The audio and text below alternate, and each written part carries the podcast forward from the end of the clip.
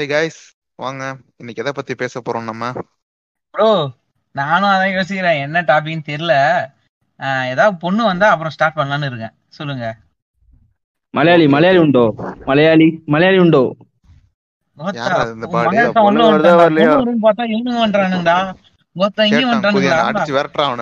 வெளில வர்றா.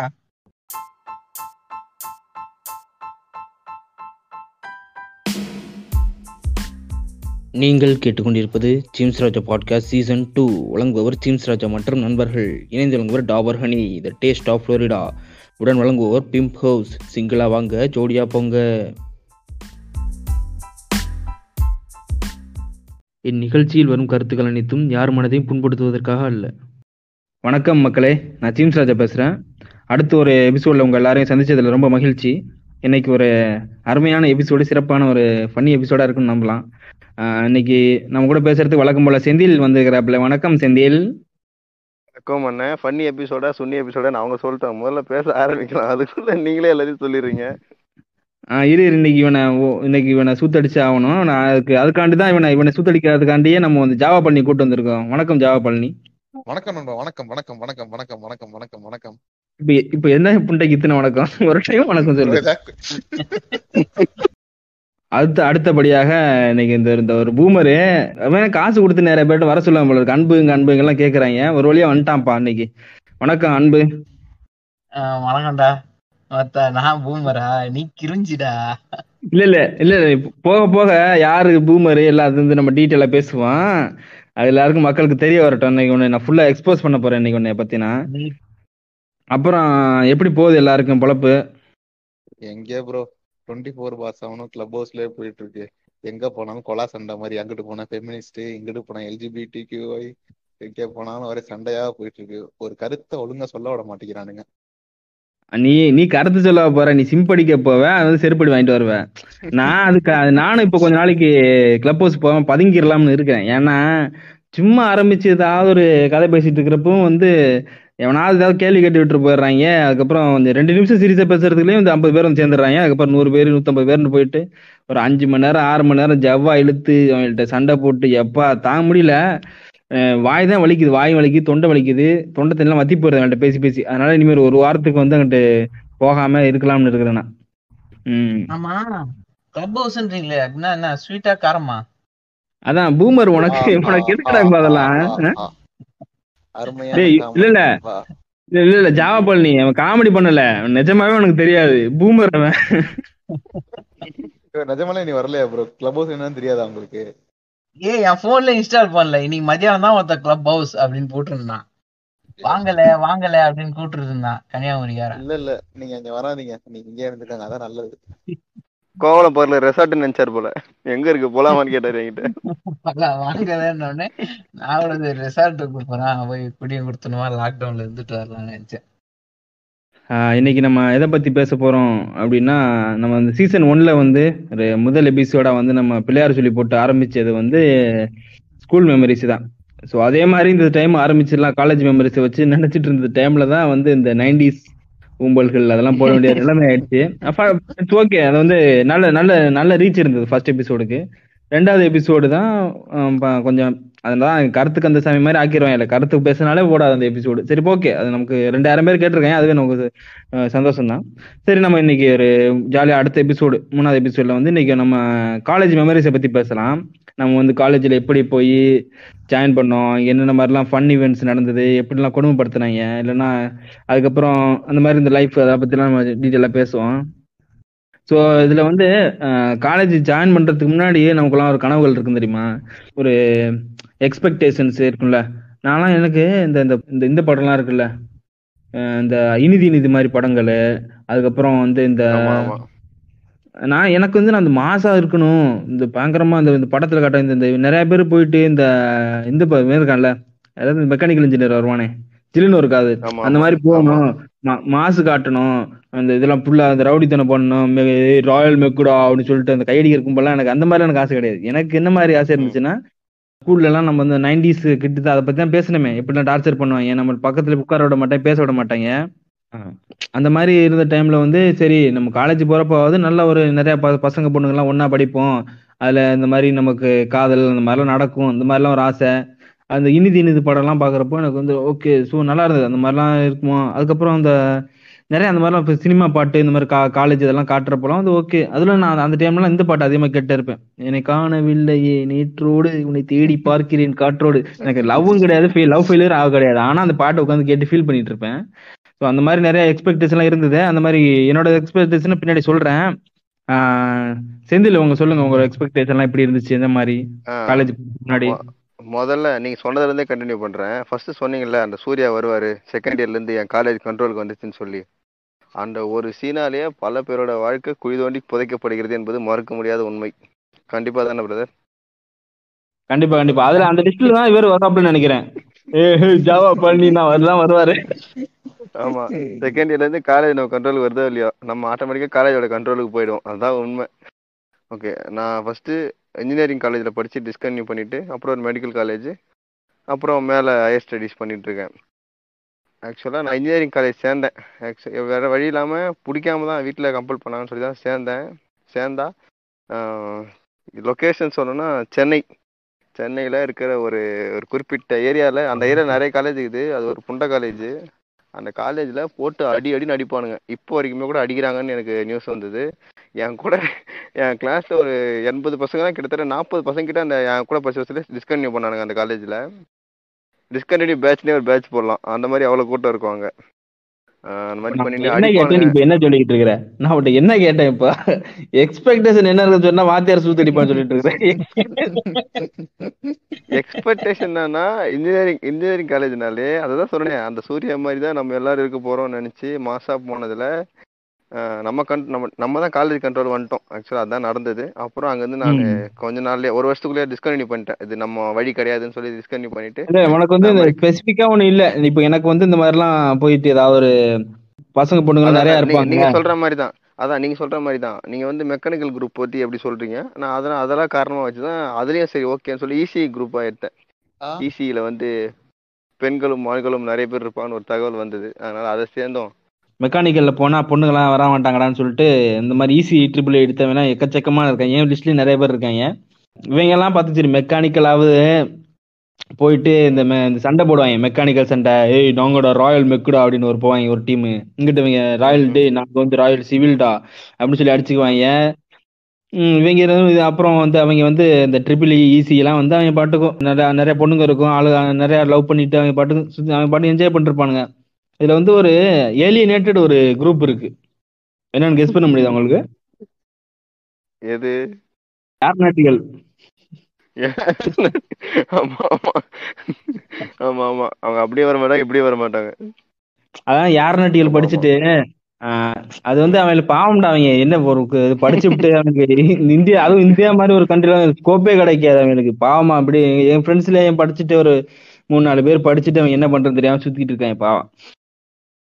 அப்புறம் அன்பு நீங்க சொல்லுங்க, உங்களுக்கு என்ன மாதிரி கனவுகள்லாம் இருந்துச்சு காலேஜ் ஜாயின் பண்றதுக்கு முன்னாடி? அது இல்லாம நீ வேற இதுதானே ஆல்ரெடி, அன்பு வந்து டிப்ளமா தானே, 10th-லேருந்து பண்டாப்லாம் படிக்கல, டைரக்டா வந்து புலத்து போயிட்டாப்ல. நீ ஏன் அந்த கதையை ஏன் கேட்கிற? நான் படிச்சது அந்த பாலிடெக்னிக் வந்து அது ஒரு காலேஜ் இல்ல, அது ஒரு சாமியார் மடம். அங்க போன் பேசக்கூடாது, பியூர் ஆன்லைன் காலேஜா, ஃபோன் பேசக்கூடாது, கேட்டை விட்டு வெளில போகக்கூடாது, 2 மாசத்துக்கு ஒரு தடவை தான் வீட்டுக்கு விடுவாங்க, அந்த மாதிரி ரொம்ப ஸ்ட்ரிக்ட்டு. ஒன்றும் வாழ்க்கையில் ஒன்றுமே பார்க்கல. படிக்கிறதுக்கு நியூஸ் பேப்பர் கொடுக்கும்போது ஜெயில் கைதி மாதிரி இந்த வாரமலர் அந்த இதெல்லாம் இருக்கும் பார்த்தியா, நடிகைங்க ஃபோட்டோலாம் வரும் பார்த்தியா, அதெல்லாம் எடுத்துட்டு வெறும் கிழிச்சிட்டு எடுத்துட்டு வெறும் அரசியல் நியூஸ் மட்டும் கொடுப்பானுங்க. என்னடா சொல்ற? அப்ப அந்த நியூஸ் பேப்பர் எடுத்து அவங்க எடுக்கிறது எடுத்துட்டு போயிடுவான். என்ன நயன்தாரா போட்டோ வந்து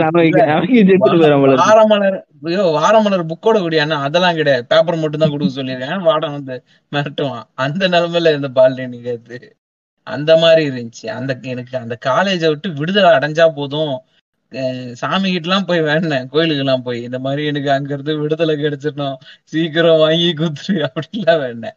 அதெல்லாம் எனக்கு ஒரே ஒரு எக்ஸ்பெக்டேஷன் தான் இருந்துச்சு, நல்ல காலேஜா சேரணும். ரெண்டாவது எக்ஸ்பெக்டேஷன் நல்ல ஒரு பொண்ணா பார்த்து லவ் பண்ணணும். 2 எக்ஸ்பெக்டேஷன் தான் இருந்துச்சு.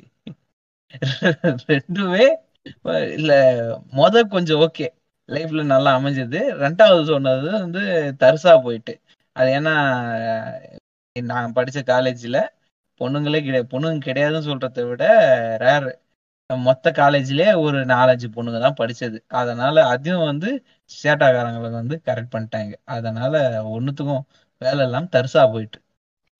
சரி ஜாவா பழனி, நீங்கள் சொல்லுங்கள், உங்கள் காலேஜுக்கு ஜாயின் பண்ணுறதுக்கு முன்னாடி என்ன மாதிரிலாம் உங்களுக்கு எக்ஸ்பெக்டேஷன் இருந்தது, என்ன மாதிரி இதெல்லாம் உங்களுக்கு கனவுகள் இருந்தது காலேஜுக்கு போகிறதுக்கு முன்னாடி?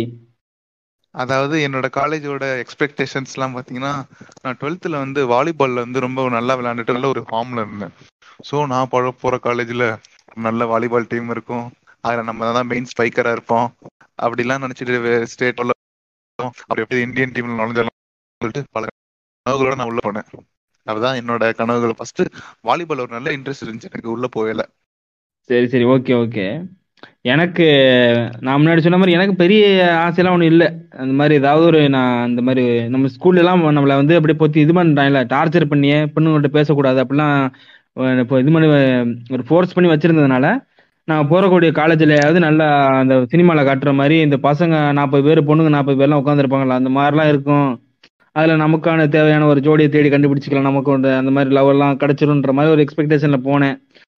இந்த அதுல இல்லாமல் இந்த படத்தில் காட்டக்கூடிய இந்த டிப்பிக்கல் கேம்பஸ்லாம் இருக்கு தெரியுமா, பயங்கரமா மரங்கள் 2 சைட்ல இருக்கும், கேண்டீன் இருக்கும், அங்கே போய் சாப்பிடுவாங்க, பெரிய கம்ப்யூட்டர் லேப் இருக்கும். அந்த அந்த மாதிரி ஒரு கனவுகளோட தான் நான் போனேன். ஆனால் நான் போய் சேர்ந்த காலேஜ் என்னமோ அலபாமால ஒரு காலேஜ், ஒரு டம்மி காலேஜ். அது அந்த காலேஜே நம்ம வந்து மூத்திர சந்துக்குள்ள இருக்க மாதிரி இருக்கும். அது சரி, அதை பற்றி அப்புறம் பேசுவோம். அதுக்கப்புறம் இன்னொன்று நான் கேட்கணும் என்னன்னா, எப்படி நீங்கள் அந்த காலேஜில் போய் சேர்ந்தீங்க? ஏன்னா சில பேர் வந்து கவுன்சிலிங்கில் போவாங்க, சில பேர் வந்து சொந்தக்காரன் வந்து எனக்கு தெரியும்ன்ற மாதிரி இழுத்துட்டுன்னு போயிடுவான், அந்த மாதிரி சில கோர்ஸ்லாம் வந்து இப்படி கூப்பிட்டு போயிடுவாங்க இல்லை. அந்த மாதிரி நீங்கள் வந்து எப்படி அந்த காலேஜில் போய் எண்டப் பண்ணீங்க? ஃபர்ஸ்ட் யார் சொல்கிறது? நம்ம இவன்ட்ட கேட்போம். செந்தில் சொல்லு. ஒன்றும் பெரிய கதைலாம் கிடையாது. கவர்மெண்ட்டை ட்ரை பண்ணோம், எங்கேயும் கிடைக்கல. ஆனால் இவனுக்கு தான் என்ன பண்ணானுங்க, மெசேஜ் பண்ணிகிட்டே இருந்தானுங்க வந்து சேர்ந்துருங்க சேர்ந்துருங்கன்னு வாரம் ஒரு ஃபோன் பண்ணிவிடுவானுங்க. எங்கள் அப்பா என்ன பண்ணார், யோசிச்சுட்டு நல்ல காலேஜ் தான் போல, பேசாமல் இங்கேயே சேர்ந்துரு அப்படின்னாரு. அப்போயே யோசித்தேன், இதில் வேலைக்கு வர மாதிரி தெரியலன்னு. சரி அப்பா சொல்கிறேன்னு சேர்ந்தேன். சேர்ந்தா கொஞ்ச நாளே தெரிஞ்சு போச்சு, ஒரு பொண்டையும் கிடையாது இந்த காலேஜில் தெரிஞ்சு போச்சு. அப்புறம் அடிக்கலாம் ஆரம்பித்தானுங்க. கோயடாக இருந்தால் கூட பசங்க பொண்ணு அவ்வளோ பேசிக்கூடாது, பஸ்ஸு போனால் பஸ்ஸில் ஸ்க்ரீன் போட்டுருவானுங்க.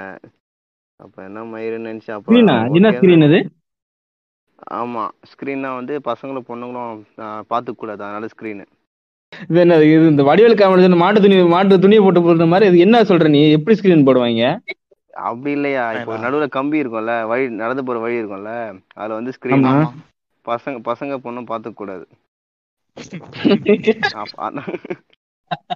இல்லடா இதுக்கு மூளை இல்லாம இருப்பாங்களா, தனித்தனி பஸ்ஸா விட்டு போயிடலாம் மேடா, என்னடா இவ்வளவு மூளை இல்லாமலாம் இருக்காங்க காலேஜ்ல அப்படிதான். அது எல்லாம் இப்ப நான் ஒரு நாள் நினைச்சிருக்கேன், நம்ம அந்த காலேஜ் பஸ் டிரைவராக இருந்தா கூட அந்த கண்ணாடி வழியாக ஏதாவது பொண்ணை பார்த்துருக்கலாம் போல அப்படின்லாம் நினச்சி ஃபீல் பண்ணியிருக்கேன் ஒரு காலத்தில். ரொம்ப சோகங்கள் செந்தில், உங்கள் சோகமான வாத்தி இசைகள் ஒழிக்கின்றன. நினச்சி தான் வந்து அப்புறம் அந்த காலேஜ் வேலைக்கு ஆகுதுன்னு சொல்லி டிஸ்கன்டினியூ பண்ணிவிட்டு ஒரு மெடிக்கல் காலேஜில் சேர்ந்து என்னோடய சாம்ராஜ்யத்தை கட்டி காப்பாற்றின ஒரு புண்டையும் கிடையாது. ஏதோ சுமாராக போச்சு அங்கேயும். நீங்க சொல்லுங்க. இல்ல இதுல கேட்பாங்கல்ல, எப்படி வந்து செந்தில் வந்து இன்ஜினியரிங் காலேஜ்ல இருந்து மெடிக்கலுக்கு போனான்னு கேட்பாங்க. அப்போ நீ என்ன பயாலஜி குரூப்பா? அப்போ நான் பயாலஜி குரூப் தான். ஆமா. இது வேற 10th ஒரு டார்ச்சரா இருக்கும். 16வது படிக்கிறப்போ எனக்கெல்லாம் பயாலஜி படிக்கணும்னா இன்ட்ரெஸ்டே கிடையாது எனக்கு. ஆனா வந்து நீ வந்து டாக்டருக்காண்டி போ, இது உனக்கு அதுல போனா உனக்கு வந்து லிமிட்டட் ஆகிடும் உன்னோட ஸ்கோப், நீ வந்து இதுக்கு டாக்டருக்கு போக முடியாது, அதனால நீ இதைத்தான் எடுத்தாகணும்னு சொல்லி எடுக்க வச்சாங்க என்ன. நான் மேபி நான் கம்ப்யூட்டர், ஏன்னா ஆக்சுவலாக எனக்கு டெக்னாலஜிலாம் இன்ட்ரெஸ்ட் அதிகமாக இருந்தது. இப்போலாம் வந்து எனக்கு டெக்னாலஜியாக ரொம்ப இன்ட்ரெஸ்ட்டாக இருக்குது. ஆனால் எனக்கு அந்த அளவுக்கு கம்ப்யூட்டர் பற்றிலாம் அந்த லாங்குவேஜ் இந்த ப்ரோக்ராம்லாம் பார்த்தா தெரியல.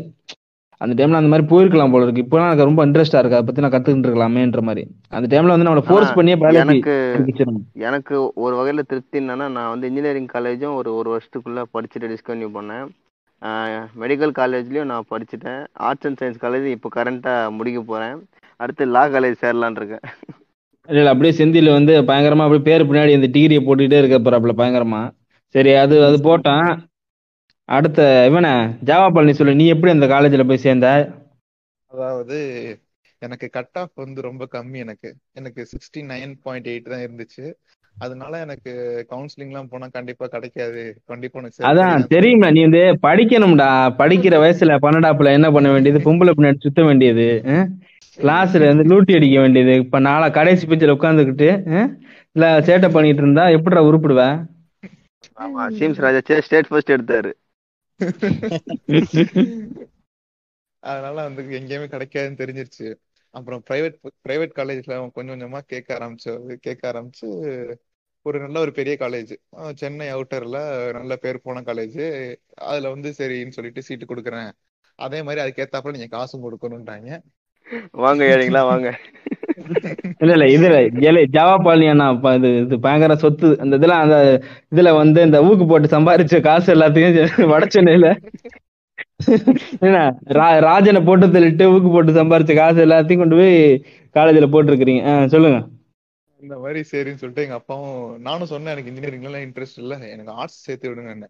எங்க அப்பா என்ன சொல்லிட்டாரு, பொச்சிலே உன்னை அடிச்சிருவேன், உனக்கு நீ ஆர்ட்ஸ் சேர்ந்து ஊர் சுத்ததான் நீ இது பண்ணிட்டு இருக்க, அதனால செல்ல சத்தி இப்படி இதுல படி, இன்ஜினியரிங் தான் உனக்கு கரெக்டான இருக்குன்னு சொல்லிட்டு சந்தோஷ் சுப்ரமணியம் மாதிரி என்னை இன்ஜினியரிங்ல திணிச்சு விட்டாரு. ஏதோ ஃபர்ஸ்ட் செமஸ்டர்ல செகண்ட் செமஸ்டர் அரியர் வச்சு அப்படியே போயிருச்சு எனக்கு லைஃப். சரி சரி. அப்புறம் நம்ம அன்புவும் நானும் வந்து ஒரே காலேஜ் எல்லாம் படித்தோம். இதில் வந்து நான் எப்படி போய் சேர்ந்தேன் அப்படின்னா, அங்கே நான் அந்த பேரண்டிங் எபிசோடில் கூட சொல்லியிருப்பேன்னு நினைக்கிறேன். எங்கள் அப்பா வந்து என்னன்னா, நான் 12ஆம் படிக்கிற வரைக்கும் நான் என்ன படிக்கிறேன், எவ்வளோ மார்க் வாங்குறேன் எதுவுமே தெரியாது. ஆனால் நான் 12ஆம் முடித்தவொடனே வந்து ரொம்ப ஆர்வமாக இருந்தா, அப்படி என்ன கொண்டு போய் காலேஜில் எந்த காலேஜில் சேர்க்கணும் அப்படின்னு சொல்லிட்டு வந்து அந்த இதெல்லாம் அந்த கவுன்சிலிங்லாம் வாங்கிட்டு வந்து இது பாரு அதை பாரு அப்படின்றதும், யார்கிட்டையாவது போய் பூமர்கிட்ட போயிட்டு வந்து அவன்கிட்ட போயிட்டு வந்து ஏதாவது இந்த படிப்பு இப்படி அந்த படிப்பு இப்படின்ற மாதிரி கேட்குறது அதெல்லாம் பண்ணிட்டு ஒரு நாள் வந்து என்கிட்ட வந்து கேட்டாப்புல, நீ எவ்வளோ மார்க் வாங்குவ அப்படின்னாப்புல, எஸ்டிமேட்டு போட்டு கொடு அப்படின்னாப்புல. நானும் எஸ்டிமேட்டு போட்டு நான் என்ன சொன்னேன் அப்படின்னா, நான் 990 வாங்குவேன் அப்படி சொல்லிட்டேன். நான் 1000 மார்க்னா அதுக்கு 1000க்கு மேலாம் வராது, 990 நான் வாங்கிடுவேன் அப்படின்னு. அதே மாதிரி நான் வந்து வாங்கின மார்க் வந்து 989, ஒரு மார்க் கம்மி. நான் சொன்னது வந்து ஒரு மார்க் தான் கம்மி. ஸோ அவர் வந்து அது நானும் வந்து இதில் தான் மேனேஜ்மெண்ட் கோட்டா தான் போயிட்டு வாங்கினப்போ அது ஆக்சுவலாக அது எனக்கு வந்து எங்கள் நயனை கொண்டு போய் சேர்க்குற வரைக்கும் என்ன கோர்ஸ்ன்னு எனக்கு தெரியாது. கொண்டு போயிட்டு இந்த மாதிரி ஒரு கூப்பிட்டு போகிறான், ஒரு நாள் வா உன்னை அலபாமாவுக்கு போகிறோம், உன்னை ஒரு காலேஜில் சீட்டு போகணும்னு சொல்லிட்டு என்னை கூப்பிட்டு போனான். இந்த 12th மார்க்ஸ்ட்டு வந்தோடனே கூப்பிட்டு போய் போகிறப்போ வந்து ஒரு காரில் போகிறோம் அலபாமாவுக்கு. காரில் எடுத்துக்கிட்டு அப்படியே போயிட்டு இருக்கிறப்போ அந்த காரில் வேறு கார் டிரைவர் வந்து இவர் நம்ம பாயண்ணா என்ன பண்ணுறாப்புல அப்படின்னா, பாட்டு ஒரு 10 பாட்டு தான். இந்த பாயின வேற இந்த இறைவனிடம் கையேந்துங்கள், அவன் இல்லை என்று சொல்லுவதில்லை, ஒருமையுடன் கேட்டு பாருங்கள், இப்படியே அந்த பாட்டை வேற லூப்ல போட்டுக்கிட்டே இருந்தா. ஸ்டார்டிங்ல எனக்கு வந்து அப்படியே மண்டக்காய்ச்சலாவே இருந்துச்சு. அதுக்கப்புறம் எனக்கே பழகிடுச்சு அந்த பாட்டு, அப்படியே நானும் அப்படியே மண்டையில ஓடிட்டே இருக்கு. அப்புறம் அலபாமா போயிட்டு இது பண்ணி ஒரு இன்ஜினியரிங்ல ஒரு குரூப்ல சேர்த்துட்டு வந்துட்டாங்க. அதுக்கப்புறம் வந்து நீ அன்பும் அந்த மாதிரி வந்து சேர்ந்துட்டான். அதில் வந்து நானும் அன்பும் தான் இது என்ன சொல்கிறது, இந்த மேட்டு காலேஜ் மேட்டு மட்டும் கிடையாது, காலேஜ் மேட்டு பேட்ச் மேட்டை விட நம்ம வந்து அது ரூம்மேட்டு அப்படின்னு இருக்கிறப்போ அவன் எப்படி வந்து எண்டா பானான்னு அவன் சொல்லட்டும். அன்றைக்கி எண்டா பாடுறதுக்கு முன்னாடி வந்து நான் வந்து இந்த எங்கள் நைனா, அதுக்கப்புறம் இந்த எங்களை சேர்த்து விடத்துக்கு வந்து ஒரு பூமர் அவன் கூட நான் வந்திருக்கேன். அந்த மாதிரி இவன் வந்து அவங்க நைனா இவன் அன்பு வந்து அவங்க அம்மா வந்திருந்தாங்க, அவங்க அப்பா வந்திருந்தாராடா. ஆமா ஆமா, அவங்க அப்பா அம்மாவோட வந்திருந்தாங்க. நானும் போய் உட்காந்துருந்தோம். அதுல வந்து அன்னைக்குதான் வந்து இருந்துகிட்டு எங்க நைனா பாக்குறதுக்கு பாவமா இருப்பாப்ல. அப்படியே அன்னைக்கு கூட வந்து பூமர் வந்து பயங்கரமா வந்து பேசிட்டு இருந்தான். அந்த இதுவா ரூம் எப்படி இருக்கணும் அது பண்ணு நீங்க அதெல்லாம் இவன் இந்த மாதிரி பக்கத்து இந்த ரூம்மேட் பசங்கள்ட்ட வந்து நீங்க என்னப்பா அந்த பழக்கம் இருக்கு அந்த பழக்கம் இருக்குன்னா பயங்கரமா பேசிக்கிட்டு இருந்தான். பேசிட்டு இருந்துட்டு அதுக்கப்புறம் அந்த அன்போட அம்மாலாம் வந்து நல்லா பேசிட்டு இருந்தாங்க. சரி எல்லாம் போயிட்டதுக்கு அப்புறம் வந்து இவன் கேட்டான், அது யாரா அவங்க மாமாவா பயங்கரமா பேசுறா அப்படின்னா, தலையில யாருன்னே தெரியாதரா, அப்ப கூட சுத்திட்டு இருப்பான், கரெக்டா வந்து தலையில கட்டி விட்டு போயிட்டாங்க அப்படின்னு. அந்த மாதிரி கொண்டு வந்து சேர்த்து விட்டு போயிட்டான் ஒரு குப்பை காலேஜ்ல. ஆமா அன்பு, நீ எப்படி உனக்கு அந்த காலேஜ் பத்தி எல்லாம் தெரியும், நீ அப்படி எப்படி வந்த அந்த மாதிரி? நான் ஆக்சுவலி நான் பாலிடெக்னிக் படிச்சதால லேட்டரல் என்ட்ரி சேரணும் எல்லா காலேஜ்லயும் செகண்ட் இயர். ஸோ அதனால வந்து மாசம் ஏப்ரல் மார்ச்ல அட்மிஷன் போட்டிருந்தோம். எங்க பாலிடெக்னிக்ல எல்லாம் ஜனவரிலே 4-5 பேர் அட்மிஷன் போட்டானுங்க. ஒருத்தன் வந்து நான் எஸ்ஆர்எம்ன்றான், ஒருத்தன் வந்து பனிமலர்ன்றான், ஒருத்தன் சத்யபாமான்றான். எனக்கா கோத்தா லவட்டைக்கு பாலுங்களா ஆளாளுக்கு போறாங்க. நம்ம ஏன்டா இன்னும் போறது இல்ல. அவன் வந்து சொல்லலாம் நான் இந்த ஜெயில விட்டு போறேன், நான் பாரு இந்த காலேஜ்ல ஃபிகரு, இந்த காலேஜ்ல தம்மு அப்படி இப்படின்னு நான் எனக்கா ஒத்துரிச்சல் ஆயிடுச்சு. எங்க அப்பாட்ட நான் சொன்னேன் இந்த மாதிரி நான் எனக்கு ஒரு கோர்ஸ் பிடிக்கும். எங்க எங்க குடும்பத்துல எல்லாருமே சொன்னாங்க நீ கம்ப்யூட்டர் இன்ஜினியர் படி வாழ்க்கை நல்லா இருக்கும்பா அப்படின்னு சொன்னாங்க. நான் அவங்க பேச்செல்லாம் கேட்காம அதெல்லாம் முடியாது, எனக்கு நான் டிஃப்ரெண்டா படிக்க போறேன் அப்படின்னு சொன்னேன். அப்படி இப்படின்னு பார்த்து நெட்ல பார்த்தா அந்த அந்த புதுசா ஒரு கோர்ஸ் சேர்ந்தேன். தமிழ்நாட்டுல அங்க இங்கன்னு சில காலேஜில் தான் இருந்துச்சு. அதுல பார்த்தா இங்க அலபாமாவில இருந்துச்சு. நான் எனக்கு அப்படியே மனசுக்குள்ள ஒரே குஷி, சரி அலபாமா போறோம், சிலு சிலு சிலுன்னு இருக்கும், தென்றல் காத்து, கையில தம்மு, அப்படியே இங்க ஒரு ஃபிகரு, பா அப்படியே லைஃப் மஜாதான், மஜா மஜா பெற மாதிரி வாழ்க்கை அப்படின்னு நினைச்சிட்டு நான் படிச்சா அலபாமால தான் படிப்பேன், அந்த காலேஜ் தான் படிப்பேன்னு சொல்லிட்டு பிப்ரவரியில நான் அட்மிஷன் போட்டேன். எப்படி ஜூன் மாசம் காலேஜுக்கு அப்பவே அட்மிஷன் போட்டு கிளம்பி எல்லாம் முடிச்சாச்சு. காலேஜ் வந்தோடனே நானும் சொல்றேன் இந்த மாதிரி அலபாமான்னு. எல்லாரும் போடு வெயிட்டா மாசா மஜாவா கேப்டனா அப்படின்னு சொல்லிட்டு இருந்தாங்க. சரின்னு கூட்டத்தை முடிச்சு ஜூன் மாசம் கிளம்புறேன். கிளம்பி அலபாமா போறேன். நானு பெற்றோர்கள் எல்லாம் போயாச்சு. போயிட்டவுடனே அட்மிஷன் போறதுக்கே என்ன ஆச்சுன்னா அந்த பஸ் ஸ்டாப்ல இறங்கியாச்சு. பஸ் ஸ்டாப்ல இறங்கிட்டு அந்த தெருல ஒரு டீ கடை இருந்துச்சு. டீ குடிச்சிட்டோம் நானும் தகப்பறோம். காலேஜ் தேடுற நிலைமைக்கு ஆகி போச்சு. என்னன்னு பார்த்தா அப்புறம் காலேஜுக்கு போர்டே காணும், போர்டே கிடையாது. அதுக்கப்புறம் காலேஜுக்குள்ள போயிட்டு அட்மிஷன் போட்டு அப்புறம் ஹாஸ்டல்லாம் புக் பண்ணி உள்ள போறேன். பார்த்தா நம்ம ஜிம்ஸ் ராஜா. அந்த வந்து அது மட்டும் இல்லாம எங்க காலேஜ்ல வந்து இந்த மாதிரி படிக்கும் போதே 10,000 சம்பளம்ன்ற மாதிரி எங்களால் 10,000 கிடையாது, பல லட்சம் சம்பளம்லாம். நாங்க வந்து படிச்சு முடிச்ச உடனே அவங்களுக்கு வந்து பல லட்சம்ன்ற மாதிரி இந்த மாதிரி பிராண்டிங் பண்ணிட்டு இருப்பாங்க. அப்பெல்லாம் பண்ணி ஏமாத்தி நிறைய பேர் வச்சிருந்தாங்க. அன்னைக்கு காலேஜ் ஜாயின் பண்ற அன்னைக்கு வந்து அது வேற அந்த இதெல்லாம் வாங்கணும் தெரியுமா, ஹாஸ்டல்ல இது ஹாஸ்டலுக்கு வந்து பணம் எல்லாம் கட்டினதுக்கு அப்புறம் போயிட்டு இந்த காலேஜ் கேம்பஸ்க்குள்ளேயே வச்சு விற்கிறானுங்க. பெட்டு பாக்கெட்டு, என்ன பெட்டு பாக்கெட்டு, அதுக்கப்புறம் பாய் தலைவாணி எல்லாமே வந்து காலேஜ் கேம்பஸ்க்குள்ளே இருக்கு. சும்மா ஒரு கடையை போட்டு, சும்மா நம்ம இந்த ரோட்டு கடையில கடை போட வந்துருமா, அந்த மாதிரி ஒரு கடை போட்டு உட்காந்துருக்கான் காலேஜ் கேம்பஸ்க்குள்ளே. அவன்கிட்ட தான் போய் வாங்கிக்கங்கன்றவானு அந்த மாதிரிலாம் சொன்னானுவான். சரி இப்படிலாம் பாயெல்லாம் வாங்கிட்டு அந்த வார்டன் ரூம்கிட்ட போய் பாருங்க, அவர் வந்து சொல்லுவார் ரூம் இந்த மாதிரி அலோகேட் பண்ணுவாரு. அதான் அவங்க அப்பங்களோட ஒரு பூமர் வந்திருந்தான், அதுக்கப்புறம் எங்க அப்பா வந்திருந்தாப்புல. அந்த மாதிரி அவங்க அன்பு கூட வந்து அவங்க அம்மா அப்பா வந்திருந்தாங்க.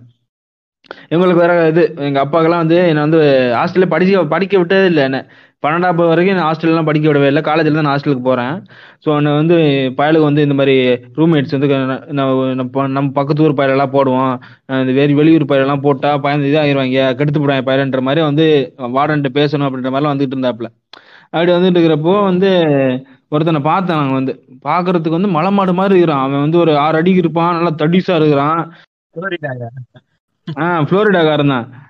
அவன் கூட வந்து ஒரு சின்ன பையன் மாதிரி இருந்தான். நான் நினைச்சிட்டு இருந்தேன் அந்த சின்ன பையன் தான் காலேஜ் மேட்டு, அவன் தான் ரூம்மேட்டை வரப்போறான் அப்படின்னு சொல்லி நினைச்சிட்டு இருக்கிறப்போ நானும் அன்பும் போயிட்டு ரூம்ல உட்காந்துருக்கிறப்போ அந்த மலை மாடு வாரான். இது நீங்க பாடி ஷேமிங்னு சொல்லாதீங்க, நாங்கள் அந்த டைம்ல அப்படிதான் பார்ப்பான். அவன் பாக்குறதுக்கு வந்து அவன் வந்து கொடூரமா, கொடூரம் கிடையாது, என்ன சொல்றது, இந்த ஃப்ளோரிடாக்காரன். அவன் பேசுறது அப்படிதான் பேசுவான், என்ன மாப்பிள்ள அப்படின்னுவான். அவன் வந்து பாக்குறதுக்கு நல்லா 6 அடி இருப்பான், நல்லா சைஸா இருக்கிறப்போ நாங்கள் வந்து உட்காடுறான். இன்னும் நீங்க வர்றீங்க, அந்த பையன் வந்து அவன் போல அப்படின்றப்போ நான் தான்ப்பா ஸ்டூடெண்ட், நான் ஃபர்ஸ்ட் இயர் ஸ்டூடெண்ட் அப்படின்னா எங்களால் நினைச்சேன். எங்களால் நம்பவே முடியல. வந்து நீ ஃபர்ஸ்ட் இயர் ஸ்டூடெண்டா? அவன் வந்து என்ன சொல்றது, அவன் பாக்குறதுக்கு வந்து ரவுடி மாதிரியே இருப்பான். நான் அவன்ட்டு கேட்பேன், டேய் நீ குடியாரம் தானே, பார்த்து மூஞ்ச பார்த்துல தெரியாதா நீ குடியாரம் அப்படின்னு. அவன் சொல்லுவானா, டே நான் தம்மு கூட அடிக்க மாட்டேன்டா. எல்லாம் நாங்க மட்டும் கிடையாது, அந்த காலேஜ்ல எல்லா வாத்தியாரும் அதான் பண்ணுவாங்க. ஏதாவது ஒரு பிரச்சனை நடந்துச்சுன்னா அவனை தான் ஃபர்ஸ்ட் பிடிப்பாங்க. ஆனா அவன் வந்து பயங்கரமான அப்பாவி. அவன் தண்ணி அடிக்க மாட்டான், தம் அடிக்க மாட்டான், ஒரு பயங்கரமான அப்பாவி அவன். இவங்க ஃபர்ஸ்ட் இம்ப்ரெஷன் பத்தி என் காலேஜை பத்தி சொல்லணும்னா அந்த மாதிரி தான். நானும் போயிட்டு இந்த காலேஜ் வாசல்ல இருந்து தேடிக்கிட்டு அந்த மாதிரி உள்ள போய் பார்த்த உடனே வந்து ரொம்ப ஒரு டிசப்பாயின்மெண்ட், என்னடா இந்த மாதிரி ஒரு காலேஜாடா அப்படின்னு சொல்லிட்டு ஒரு பயங்கரமான ஒரு எரிச்சல். அப்புறம் கேண்டீன் போனா வந்து வரட்டியமான சாப்பாடுலாம் போட்டு எனக்கு ஒண்ணுமே பிடிக்கல, அந்த மாதிரி இருந்துச்சு. அதுக்கப்புறம் போக போக பேசுவோம். நீங்க வந்து இந்த ஃபர்ஸ்ட் டே இம்ப்ரெஷன் பத்தி சொல்லிருங்க. நீங்க நான் தான் எனக்கும் அன்புக்கும் ஒரே மாதிரி தான் இருக்கும். நீ ஜாவா பண்ணி நீ சொல்லு, உன்னோட ஃபர்ஸ்ட் டே இம்ப்ரெஷன் எப்படி இருந்தது, நீங்க வேற பெரிய காலேஜ்னு சொன்னா அப்போ உனக்கு பயங்கரமா இருந்திருக்கும் இம்ப்ரெஷன்லாம். நீங்க சொன்ன மாதிரி தான் எக்ஸ்பெக்டேஷன்ஸில் விட ரொம்ப ஒரு பெருசு. ரிசப்ஷன்லாம் பார்த்தீங்கன்னா அவ்வளோ பெருசு, காலேஜ் லைப்ரரியை பார்த்தீங்கன்னா அவ்வளோ பெரிய மாடி வச்சு அவ்வளோ பெரிய லைப்ரரி, மெஸ்ஸை பார்த்தீங்கன்னா கிட்டத்தட்ட 4-5 மெஸ்ஸை வச்சுக்கிட்டு ரொம்ப பெருசாக இருந்துச்சு. நானே பார்த்துட்டு எப்படா இங்கே நம்ம சர்வே பண்ண போகிறோம்னு சொல்லிட்டு பார்த்தீங்கன்னா ஃபுல்லாக வடக்கு தெலுங்கு வந்தேரி தமிழ்நாட்களே காணாம். என்னடா இப்படி இருக்காங்க யார்கிட்ட, எனக்கு அப்போ இங்கிலீஷ்லாம் அந்த அளவுக்கு ஒரு ஃப்ளூயண்ட்டாக வராது, ஒருத்தங்கிட்ட போய் பேசுறதுக்கே பயப்படுவேன். இதுலேருந்தே நான் ஹாஸ்டலு, அதனால எனக்கு ஹாஸ்டல் எக்ஸ்பீரியன்ஸ் அந்த அளவுக்கு இருக்கனால எனக்கு ஒன்றும் தெரிஞ்சுக்கல. இந்த பெட் எல்லாம் வாங்கி கொடுத்து, நீங்க சொன்ன மாதிரி தலைவாணி எல்லாம் அங்கேயே வாங்கி கொடுத்துட்டாங்க, கீழே அந்த வச்சிருந்தானுங்க அவங்க கிட்ட வாங்கி கொடுத்துட்டானுங்க. எங்க அம்மா வந்து நான் 6th ஃபர்ஸ்ட் ஹாஸ்டல்ல சேர்க்கும் போது அழுதாங்க, அதே மாதிரி காலேஜ்ல வந்து என்னை அனுப்பி வைக்கும் போது அழுதாங்க. அப்படியே அதே அந்த அழுவையோட நானும் அப்படியே எங்க அம்மா பார்த்துட்டு நானும் அழுதுகிட்டு ஏறேன். 8வது மாடி, எனக்கு 8வது மாடி லிப்ட பார்த்தா லிப்ட் ஃபுல்லா இருக்கு. இவங்களோட போய் என்ன ஹாஸ்டல் லிப்ட்ன்றீங்க, பயங்கரமான பெத்த காலேஜ் தான் படிச்சிருப்பே போல இருக்கு. கேளுங்க, 8 மாடி என்ன பண்ண, செக்யூரிட்டிட்ட வந்து அந்த வார்டன் ஒருத்தர் இருந்தாரு, அவர் வந்து இந்த பையனை கொஞ்சம் ஹெல்ப் பண்ணுங்கன்னு சொல்லி என்னோட பொட்டியெல்லாம் அவர் தூக்கிட்டு வர்றாரு. நான் பெட்டு தலைகாணி என்னோட வாலியை மட்டும் நான் தூக்கிட்டு போறேன். 8 மாடி ஏறேன் நானும் வார்டனும் வெக்குன்னு ஏறினா, அந்த ரூம்மேட் ஒரு தெலுங்கு வந்தேறி ரூமா பூட்டிட்டு இங்கே வெளியே போயிட்டான். ரூமை பூட்டிட்டு போனோன்னா வாட்ச்மேனும் இதான் இப்போ ரூம்னு காமிச்சிட்டு அவரும் போயிட்டாரு. இவன் நம்ம ரூம்மேட் யாரு என்ன எதுவுமே தெரியல, மொபைல் நம்பர் எதுவுமே இல்ல. சரி பொட்டி வச்சுட்டு கீழே போலான்னு பார்த்தா பொட்டியை எவனோ தூக்கிட்டு போயிடுவானோ, தலைவனி தூக்கிட்டு போயிடுவானோ, வாலியை தூக்கிட்டு போறான், அது வேற பயம். அந்த சரின்னு சொல்லிட்டு ஒரு பக்கத்துல ஒரு ஹிந்தி பையன்ட்ட என்னோட தெரிஞ்ச என்னோட இங்கிலீஷ் வச்சு keep I will come I am going வரன் room I will come English வச்சு பத்திரம் வச்சுக்கோ நான் வரேன்னு சொல்லி கொஞ்சம் அமௌண்ட்ல இருந்துச்சு சூட் கேஸை மட்டும் தூக்கிட்டு திருப்பி 8 மாடி இறங்குறேன். 8 மாடி இறங்கி போயிட்டு வாடன்ட்ட சொல்றேன் இந்த மாதிரி. அப்புறம் சொன்னாரு அவரு, தம்பி இருப்பா அவரு கொஞ்சம் வெளியே போயிருக்கான் அவன் வந்துருவான்னு சொன்னேன்னா அப்புறம் அந்த பையன் வந்தோடனே தெலுங்கு பையன் ரொம்ப நல்ல பையன், நல்லா பேசினான். கொஞ்சம் வரும்போது அப்புறம் என்னோட பொட்டியெல்லாம் தூக்கிட்டு வந்து நல்லா ஹெல்ப் பண்ணி அப்பதான் போனோன்னு சரி ஓகே ஏதோ ஹாஸ்டல்ல ஒரு மாதிரி இருக்குன்னு சொன்னோன்னே மெஸ்ஸு சாப்பாடுலாம் பார்த்தீங்கன்னா வேற லெவல் அல்டிமேட்டா இருந்துச்சு. அவன் தான் என்னை கூட்டிகிட்டே போனான், எனக்கு மெஸ் எதுவுமே தெரியல, அவன் நல்லா ஹெல்ப் பண்ணான் எனக்கு, நல்லா கூட்டிட்டு போயிட்டு சாப்பாடுலாம் அவனே வாங்கி கொடுத்து அந்த மெஸ்ல இருந்து இங்கேதான் லைன்ல நிக்கணும் இங்கே போய் சரிதான் வைக்கணும்னு சொல்லிட்டு நல்லா சொல்லி கொடுத்தான். ஏதோ காலேஜ்ல 4-5 வருஷம் முடிச்ச மாதிரி சொல்லி கொடுத்து எல்லாம் இது பண்ணி கொடுத்தான். அப்புறம் அப்படியே ஸ்டார்ட் ஆச்சு ஓகேன்னு சொல்லிட்டு அதுக்கப்புறம் தமிழ் பசங்கள்லாம் கண்டெடுத்து தேர்ந்தெடுத்து அட்டண்டன்ஸை பார்த்து இந்த ரூம்ல தமிழ் பையன் இருக்கான் போலன்னு சொல்லிட்டு அவங்க எல்லாம் பிடிச்சி அப்படியே ரூம் எல்லாம் ஷிஃப்ட் பண்ணி அப்புறம் அப்படியே கொஞ்சம் நம்ம தமிழ் பசங்க எனக்கு தெரிஞ்ச தமிழ் பசங்களை அவங்களுக்கு இன்ட்ரோ கொடுத்து அவனுக்கு தெரிஞ்ச தமிழ் பசங்க எங்களுக்கு இன்ட்ரோ கொடுத்து நாங்க ஒரு கேங்கா ஆனோம். அப்புறம் அதை பத்தி நம்ம தொடர்ந்து பேசுவோம். செந்தில் ப்ரோ நீங்க சொல்லுங்க உங்க எக்ஸ்பெக்டேஷன் ரியாலிட்டி என்ன நடந்தது எல்லாத்தையும். அந்த காலேஜ் சேர்ந்தா வந்து மொபைல் அலோடு இல்லைண்ணா அதுல, அதாவது ஒரு பையன் வந்து லேப் நடக்கும்போது என்ன பண்ணால் மொபைலை வந்து ஆஃப் பண்ணிட்டு பேக்கில் வச்சுருந்தான், அலாரம் வச்சுருந்தான் போல். காலேஜ் பஸ் வரதுக்கு முன்னாடி ஒரு 1/2 மணி நேரத்துக்கு முன்னாடி எப்பயும் அலாரம் வச்சுருப்பான் போல். அந்த அலாரம் வச்சதுக்கு அவன் ஃபோன் யூஸ் பண்ணுறான்னு சொல்லி ஒரு புண்டாமன் வந்தால் வைஸ் பிரின்சிபல் அவன் போட்டு அந்த பையனை அடின்னு அடித்தான். எல்லா பொண்ணுங்க முன்னாடி பசங்க முன்னாடிலாம் ஒரு 100 பேர் இருக்கிற கிளாஸ் ரூம் அந்த பெரிய லேபில் வச்சு அடித்தான். எனக்கு அதெல்லாம் பார்த்தோன்னே பயங்கரமாக அப்செட் ஆகி போச்சு. என்னடா உன் கல்லூரி வாழ்க்கை கலவர வாழ்க்கை ஆகிடும் போலேயே நினச்சி ஃபீல் பண்ணிக்கிட்டு அப்படியே இருந்தேன். கொஞ்ச நாள் போச்சு, அப்படியே ஒரு 2 மாதம் 1-2 மாதம் சமாளித்தேன். இந்த பசங்களுக்குள்ளேயும் வந்து ஊராக பிரிஞ்சிருக்கிற பிரச்சனை, மதுரைக்காரன்லாம் ஒரு பக்கம், இந்த திருநெல்வேலிக்காரன்லாம் ஒரு பக்கம், சென்னை பசங்களாம் அப்படியே கேங்காக பிரிஞ்சிருந்தானுங்க. ஏன்னா வந்து இன்ஜினியரிங் பொறுத்த வரைக்கும் ஃபஸ்ட்டு ஒரு வருஷம் வந்து எல்லா டிபார்ட்மெண்ட்டையும் ஒன்றா போடுவாங்க அந்த காலேஜில். ஒரு 6 மாதத்துக்கு அப்புறமா தான் டிபார்ட்மெண்ட் வைஸ் பிரித்து விடுவாங்க. அப்படின்னா ஆச்சு சண்டே ஆகிடுச்சி, ரொம்ப ஸ்டாஃப்லாம் வந்து அடிக்கடி சண்டை போடுறாங்கன்னு சொல்லி என்ன பண்ணால் ஒரு பையன் வந்து லெட்டர் எழுதி போட்டான். பிரின்ஸிபல் கொஞ்சம் நல்ல மனுஷன் அந்த காலேஜில், பிரின்ஸிபலுக்கும் சரி வேறு ஏதோ வெளியும் ஒரு ப்ரெஸ்ஸுக்கும் ஒரு பையன் லெட்டர் எழுதி போட்டான்னு சொல்லி நியூஸ் வந்துச்சு. அப்புறம் எல்லாம் ரொம்ப சாதுவாக கூப்பிட்டு வச்சு யாருப்பா அது மாதிரி பண்ணீங்கன்னு சொல்லி கேட்டாங்க, எவனும் ஒத்துக்கவே இல்லை. கடைசியில் வந்து ஒரு வாட்ஸ்அப் குரூப் க்ரியேட் பண்ணி அதில் தான் அவனை ஆரம்பிச்சிருக்கான் போல். அந்த அட்மின் எவனு கண்டுபிடிச்சி அவனை ஒரு டார்க் ரூமில் போட்டு போலன்னு பிறந்திருக்கானுங்க. ஆமாம், அப்புறம் அந்த பையன் வந்து அவங்க வீட்டிலலாம் சொல்லிவிட்டு அவன் டிஸ்கன்யூ பண்ணிட்டே போயிட்டான். அந்த மாதிரி ஒரு ரொம்ப மோசமான காலேஜ்லாம் சென்னையிலே இருக்குது. சென்னையில் குறிப்பிட்ட இடம் எங்கன்னு சொன்னால் அது வந்து அந்த காலேஜுக்கு பேர் தெரிஞ்சிடும். அது ஒரு புண்டை காலேஜ், பூந்தமல்லி பக்கத்தில் தான் அந்த காலேஜ். பூந்தமல்லி சுற்றி ஒரு 20 காலேஜ் கிட்டே இருக்குது, கண்டுபிடிக்க முடியாது, அதான் சொல்கிறேன். சரி சரி, அதெல்லாம் போட்டு நம்ம அந்த எப்படி காலேஜ் போனோம் அதெல்லாம் சொல்லிட்டோம். இப்போ வந்து நீ சொன்ன மாதிரி இந்த செட்டாக சுற்றுவேன் சொன்னேன் தெரியுமா, ஆமாம் ஊர் ஊரா வந்து செட்டு சேர்ந்துருவாங்க. அப்படின்றப்போ நான் படித்தது வந்து இங்கே அலபாமாவில். அலபாமாவோட சிறப்பு என்ன அப்படின்னா வந்து இங்கே வந்து அதர் ஸ்டேட்டு சென்னையில் இருக்கிறப்போ இவங்கெல்லாம் சொல்கிறேன், இந்த ஜாவா பாண்டி சொன்ன மாதிரி சென்னையில் வந்து இப்போது ஆந்திரா பசங்க அந்த மாதிரிலாம் அதர் ஸ்டேட்லாம் வருவாங்க. மற்றபடி தமிழ்நாடு டிஸ்ட்ரிக்ட்லேருந்து வருவாங்க. ஆனால் மேக்ஸிமம் பார்த்தீங்கன்னா இந்த அலபாமாவில் வந்து இன்னும் அதிகமாகவே இருக்கும். இந்த சவுத் டிஸ்ட்ரிக்ட்லேருந்து வர எல்லா டிஸ்ட்ரிக்ட்லேயும் இருக்கணும்னு ஆள் இருப்பாங்க. அந்த மாதிரி நாங்கள் படித்த டிஸ்ட்ரிக்டில் வந்து நாங்கள் படித்த காலேஜில் வந்து ஃபர்ஸ்ட் நாளே நான் பார்க்கக்கூடிய வியப்பான இது ஒரு வியர்டான திங்ஸ் எல்லாம் இருக்குல்ல, அதை பற்றி பேசலாம். அதை பற்றி நான் குறிப்பாக சொல்லணும் அப்படின்னா அந்த மாதிரி செட்டு செட்டாக பேசி திரிஞ்சுக்குவாங்க. ஃப்ளோரிடாக்காரங்க ஒரு கும்பல், பம்கின்ஸ் ஒரு குரூப், அவங்க ஒரு கும்பல். ஆனால் வந்து இது இவங்க வந்து இந்த அக்னி செட்டி வந்து கொஞ்சம் கம்மியாக தான் இருந்தாங்க. நாங்கள் படிக்க அக்னி செட்டி கம்மியாக இருந்தாங்க. அதுக்கப்புறம் அந்த இவங்க சென்னை பசங்களும் ஒரு 4-5 பசங்க மொத்தமாகவே சென்னை பசங்க. அதுக்கப்புறம் வந்து அலபாமான்றனால மலையாள பசங்க நிறைய பேர். அண்ட் ஃபர்ஸ்ட் நாள் அப்படி போகிறப்போ வந்து இப்படி நான் அன்புலாம் வந்து கொஞ்சம் அவ்வளோக்கு பேசி பழகலை. ஸ்டார்டிங் தானே அப்படியே சும்மா அப்படியே மூஞ்சி பார்த்து லைட்டாக அப்படி இப்படி பேசிகிட்டு இருப்போம். அப்போ வந்து இவன் வேறு அந்த அவன் சொன்னான் இன்னொரு பையன், அவன் வந்து பெருசாக பயங்கரமாக ஃப்ளோரிடாக்காரன், பார்க்க தடிச்சா இருப்பான். அவனு கூட அவன் வந்து எங்கள்கிட்ட வந்து ஃபர்ஸ்ட் வந்து இப்படி பேசினான். இங்கே என்கிட்ட வந்து இங்கிலீஷில் பேசுகிறான். You are from which district, what is how much mark. First பேரை கூட கேட்க மாட்டானுங்க. ஃபர்ஸ்ட் இந்த பேரை கேட்டு எவ்வளோ மார்க்குன்னு தான் கேட்பானுங்க. ஞாபகம் இருக்கா? நீங்கள் எந்த காலேஜ் போய் எந்த பண்ணாலும் ஃபர்ஸ்ட் வந்து உன் பேர் என்னன்னு கேட்பாங்க. அதுக்கப்புறம் வந்து நீ ஊர் அதை கூட கேட்கறதுக்கு முன்னாடி அது கேட்டுற நீ எவ்வளோ மார்க்கு, ஓ அப்படியா அப்படின்னா.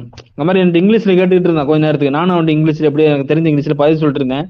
ரொம்ப நேரத்துக்கு அப்புறம் வந்து நான் வந்து இந்த மாதிரி அன்புக்கிட்ட வந்து நான் தமிழில் பேசிகிட்டு இருந்தது. என்னடா தமிழில் பேசுகிறேன் அப்படின்னு. அப்புறம் தமிழ்நாட்டுக்காரன் தமிழில் பேச மாட்டானாடா அப்படின்றப்போ அப்புறம் என்ன நான் இது இங்கிலீஷில் பேசுகிற முக்கி பேசிகிட்டு இருந்தேன் அப்படின்னா. நீ இங்கிலீஷில் பேசினா அதனால் நான் பேசினேன் அப்படின்னா. அதுக்கப்புறம் மாதக்காரன் பேசக்கூடிய ஸ்லாங்லாம் வந்து பயங்கர ஒரு வித்தியாசமாக இருக்கும். அவன் வந்து என்ன பேசுவான் தெரியுமா, வந்து நார்மலாக அது வந்து அதுக்கு முன்னாடிலாம் எனக்கு அவ்வளோ எக்ஸ்போசர்லாம் கிடையாது. சின்னது நான் அந்த ஸ்கூலில் படிக்கிறலாம் வெளியெலாம் அவ்வளோக்கெல்லாம் போகிறதே கிடையாது. வந்து இப்படி பேசுகிறேன், ஏய் மாப்பிள்ளை, ஏய் வாயா போவோம்யா, ஏய் இறைய போட்டு வரும்யா, ஏய் டோப்பை போடுவேன் மாப்பிள்ளை, ஏய் இன்னும் ஏய் உரண்டையை கொடுக்குறாங்க. என்னக்கடா பார்த்து பேசுகிறாங்க இவங்க, ஒரு மாதிரி புரிய மாட்டுது அப்படின்னு சொல்லி முடிச்சுக்கிட்டு இருந்தான். அது இன்னொரு சைடில் அவங்க என்ன பாச பேசுவாங்க அந்த கொங்கு பேட்டில் அப்படின்னா, உனக்கு என்றா தெரியும் உன் பொச்சை கட்டுற நீ அப்படின்னு.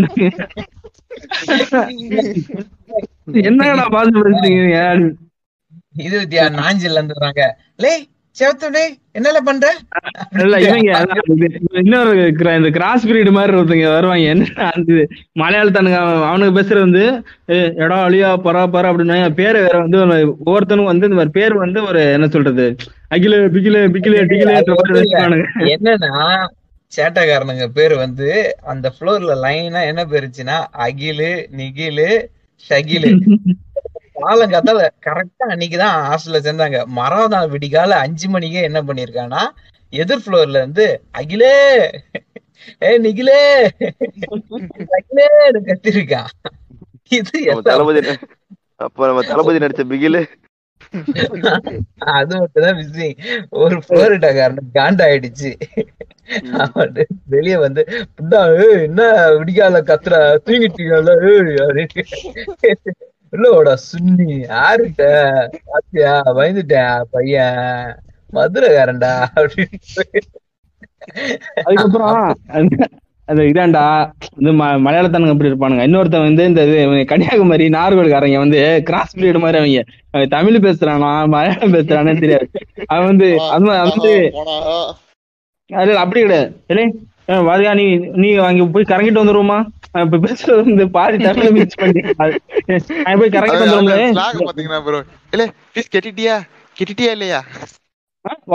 வந்துருமா பாத்துட்டு வந்துரும்ல ஓரா பேசுதாம்ல அவனு பேரு குன்ன மாதிரி பண்ணிட்டு இருக்கான்ல அவனை ஏதாவது பண்ணணும்ல அவனை போயிட்டு சவட்டிட்டு வந்துடும் நீ போய் சவட்டி கறக்க எடுத்துடும்ல அப்படின்னு நானும் அந்த மாதிரி ஒருத்தவங்க. இன்னொருத்தவங்க திருநெல்வேலியில இருந்து ஒருத்த மட்டும் இருந்தான். இல்லை வாதே என்னடா சாப்பிட்டியா என்ன என்ன பண்ண அப்படின்னு சொல்லி அந்த மாதிரி இருப்பான்.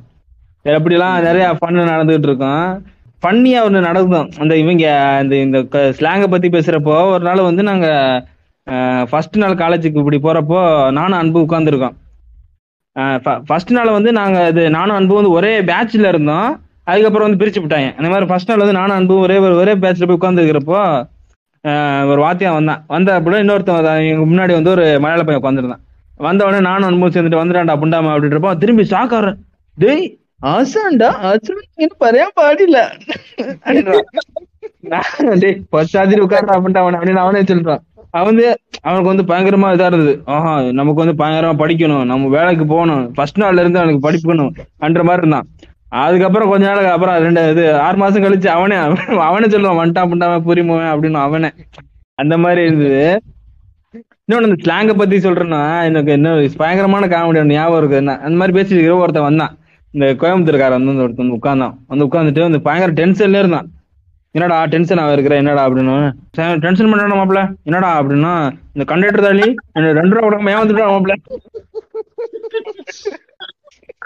அது பஸ் டிக்கெட்டு இந்த வடிவேலுக்கு அப்படி வர தெரியுமா, 2 ரூபா இருப்பா தானே அப்படின்னு இருக்கேன். கோயம்புத்தூர்ல இது வேற சொல்ல மறந்துட்டேன் பாரு, கோயம்புத்தூர்ல வந்து ஊரு பேர்லாம் பாங்கிற காமெடியா இருக்கும். மலுமிச்சம்பட்டி, அந்த பட்டி, இந்த பட்டி, எருமநாயக்கம்பாளையம், கோபிச்செட்டிப்பாளையம், கோபிச்செட்டிப்பாளையம் வேற, அது எருமநாயக்கம்பாளையம், கவுண்டம்பாளையம், அந்த பாளையம் இந்த பாளையம் இருக்கும். அப்புறம் புதூர் நிறையா இருக்கும். அப்புறம் இந்த மாதாம்பட்டி, அப்புறம் அந்த இது பீலமேடு, குண்டிப்பதி, காரமடை, என்ன குண்டிப்பதியா, குண்டிப்பதி எல்லாம் பேர் இருக்குமா, கும்டிப்பதி, அப்புறம் அது கும்டிப்பதி, காக்காசாவடி, இந்த மாதிரி நிறைய ஊர் இருக்கும். ஆமா, அலபாமால ஃபர்ஸ்ட் இந்த போர்டு நம்ம பார்த்து சிரிச்சுக்கிட்டு இருப்போம் நான் எல்லாரும் உட்காந்துட்டு. அவன் வந்து இந்த மாதிரி ஏதோ கவுண்டம்பாளையத்துல வந்து நினைக்கிறேன், கவுண்டம்பாளையத்துல வர்றப்போ வந்து டிக்கெட் எடுத்திருக்கான். அந்த 2 ரூபா கூட தர இருப்பா, காலேஜ் வர்றப்போ தர்றேன், ஸ்டாப் வர்றப்போ தர்றேன் அப்படின்னு இருக்கான். கடைசியில் ஸ்டாப் வர்றப்போ தர்றப்போ வந்து என்னமோ இருப்பா என்னமோ திட்டிருப்பான் போல இருக்கு. இவன் வந்து இந்த இன்ட்ரோவர்ட் சொல்லுவாங்க தெரியுமா, இப்ப கூட மீன் போட்டுட்டு இருக்கான் இல்ல அவங்க, அந்த மாதிரி வந்து அவன் வேற வந்து நிறைய பேர் இந்த மாதிரி 500 ரூபா எடுத்து நீட்டி இருப்பான் போல இருக்கு. காலையில வர பஸ் இல்ல, 7:30 மணிக்கு 8 மணிக்கு வர பஸ் இல்ல. அவனை டென்ஷன்ல பக்கத்துல திட்டி இருப்பான் போல இருக்கு. இவன் வந்து இப்படியே கேட்காமல வந்துட்டான். அவன்கிட்ட கேட்காமல வந்துட்டு காலேஜ் சொல்றான், மாப்பிள்ள அந்த கண்டக்டர் ஏமாத்திட்டா மாப்பிள்ள, 2 ரூபா ஓத்துட்டா மாப்பிள்ள அப்படின்னு அப்படி சொல்லிட்டு இருந்தான். இந்த மாதிரிலாம் பேசுவாங்க. எனக்கு அவங்க ஒரு ஸ்லாங் இப்படி பேசுவாங்கல்ல. இன்னொருத்தவங்க வந்து இந்த மாரக்காரங்க வந்து நாங்க புள்ளி பண்ணுவோம். மாரக்கார வந்து ஒரு 4-5 பேர் தான் இருந்தாங்க. மற்ற டிஸ்ட்ரிக்ட் வந்து இருக்கவங்களாம் மெஜாரிட்டி இருப்பாங்க இல்லை. நாங்கள் எப்படி அவளை புள்ளி பண்ணுறது அப்படின்னா, அவளை பார்த்து இந்த இந்த இந்த படம் அந்த டைம்ல வந்து வந்துருந்துச்சு, இந்த மதுரை சம்பவம் படத்துல பேசுவ மாதிரி இடலுக்கு, ஏ மாப்பிள்ள நாங்கெல்லாம் எங்ககிட்டே வா, நாங்கெல்லாம் மோசமானவங்க எல்லாம் முக்கியமானவங்க அப்படின்னு. அதுல ஒரு டைலாக் ஒண்ணு வரும், ஏ சுடுகாட்டு மண்டை, ஏய் தோப்பா பொடியா. அது அவன்கிட்ட பார்த்தால இந்த கையை சிம்பளை வச்சு எப்படி எப்படி பேசுவான். அவங்கள இரிட்டேட் ஆயிடுவானுங்க. அதுக்கப்புறம் அவங்கள மாத்திக்கிட்டானுங்க. அதுக்கப்புறம் இந்த மாதிரி பேசலாம் கொஞ்சம் கொஞ்சம் குறைச்சிக்கிட்டானுங்க அவனுல. நானு வந்து முத நாள் காலேஜுக்கு வந்தேன். முத நாள் என்ன பண்ணேன், எல்லாருக்கும் போனேன். ஒரு இந்த நம்ம சேட் குரூப் மாதிரி ஒவ்வொரு ரூமா இறங்கிட்டேன். ஒரு 5-10 நிமிஷம் ஒரு ரூம்ல, இன்னொரு 10 நிமிஷம். ஏன்னா எல்லா ரூம்லயும் அனலைஸ் பண்ணேன், எவன் இருக்கேன், எவன் தாம வரீங்க. ஏன்னா ஒரு ரூம்குள்ள போற முத நாள் 7 மணிக்கு போறேன். அப்போ உட்காந்து விட்டு விட பார்த்துட்டு இருந்தானுங்க. டிஃப்ரெண்ட் கைண்ட் ஆஃப் பீப்புள் அப்படியே அனலைஸ் பண்ணு. அந்த காலேஜ் லைஃப்ன்ற காலேஜ் லைஃப்ல ஹாஸ்டல் லைஃப்ன்றது ஒரு நெக்ஸ்ட் லெவல் ப்ரோ. உங்களுக்கு எல்லாமே நீங்க கத்துக்கலாம், இங்க நல்லது இருந்து எல்லாமே கத்துக்கலாம், நல்லா இருக்கும் அது. அப்புறம் ஆமா, அதுக்கப்புறம் என்ன ஆச்சுன்னா, அப்புறம் எல்லா ரூம்லும் போயிட்டு நமக்கு செட் ஆகிற எல்லாரையும் ஃப்ரெண்ட்ஷிப் பிடிச்சிக்கிட்டேன். அடுத்த நம்பர் கொடுத்து வாங்கி அப்படியே கேங் ஃபார்ம் ஆயிடுச்சு. அதுல என்னன்னா, ஒரு சென்னையில இருந்து ஒரு பாடு வந்தான். அவன் பேரு இன்னும் வந்து பாக்கெட் வரலாம். ஏன் தெரியுமா, எல்லாம் பாக்கெட்ல காசு வச்சிருப்பாங்க, பேனை வச்சிருப்பாங்க. மச்சான் காசு எடுத்து பாக்கெட்ல ஓடு, மச்சான் ஒரு ஓடு விடானா அப்படியே தப்புன்னு பாக்கெட் ஓலை கேக்குறப்போ இந்த பாக்கெட்ல இருந்து சாப்பிடு சாப்பிடு எடுத்து போட்டு இருப்போம். பாக்கெட்ல இருந்து பாக்கெட் ஓலை அந்த பாட்டுனா பண்ணா, மச்சான் வா மச்சான் அப்படின்னு கூப்பிட்டு போனான். இன்னும் எங்கடானா, வெளில போலாம் மச்சான். என்னடா முதல் நாளே வெளில ரூம் எல்லாம் பாக்க இது மச்சான், அதெல்லாம் பொறுமையா பாத்துக்கலாம் மச்சான். நேரா ஒரு டீ கடைக்கு கூப்பிட்டு போனான். டீ கடைக்கு ரொம்ப 2 தம்முன்னா, யாருக்குடா அப்படின்னா, உனக்கும் எனக்குதான் மச்சான். டே நான் அடிக்க மாட்டேன்டாண்ணா, சும்மா பக்கவே மச்சான், கம்பெனி கூட்டு மச்சான். அந்த தாய் அன்னைக்கு ஆரம்பிச்சு விட்டான். இங்கேயும் வர்றதுக்கு பெரும் பாடுபட்டு இருக்கேன் நானு. 4 புளோரிடாக்காரங்க வந்தாங்க. வந்து என் ரூம்ல வந்துட்டு, ஏ என்னையா மண்டை காய்ச்சலா இருக்குதியா, வாத்தியெல்லாம் ஒரு மாதிரி வந்துட்டு எங்கயா வாயா, போய் ஏதாவது பட்டறைய போடுவியா அப்படின்னா, பட்டறைய போடுவோம். நான் கூட சரி ஏதாவது சேரைக்கு வெல்டிங் வைக்க போறான், பட்டறையில தெரிஞ்சவருக்கிறாரு போல, அப்புறம் கூப்பிட்டு போனா காலேஜுக்கு பக்கத்துல இருக்கிற ஒயின் சாப்பிட போறாங்க. ஏய் இதெல்லாம் ஏன்டா போயிட்ட, வாயா போமியா, பட்டறைய போடுமியா, ஏய் என்னையா கூச்சப்படுறா வாயா அப்படின்னு கூப்பிட்டு போயிட்டு கட்டிங்க போட்டு விட்டுட்டானுங்க. நானும் ஒரு ஆர்வத்துல, ஏன்னா எல்லா தமிழ் படத்துலயும் ஹீரோ எல்லாம் முதல் சீன்ல சரகடிக்கிறானா, சரி எல்லா ஹீரோவும் அடிக்கிறானே நம்மளும் அடிச்சாதான் ஹீரோ ஆகும் போலன்னு சொல்லிட்டு கபாரம் அடிச்சுட்டேன். அடிச்சா எல்லாம் கிரிப்டன் சுத்தி விட்டுருச்சு. அவங்க இந்த சீரோ தெழியா அப்படின்னு அதுவும் பழகி விட்டாங்க. ஆஹா, அப்புறம் தான் புரிஞ்சு இதெல்லாம் செட் ஆகாது அப்படின்னு நினைச்சேன். ஆனா அப்பவே இந்த ஜிம்ஸ் ராஜா பாடு என்ன தெரிஞ்சுட்டா, அப்பவே இவன் பெரிய குட்டிக்காரன், இவன் பெரிய புறம்போக்கு, சிகரெட் அடிக்கிறான், கெட்டவன். இல்ல இவன் வந்து யோகி புண்டு எல்லாம் கிடையாது. இவன் வந்து என்ன பண்ண வந்துடுறான், இவன் சொன்னா தெரியும், ஒரு புளோரிடாக்காரன். அவன் என்ன பண்ண தெரியுமா, அந்த புளோரிடாக்காரன் காலேஜ் முடிச்ச உடனே அவனுக்கு வந்து வேகமா போவான். வேகமா போயிட்டு ட்ரெஸ்ஸை மாத்திட்டு வெளியில போவான். போயிட்டு ஒரு குவார்டர் வாங்கிட்டு வந்துடுவான். வார்டு அவன் வந்து வாட்ச்மேன்லாம் கரெக்ட் பண்ணி வச்சுட்டான். வந்த அன்னைக்கு வாட்ச்மேன்லாம் கரெக்ட் பண்ணி வச்சுட்டு போயிடுவான். காலேஜ் முடிச்ச உடனே வேகமா போவான். காலேஜுக்கு தவிர ஒயின் ஷாப் இருக்கும். போயிட்டு அந்த ஒயின் ஷாப்ல வாங்கிட்டு வந்து ஒரு குவார்டர் வாங்கிட்டு வந்து வச்சுட்டு ரூம்ல அடிச்சிருவான். வந்த உடனே ஒரு காலேஜ் முடிச்சு 6 மணி 6:30 ஒரு குவார்டரை போட்டுருவான். குவார்டரை போட்டு உட்காந்துருப்பான். அவங்க கூட சவகாசம் வச்சுக்கிட்டு இவன் என்ன பண்ணுவான் தெரியுமா, அவங்க கூட சேர்ந்து அதிகமா சரக்குலாம் அந்த டைம்ல நிறைய தான் அடிப்பான். இதுல அந்த புண்டாமன் என்ன பண்ணுவான்னா, என்கிட்ட காசு எல்லாம் வாங்கி குடிப்பான். ஒரு டைம் காசு வாங்கி குடிச்சிட்டு அந்த காசை திரும்ப பட்ட பால் இருக்கு, எனக்கு 100 ரூபா வாங்கி குடிச்சிட்டு இந்த தாயில்கிட்ட ஒரே ஒரு அவசரத்துக்கு 100 ரூபா கேட்டேன். 100 ரூபா கொடுத்துட்டு சரக்கு வாங்கி அடிச்சுட்டேன். ஆனா இவன் சொல்ற மாதிரி நிறைய தடவை தான் குடிக்க மாட்டேன், வாரம் ஒரு தடவை குடிப்பேன். அந்த சன் லீவ் தான். அதுவும் என்னை கெடுத்தவன்னா இந்த புளோரிடாக்காரன் தான். அந்த ஊரை நான் இன்னமும் மன்னிக்காத காரணமே இன்னும் என்ன குடிக்காரனா இருப்பேன். இதுதான் அவங்க இந்த மாதிரி. அதனால இந்த பாடு என்னை வந்து என்ன தெரியுமா, என் ரூம்ல இருந்த அந்த நாய் என்ன தெரியுமா பண்ணிச்சு, இந்த ஜிம்ஸ் நாய் விடிகால 4 மணிக்கு எழுந்திருச்சு படிக்கிறன்ற பேர்ல ரூம்ல லைட்டை போட்டு உக்காந்து படிப்பான். ஆனா போனும் நோண்டுவான்.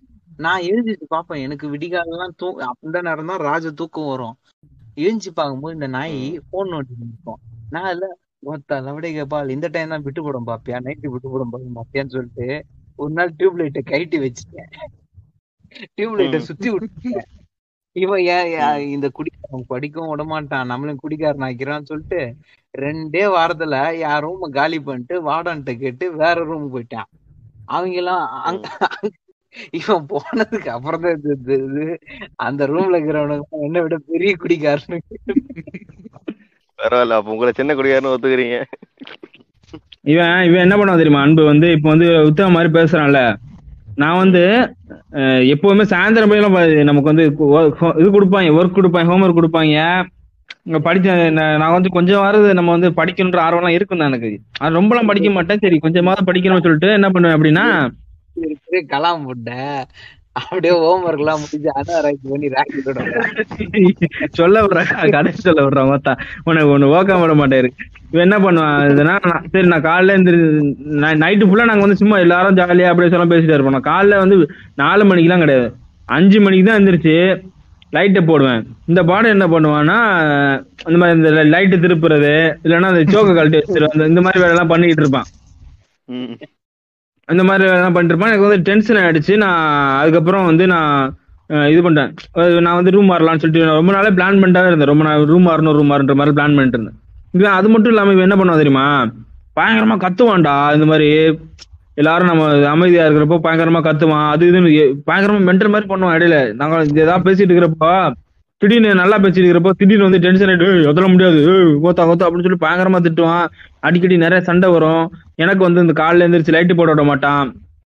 அது மாதிரிலாம் பயங்கர டென்ஷன் ஆகிறதுனால நான் வந்து எப்படா இவன் இந்த தேல்ட்டு வந்து எப்படியா ரூம் மாதிரி ஆகணுமே அப்படின்னு சொல்லிட்டு நான் அதை அப்படியே பார்த்துட்டு இருக்கிறப்போ இவன் வந்து என் ரூம்மேட்ல இவன் ஒரு கேரக்டர், இந்த மாதிரி இவன் ஒரு அரமெண்டல் மாதிரி ஒரு கேரக்டர். இன்னொருத்தன் வந்து இந்த இவன் இந்த புளோரிடாக்காரன் பாக்குறது மலை மாட மாதிரி இருப்பான். அவன் வேற என்ன பண்ணுவான்னா, ஒரு போர்வையை போத்திக்கிட்டு எப்ப பார்த்தாலும் போன் பேசிட்டே இருப்பான். யார்கிட்ட பேசுவான்னு தெரியாது, கேட்ட தங்கச்சின்னு அவன் வேற ஒரு குரூப். அவன் தங்கச்சிக்கிட்டு என்னடா பேசுறேன் நடராத்திரில பார்த்து போர்வையை போத்திக்கிட்டு இருந்தா, என்னடா நான் பேசுறேன்டா அப்படின்னா, சரி நீ பேசுறாப்பா அப்படின்னு சொல்லி விட்டுருவான். அவனை இன்னொருத்தன் அதான் அந்த மாதிரிதான் நினைக்கிறேன் நான் வந்து. ஏன்னா நாங்களே நிறைய டைம் கேட்டிருக்கேன், டே என்னடா தங்கச்சிக்கிட்ட இவ்வளவு பேச்சு பேசுறியாட்டு, அதான் என்னடா அது நல்ல ஃப்ரெண்டு மாதிரி எனக்கு தங்கச்சின்னு சொல்லிட்டு பேசிக்கிட்டு இருப்பேன். சரிடா அப்படின்னு அவனை விட்டுருவான். இன்னொருத்த வந்து என்னன்னா வந்து ஒரு என்ன சொல்றது, அவனும் புளோரிடாக்காரன் தான். அவன் வந்து எப்படின்னா ஒரு காதல் தோல்வின்ற மாதிரி அந்த இந்த பாட்டு இருக்கு தெரியுமா, கண்ணாடி இத ரிங்டோனே தான், கண்ணாடி இதயம் ஒன்று கை மீது விழுந்தது என்னன்ற அந்த மாதிரி பாட்டை போட்டுக்கிட்டு எப்ப பார்த்தாலும் சோகத்துல அப்படியே உட்காந்துருப்பான். யாருக்கிட்டையும் பேச மாட்டான், அதிகமா சாப்பிட மாட்டான், காலை சாப்பாடு மதிய சாப்பாடுலாம் கிடையாது, போய் டீ தான். டீ வந்து ஒரு நாளைக்கு 10 டீ 15 டீ குடிச்சிருவான் கேண்டீன்ல, டீயை குடிச்சு அடிச்சுக்கிட்டே இருப்பான். அது மாதிரி எனக்கு என்னடா ஆளு ஒவ்வொருத்தரும் ஒவ்வொரு மாதிரி மென்டலா இருக்கிறேன், இல்லை இவன் கூட நானும் பழம்பு போட்ட முடியாது, நமக்கு வந்து ரூம் மாதிரி ஆகணும். என்ன பண்ணுவான், நான் காலேஜ் முடிச்சுட்டு வருவான், மைக்ரோமேக்ஸ் போனை வச்சுட்டு நோண்டு நோண்டு நோண்டு நோண்டு நோண்டுவான். எவன் பேச மாட்டான். இதை இதை ஆபீஸ் எல்லாம் சொல்லுவாங்கல்ல, குஞ்சு சுர்ஜான் மேனேஜர் சொல்லுவாங்க, சில மேனேஜர் எல்லாம் குஞ்சு சுரிஞ்சுனே பேசுவானுங்க பாத்தியா. ஒரு கையில போன் நோட்டின்னு இன்னொரு கையில குஞ்சு சுரிஞ்சுனே இருப்பான். இல்ல மைக்ரோமேக்ஸ் போன் வாங்கறதுக்கு முன்னாடி இந்த போன் தான் இருந்துச்சு, இந்த பட்டன் போன் இருக்கு, நோக்கியா எஃப்எம் போன் இருக்கு தெரியுமா, அந்த எஃப்எம் போனை போட்டுக்கிட்டு பாட்டு கேட்டுக்கிட்டே இருப்போம் ஜாலியா. அதுல வந்து எனக்கு ரொம்ப பிடிச்சது எதுன்னா, அந்த ஒரு ஏதோ ஒரு எஃப்எம்ல வந்து தமிழ்நாடு எஃப்எம் தான், அதுல வந்துட்டு நான் அம்முக்குட்டின்னு சொல்லிட்டு ஒரு கேரக்டர் வந்து மலையாளத்துல பேசுற மாதிரியே பேசும், தமிழ் தான் அது. ஏன் நம்ம குட்டி சம்சாரிக்கும் இன்னும் நாங்களுக்கு வேண்டி பாட்டு நான் போடட்டோ ஓ அப்படின்னு சொல்லிட்டு ஒரு பண்ணிட்டு இருக்கோம். அந்த பாட்டை கேட்டுக்கிட்டு உட்காந்துருப்பேன் நான். சரி இந்த மெண்டல் பல்லிடம் தப்பிக்கலாமே அப்படின்னு சொல்லிட்டு நான் வேற ரூமுக்கு போனேன்.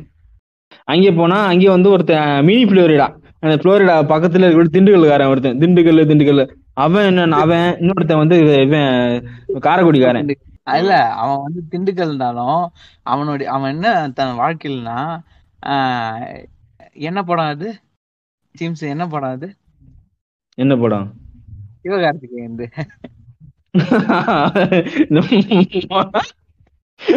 மனங்குத்தி பறவை, அது இல்லடா அதுக்கு அடுத்து வந்துச்சேடா, வருத்தப்படாது.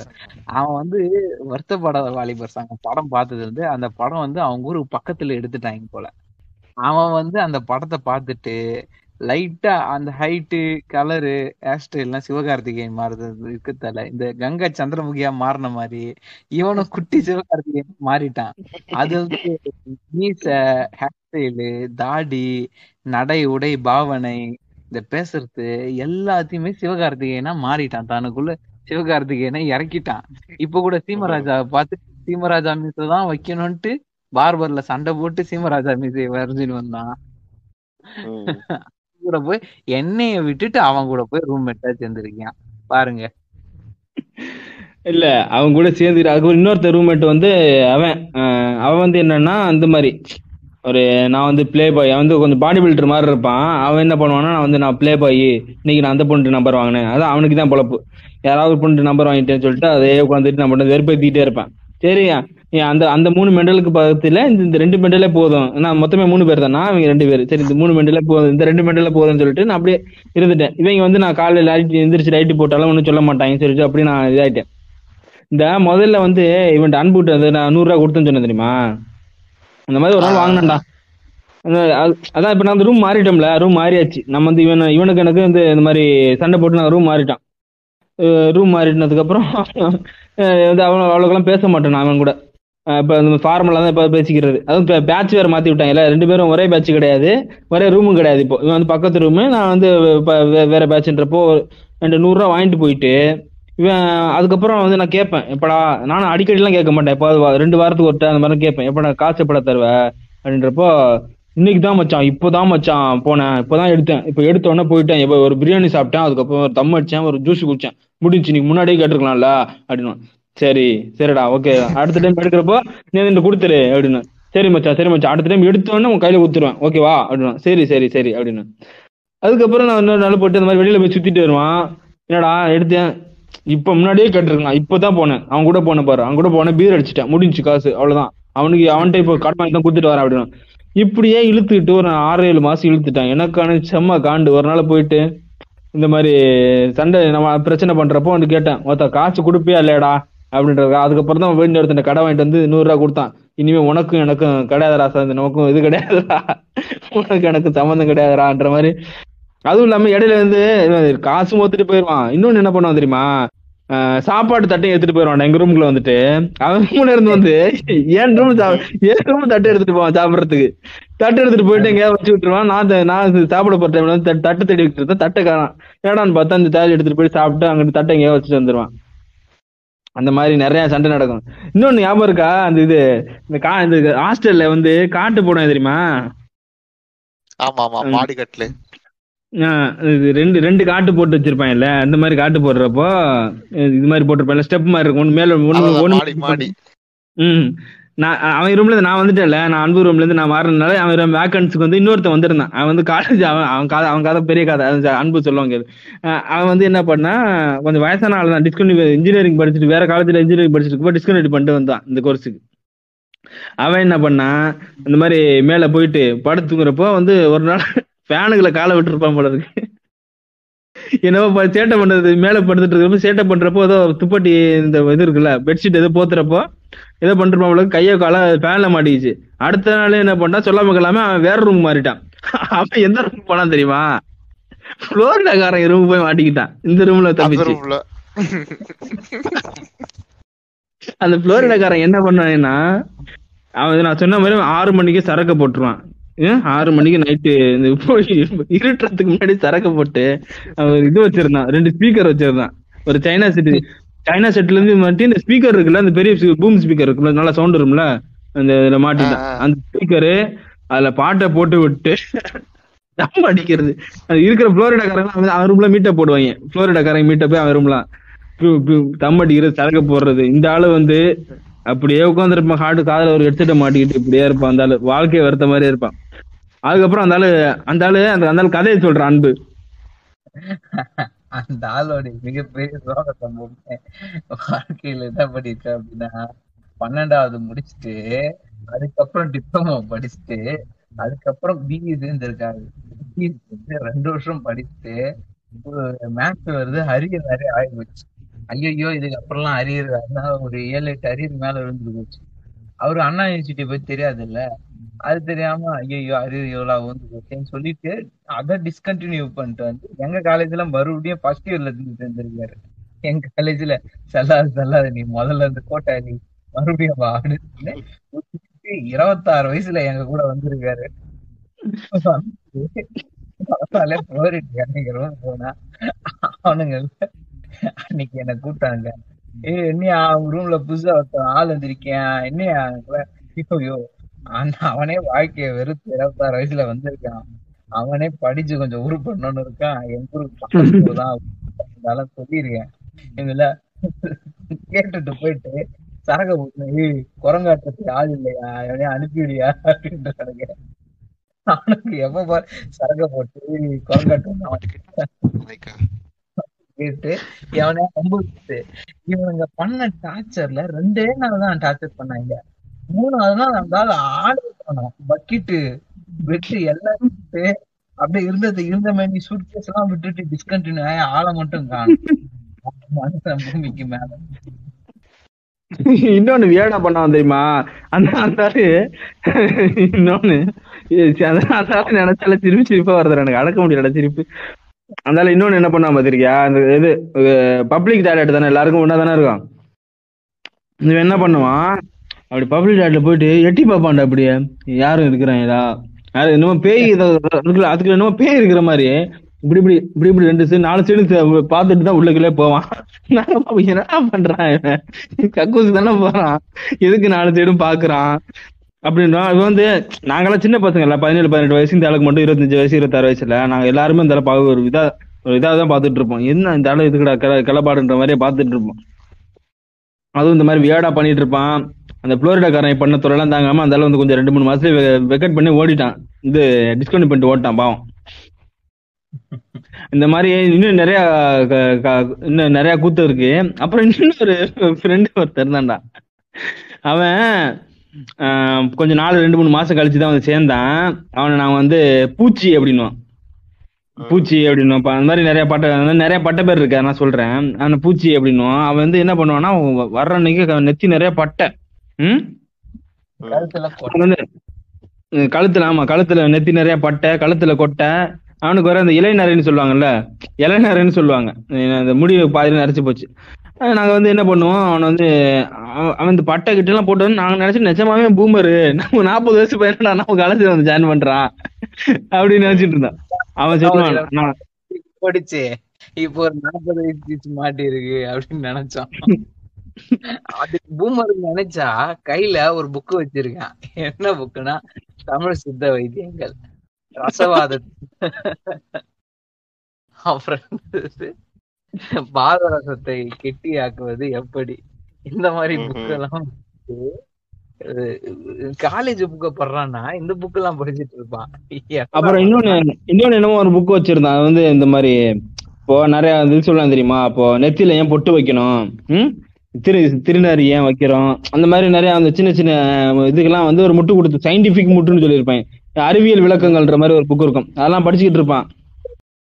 முன்னோர்கள் ஒன்றும் முட்டாள்கள் என்ற மாதிரி புக்கு படிச்சுக்கிட்டு இருப்பான். வந்து அவனையும் நாங்கள் அந்த மாதிரி ஏன்டா அப்படிலாம் இருக்கிற, அவனும் வித்தியாசமாவே இருப்பான், இந்த மாதிரி இது பண்ணுவான், சுத்திக்கிட்டு இருப்பான். அவனை வந்து ஆனா எல்லார்ட்டையும் வந்து அவன் உத்தம மாதிரியே பண்ணுவானே, நான் வந்து சித்தர் மாதிரி நான் வந்து தியானம் பண்ணுவேன் அதெல்லாம் சொல்லிக்கிட்டு இருப்பான். ஒரு நாள் வந்து நான் கையும் காலமா பிடிச்சிட்டான், விட்டு பார்த்துக்கிட்டு இருக்கிறப்ப பிடிச்சிட்டான்,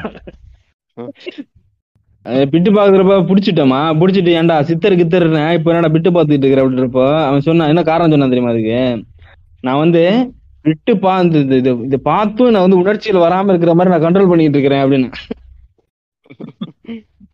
நான் வந்து இந்த இது அதுல வந்து இந்த மாதிரி உணர்ச்சியை கண்ட்ரோல் பண்றதுல வந்து நான் இது மாதிரி பழைய பயிற்சி எடுத்துக்கிட்டு இருக்கிறேன் அப்படின்னு அப்போ தெரிஞ்சு போச்சு வந்து ஒரு ஓலு புண்டை அப்படின்னு சொல்லிட்டு அதுக்கப்புறம் ஃபுல்லா அவனை வந்து கலாய்ச்சிட்டு இருப்போம்.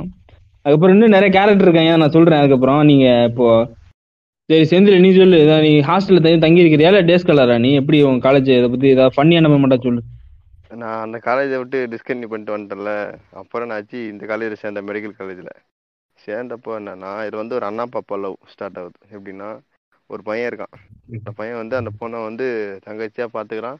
என்ன சொல்கிறாங்க எல்லாரும் எல்லா கிளாஸ் எதிரிலேயே வந்து அவங்க ரெண்டு பேரும் வந்து அடிக்க ரொம்ப பேசுகிறாங்கன்னு சொல்லி ரொம்ப க்ளோஸாக இருக்காங்கன்னு சொல்லி ஒரு பேர் நிறைய பொருளையெல்லாம் கிளம்புது. அப்போ அவன் கிளாஸில் ஒரு 50 பேர் 60 பேர் முன்னாடி வந்து சொல்கிறான், நானும் இந்த பொண்ணு வந்து நான் அண்ணா அவன் தங்கச்சி, ஒரு அண்ணனா வந்து அந்த பொண்ணுக்கு என்னென்ன தேவையோ எல்லாத்தையும் நான் பண்ணுவேன் அப்படின்னு கிளாஸ்லேயே எல்லாரும் முன்னாடியும் அஃபிஷியலாக அனௌன்ஸ் பண்ணிடுறான். அப்புறம் என்ன ஆச்சு, 2 மாதம் 3 மாதம் அப்படியே போயிட்டே இருந்தது. என்ன ஆச்சு அப்படியே பார்த்து லவ் பண்ணுறாங்கன்னு சொல்லி நியூஸ் வந்துச்சு. அவனும் வந்து ஆமாம் நான் லவ் பண்ணுறேன்னு சொல்லிட்டான். சொல்லிட்டு இன்னும் அடுத்த 2 மாதத்துல அந்த பொண்ணை கூட்டிட்டு போய் கல்யாணம் பண்ணிட்டாரு, ரெஜிஸ்டர் மேரேஜ் பண்ணிட்டான். ரெஜிஸ்டர் மேரேஜ் பண்ண காலேஜ் படிக்கும்போதே கல்யாணம் பண்ணிட்டான். அந்த பொண்ணு வந்து அவங்க வீட்டில் தாலி மட்டும் மறைச்சிட்டு பொண்ணு வீட்டில் இருக்குது, இவன் அவங்க வீட்டு பையன் வீட்டில் இருக்கிறான், யாருக்குமே தெரியாது. அடுத்த ஒரு 6 மாதத்துக்கு அப்புறம்னா அந்த பையனோட அக்காவுக்கு கல்யாணம், அவங்க அக்கா கல்யாணம் முடிஞ்சு ஒரு 2 மாதம் கழிச்சு வீட்டில் சொல்கிறான். அவங்க வீட்டிலலாம் மாட்டிக்கிட்டு பெரிய பிரச்சனையாயிடுச்சு. அப்புறம் அதெல்லாம் முடிஞ்சிச்சு. அவன் சொல்கிறான் காரணம், நீ ஏன்டா அது மாதிரி பண்ண யார்கிட்டையும் சொல்லாமல் பண்ணிக்கிட்டு, என்ன சொன்னான், நீங்கள் தான்டா காரணம், நான் அவளை வந்து தங்கச்சியாக தான் பார்த்தேன், நீங்கள் லவ் பண்ணுறீங்கன்னு சொல்லி சொல்லி தான் என் மனசுக்குள்ள நான் லவ் பண்ணணும் தாட்டே வந்துச்சு, நீங்கள் தான் காரணம் அப்படின்றான். இப்போ அவனுக்கு வந்து ஒரு பையனுக்கு 1.5 வயசு ஆகுது. அவங்க பையனுக்கு மொத்தம் எங்க நான் வந்து பாத்தீங்கன்னா ஏ மச்சான் ஆப்பு வச்சான் அந்த அந்த கேங் நானு. ஸோ எங்க நீங்க வந்து இந்த மெக்கானிக்கல் ராயல் மெக்குன்னு சொல்லிட்டு உட்காந்து ஏ மெக்கடா மெக்கடான்னு சொல்லிட்டு கூவ வேண்டியது, அதுக்கப்புறம் வேலை கிடைக்கிறதுன்னு உட்காந்துருக்கீங்க. சொல்லுங்க சொல்லுங்க. சொல்லுங்க. அதே மாதிரிதான் ப்ரோ எங்க மொத்தம் 7 செக்ஷன் எங்களோட இதுல எங்க பேட்ச்ல. அதான் நான் 7வது செக்ஷனு. எந்த காலேஜ்லயுமே போயிட்டு முட்டி மோதி எவனுமே சேர்த்துக்காம காசை கொடுத்து இங்க சேர்ந்த கூட்டம் தான் எங்க கூட்டம், அன்பால சேர்ந்த கூட்டம் எஃப் செக்ஷன். நாங்க இருக்கிற தருதலை பொறுக்கி எல்லாமே பார்த்தீங்கன்னா எங்க கிளாஸ்ல தான் இருக்கும். அதனால என் கிளாஸ்ல லாஸ்ட்ல ஒரு 2 பொண்ணுங்க வந்துச்சு. பொண்ணுங்க வந்தோடனே இவங்க என்ன பண்ணிட்டாங்க, ஒன்னா அந்த பொண்ணுங்களோட குரூப் ஆரம்பிச்சு எல்லாமே இருக்கிற கிளாஸ்ல இருந்து 50 பேருமே போயிட்டு ஒரே நேரத்துல ஹாய் ஹாய் ஹாய் ஹாய் ஆரம்பிச்சு அந்த பொண்ணுங்க கிளாஸ் வெறுத்து ஓடிடுச்சு, கிளாஸ் விட்டு வேற கிளாஸுக்கு மாறிடுச்சு. அப்புறம் என்னடா இந்த கிளாஸ்ல இந்த 2 பொண்ணுங்களும் போயிடுச்சுன்னு சொல்லிட்டு என்ன பண்ணேன், ரூமுக்கு போனா அங்கே ஒரு ரூம்ல உட்காந்துக்கிட்டு கம்ப்யூட்டர் சயின்ஸ் பசங்க அவனுங்கள்ட்ட இருந்து அவங்க கிளாஸ் குரூப் இருந்துச்சு, அந்த குரூப்ல இருந்து இருக்கிற தெலுங்கு கேர்ள்ஸ் ஹிந்தி கேர்ள்ஸ் எல்லா அந்த மாதிரி வாங்கி hi hi hi hi hi hi இங்கிட்ட இருந்து இவங்கள்ட்ட இருந்து மலையாளத்த பசங்க அவங்கள்ட்ட இருந்து நம்பரை வாங்கி ஹாய் ஹாய் ஹாய் ஹாய் அதுலதான் ஒரு 20 ஹாய் ஆரம்பிச்சா அதுல ஒரு 2 ஹாய் திருப்பி வரும். அது மாதிரி போட்டு ஓட்டிக்கிட்டு சிவில் கம்ப்யூட்டர் சயின்ஸு ட்ரிபிளி எல்லா கேர்ள்ஸும் யாருன்னே தெரியாது எல்லாத்துலேயும் சும்மா லூஸ் மாதிரி ரேண்டமாக இங்கிலீஷில் தெரிஞ்ச தங்கிலீஷில் எந்த ஊர் எல்லா அந்த மாதிரி பேசிட்டு அந்த மாதிரி ஓட்டிகிட்டு இருந்தோம். நானும் ஃபர்ஸ்ட் இயர் அந்த மாதிரியே ஓட்டி கழிச்சேன். என்னன்னா நம்ம ஜாவா பொண்ணுங்கன்னு சொல்லும் போது தான் எனக்கு ஞாபகம் வந்தது. நானும் மெக்கு தான், ஜிம்ஸ் ராஜா மெக்கு தான். இதில் என்னன்னா நானும் ஜிம்ஸ் ராஜாலாம் ஒரே கிளாஸில் இருந்தோம். அடுத்து என்னன்னா நல்லா 80% மேல எடுத்தவங்க எல்லாம் ஒரு பேட்சு, படிக்காத மக்கு பசங்கள்லாம் இன்னொரு பேட்சின்னு பிரிச்சாங்க. இல்ல ஓத்துரு ஓத்துரு ஓத்துரு அப்படிலாம் பிரிக்கல, அவன் பேரை வச்சு நம்ம ரேண்டமா பிரிச்சேன். எவ்வளோ ஓத்துரு வயசு நீ எத்தனை, நீ எவ்வளோ பர்சன்ட் வாங்க? 87 ஓத்துரு அப்படியே எந்திரி சொல்லு. அப்படி பிரிக்கும் போது நான் வந்து மொத பேட்சில மாட்டினேன். எங்க கிளாஸ்ல இப்படி இந்த ஜீம்ஸ் ராஜா தூக்கி ரெண்டாவது பேட்சில போட்டாங்க. இல்ல 4 புளோரிடா, இல்ல இந்த புளோரிடாக்காரங்க, இந்த திண்டுக்கல்காரங்க, இந்த இந்த உருப்படாதவனுங்க எல்லாம் ஜிம்ஸ் ராஜா. ஜிம்ஸ் ராஜா விடிகால 4 மணிக்கு எஞ்சி படிச்சு நம்ம பட்டயம் வாங்கி பதக்கம் வாங்கணும்னு நினைச்சவன். அவன் கூட இப்படி 10 பொறுக்கி புறம்போக்கு வந்தவனே அவனுக்கு நெஞ்சு தாங்கல. பிரிச்சவனே எங்க கிளாஸ்ல எப்படின்னா பாதி பேர் வந்து மல்லூஸ் வந்துட்டானுங்க.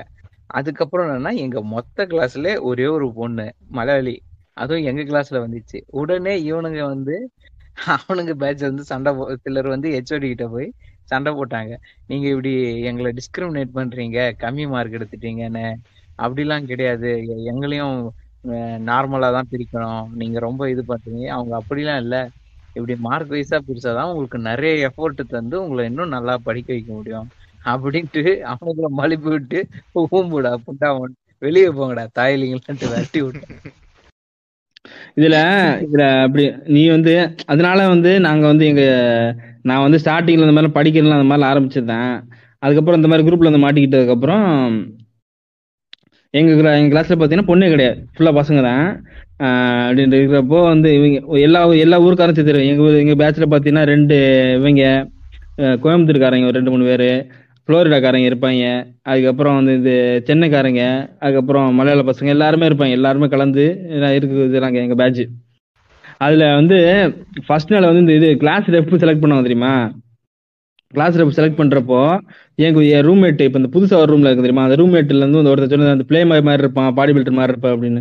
அவன் வந்து ஃபர்ஸ்ட் நாள் அந்த டைமில் வந்து யூனிஃபார்ம் வர்றதுக்கு முன்னாடி வரைக்கும் அவன் வந்து நல்லா அந்த கழுத்து நிறைய பட்டன் போட்டுட்டு வருவான்ற மாதிரி, அந்த மாதிரி கழுத்து நிறைய பட்டனை போட்டுக்கிட்டு டக்கின் பண்ணிட்டுலாம் வந்து இருந்தானே. அவனை வந்து நல்ல பையன் நினைச்சு வந்து அவன் கிளாஸ் டீச்சர் வந்து அவனுக்கு வந்து கிளாஸ் ரெப் போஸ்ட்டை கொடுத்துட்டான். ஒரு வாரம் கழிச்சதுக்கு அப்புறம் தான் தெரியுது இவன் சரியான ரவுடி கழுசட, இவன்ட்டு இருந்தா சரிபட்டு வராது அப்படின்னு சொல்லி அதுக்கப்புறம் மாத்தி விட்டான். அதுக்கப்புறம் எங்க பேட்சே தண்ணி தெளிக்கிற மாதிரி ஆரம்பிச்சிருவானுங்க. ஏன்னா எங்க பேட்சில் வந்து ஒருத்தர் இருப்பான், அவன் வந்து கொஞ்சம் பயங்கரமான சோம்பேறி, வந்து பயங்கரமான சோம்பேறி இருக்குல்ல சோம்பேறி, அவன மாதிரி சோம்பேறி பார்க்க முடியும். அவனை பத்தி எனக்கு தான் நல்லா தெரியும். அவன் யாருன்னா புளோரிடாக்காரன். அவன் வந்து இந்த மாதிரி அவங்க கிளாஸ் தான். இந்த எங்க காலேஜ்ல ஒரு ரூல்ஸ் இருந்துச்சு, ஃபர்ஸ்ட் இயருக்கு அப்புறம் ஹாஸ்டல் கிடையாதுன்னு விரட்டி விட்டாங்க மொத்த பேரையும், மெக்கு பசங்க எல்லாருக்கும். நாங்க எல்லாம் வெளியே வீடு எடுக்கிறோம். அப்போ என் கூட தான் அவன் வீடு எடுத்தான், நாங்க எடுத்து தான் தங்கிட்டு இருந்தான். அவன் லிட்டரலா காலேஜ் ஃபர்ஸ்ட் இயர்ல இருந்து காலேஜ் பாஸ் அவுட் வரைக்கும் ஒரே ஒரு லுங்கி தான் வச்சிருந்தான். ஒரு லுங்கி, ஒரு ஷர்ட், ஒரு பேண்ட், இது எல்லாம் வச்சிருந்தேன். அது நீ இப்போ வந்து ஒரு பர்சன் வந்து நினைச்சு பாக்குறேன்னு வச்சுக்கேன். இப்போ நான் வந்து நீ வந்து இப்போ நான் அன்பு நினைச்சு பாக்குறேன்னா அது மேபி அவன் ஃபேஸ் மட்டும் தான் ஞாபகம் வரும். அவன் வந்து என்ன ட்ரெஸ் வந்து மேபி வேற ஏதாவது ட்ரெஸ் போட்டுட்டு இருக்கலாம். ஆனா இவனை நினைச்சு பாக்குற மட்டும் ஒரு பச்சை கலர் டிஷர்ட் வச்சிருந்தான். அந்த பச்சை கலர் டிஷர்ட், அந்த லுங்கி, அது மட்டும் தான் ஞாபகம் வரும் எப்ப நினைச்சு பார்த்தாலும். ஏன்னா கட்ட தெரியாது, அத சுத்தி உள்ள சொருவிக்கும். நாங்க என்ன பண்ணுவோம்னா ஜட்டி வர போட மாட்டான்டா, ஜட்டி வர போட சுத்தி இருப்பான். நாங்க வந்து அப்படியே லுங்கி இழுத்து விட்டுருவான். அவன் வந்து பிடிச்சி ஜட்டியை பிடிச்சிட்டு அப்படியே ஓடிட்டே இருப்பான். அவன் வந்து பயங்கரமான சோம்பேறி. என்ன பண்ணுவான் அப்படின்னா வாத்தியார் வேற என் கிளாஸ்லாம் ஸ்ட்ரிக்ட், பயங்கரமான ஸ்ட்ரிக்டா இருப்பான். அந்த அட்டண்டன்ஸ் சொல்றப்போ வந்து எந்திரிச்சு வந்து பிரசன்ட் சார்னு சொல்லணும். இவன் என்ன பண்ணுவான் தெரியுமா, இவன் பேரு வந்து இப்போ என்ன சொல்றது, மேபி ஒரு ஸ்ரீகாந்த்னு வச்சுக்கோங்க. என் பேரு ஸ்ரீகாந்த் அப்படி சொல்லி வர்றப்போ ஸ்ரீகாந்த் அப்படின்னு சொல்லி கூப்பிடுவான். அப்படியே உட்காந்து இருப்பான்டா, பாத்துக்கிட்டு இருப்பான்டா அந்த வாத்தியார். அப்படியே பாத்துக்கிட்டு இருப்பான், ஐ கான்டாக்ட்ல இருப்பான் அந்த வாத்தியார் கூட. ஸ்ரீகாந்த் அப்படின்னு வந்தாலும் திரும்ப அப்படி உட்காந்துருப்போம். நாங்க பின்னாடி இருந்தது யானைக்கு இது மாட்டுக்கு தார் ஊத்தி குத்துவான் தெரியுமா, அந்த குத்த பேனா வச்சு எந்திரா அப்படின்னு. அதுக்கப்புறம் அப்படி அசண்ட் அசண்ட் இப்படி எந்திரிச்சு இப்படி நிப்பான். அந்தாலும் என்ன சொல்ல தெரியுமா, யூ ஆர் ஆப்சென்ட் அப்படின்னா அப்படி சரின்னு சரி திரும்ப உட்காந்துருவான் அவன். இந்த மாதிரி கிளாஸுக்கு வந்து அந்த அளவுக்கு சோம்பேறிடா. அவனுக்கு எந்திரிச்சு பிரச்சனை சொல்றது கூட எந்திரிக்க மாட்டான். பாத்து மூஞ்சி மூஞ்சியை பாத்துக்கிட்டு இருப்பான். எப்படி சொல்லுவான் தெரியுமா, பிரசன் சார் விஷ்ணு சார் அப்படின்னா, அதுவும் எந்திரிக்கவும் மாட்டான், சத்தமாவும் சொல்ல மாட்டான். பிரசன் சார் விஷ்ணு சார் அப்படின்றான். அது இருந்தாலும் காதல கேட்காது. அவன் எந்திரிச்சு எப்படி முக்கி முக்கி நாங்க அவன் குத்துவோம், நானும் பக்கத்துல இருந்து குத்துவேன், எந்திரா எந்திரா அப்படின்றப்போ அதுக்கப்புறம் எந்திரிச்சு நிக்கிறப்போ ஆப்சென்ட். அந்த மாதிரி நிறைய அவன் கிளாஸுக்கு ஆப்சென்ட் நிறைய வாங்கின கதை நிறையா இருக்கு. இவன் அந்த மாதிரி அந்த டிஷர்ட் அந்த இதை போட்டு சுத்திட்டு இருப்பான். அவனை பட்டை பேர் வச்சு கூப்பிடுவான், ஏன்னா பாபான்னு சொல்லி கூப்பிடுவான். பாக்குறதுக்கு கொஞ்சம் குண்டா இருப்பான். அந்த இந்த படம் தெரியுமா, எப்படி அவன் மிகப்பெரிய சாகசம் பண்ணுவான். நம்மலாம் இப்பதான் வியாழக்கிழமை ஆனா இந்த பாபா கோஷ்டி ட்ரிகர் பண்ணுவோம். அவன் 2010 பாபா கோஷ்டி எல்லாம் ட்ரிகர் பண்ணி வாயிலே மீன் போடுவான். அவனுக்கு இந்த பாபா கோஷ்டியை பார்த்தாலே பிடிக்காது. அவங்கள பார்த்த உடனே அவங்களுக்கு பண்ணி விட்டு எஸ் ஆயிருவான். அதுக்கு காரணம் என்ன தெரியுமா, எஸ்பிபி ஒரு படம் நடிச்சிருப்பான் தெரியுமா, பாபா பாபா அப்படின்னு சொல்லிட்டு எஸ்பிபி அந்த பாபா கோமா கூட சுத்திக்கிட்டே இருக்கும். ஆமா ஆமா, அந்த அந்த படத்தை பார்த்துட்டு இவன் அதே இவனும் குண்டாவே இருப்பான். அவன் சொல்லுவான் அந்த பாபா பாபான்னு சொல்றான் அப்படின்னு. இவன் அதே மாதிரி சொல்லுவான் பாபா பாபா அப்படின்னா.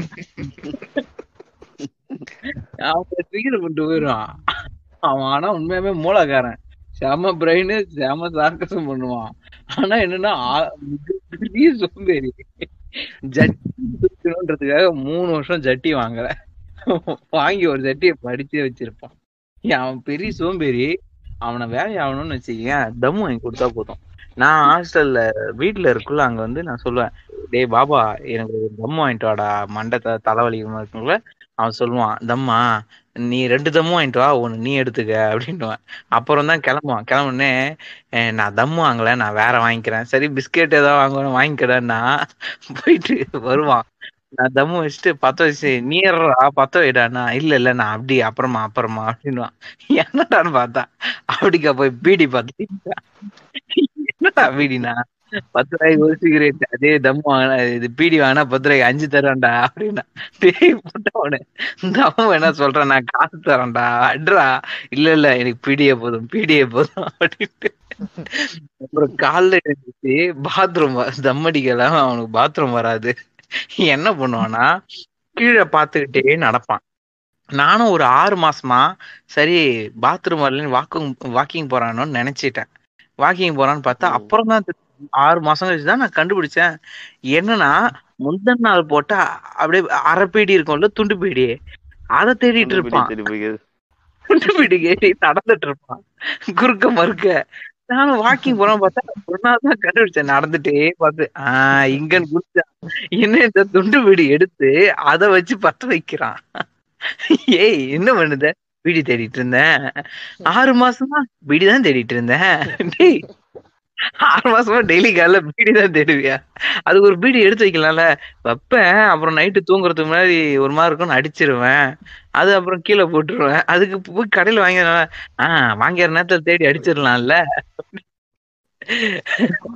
அவன் இன்னொன்னு பண்ணுவான் ஞாபகம் இருக்காடா, அது இந்த அவன் நாங்க கூட நான்லாம் அந்த ஒரு ஃபர்ஸ்ட்ல ஒரு 6 மாசம் தான் இந்த எஃப்எம் போன் வச்சிருந்தேன். அதுக்கப்புறம் மைக்ரோமேக்ஸ்ல கோர்ட்டி ஃபோன் ஒன்று, கோர்ட்டி கீபோர்டு இருக்கக்கூடிய மாடல் மறந்து போச்சு. இடையில பார்த்தீங்கன்னா இந்த ஒரு பால் மாதிரி இருக்கும், கர்சர் இருக்கு மாதிரி மூவ் பண்ணுறதுக்கு, அந்த ஃபோன் வச்சிருந்தேன்.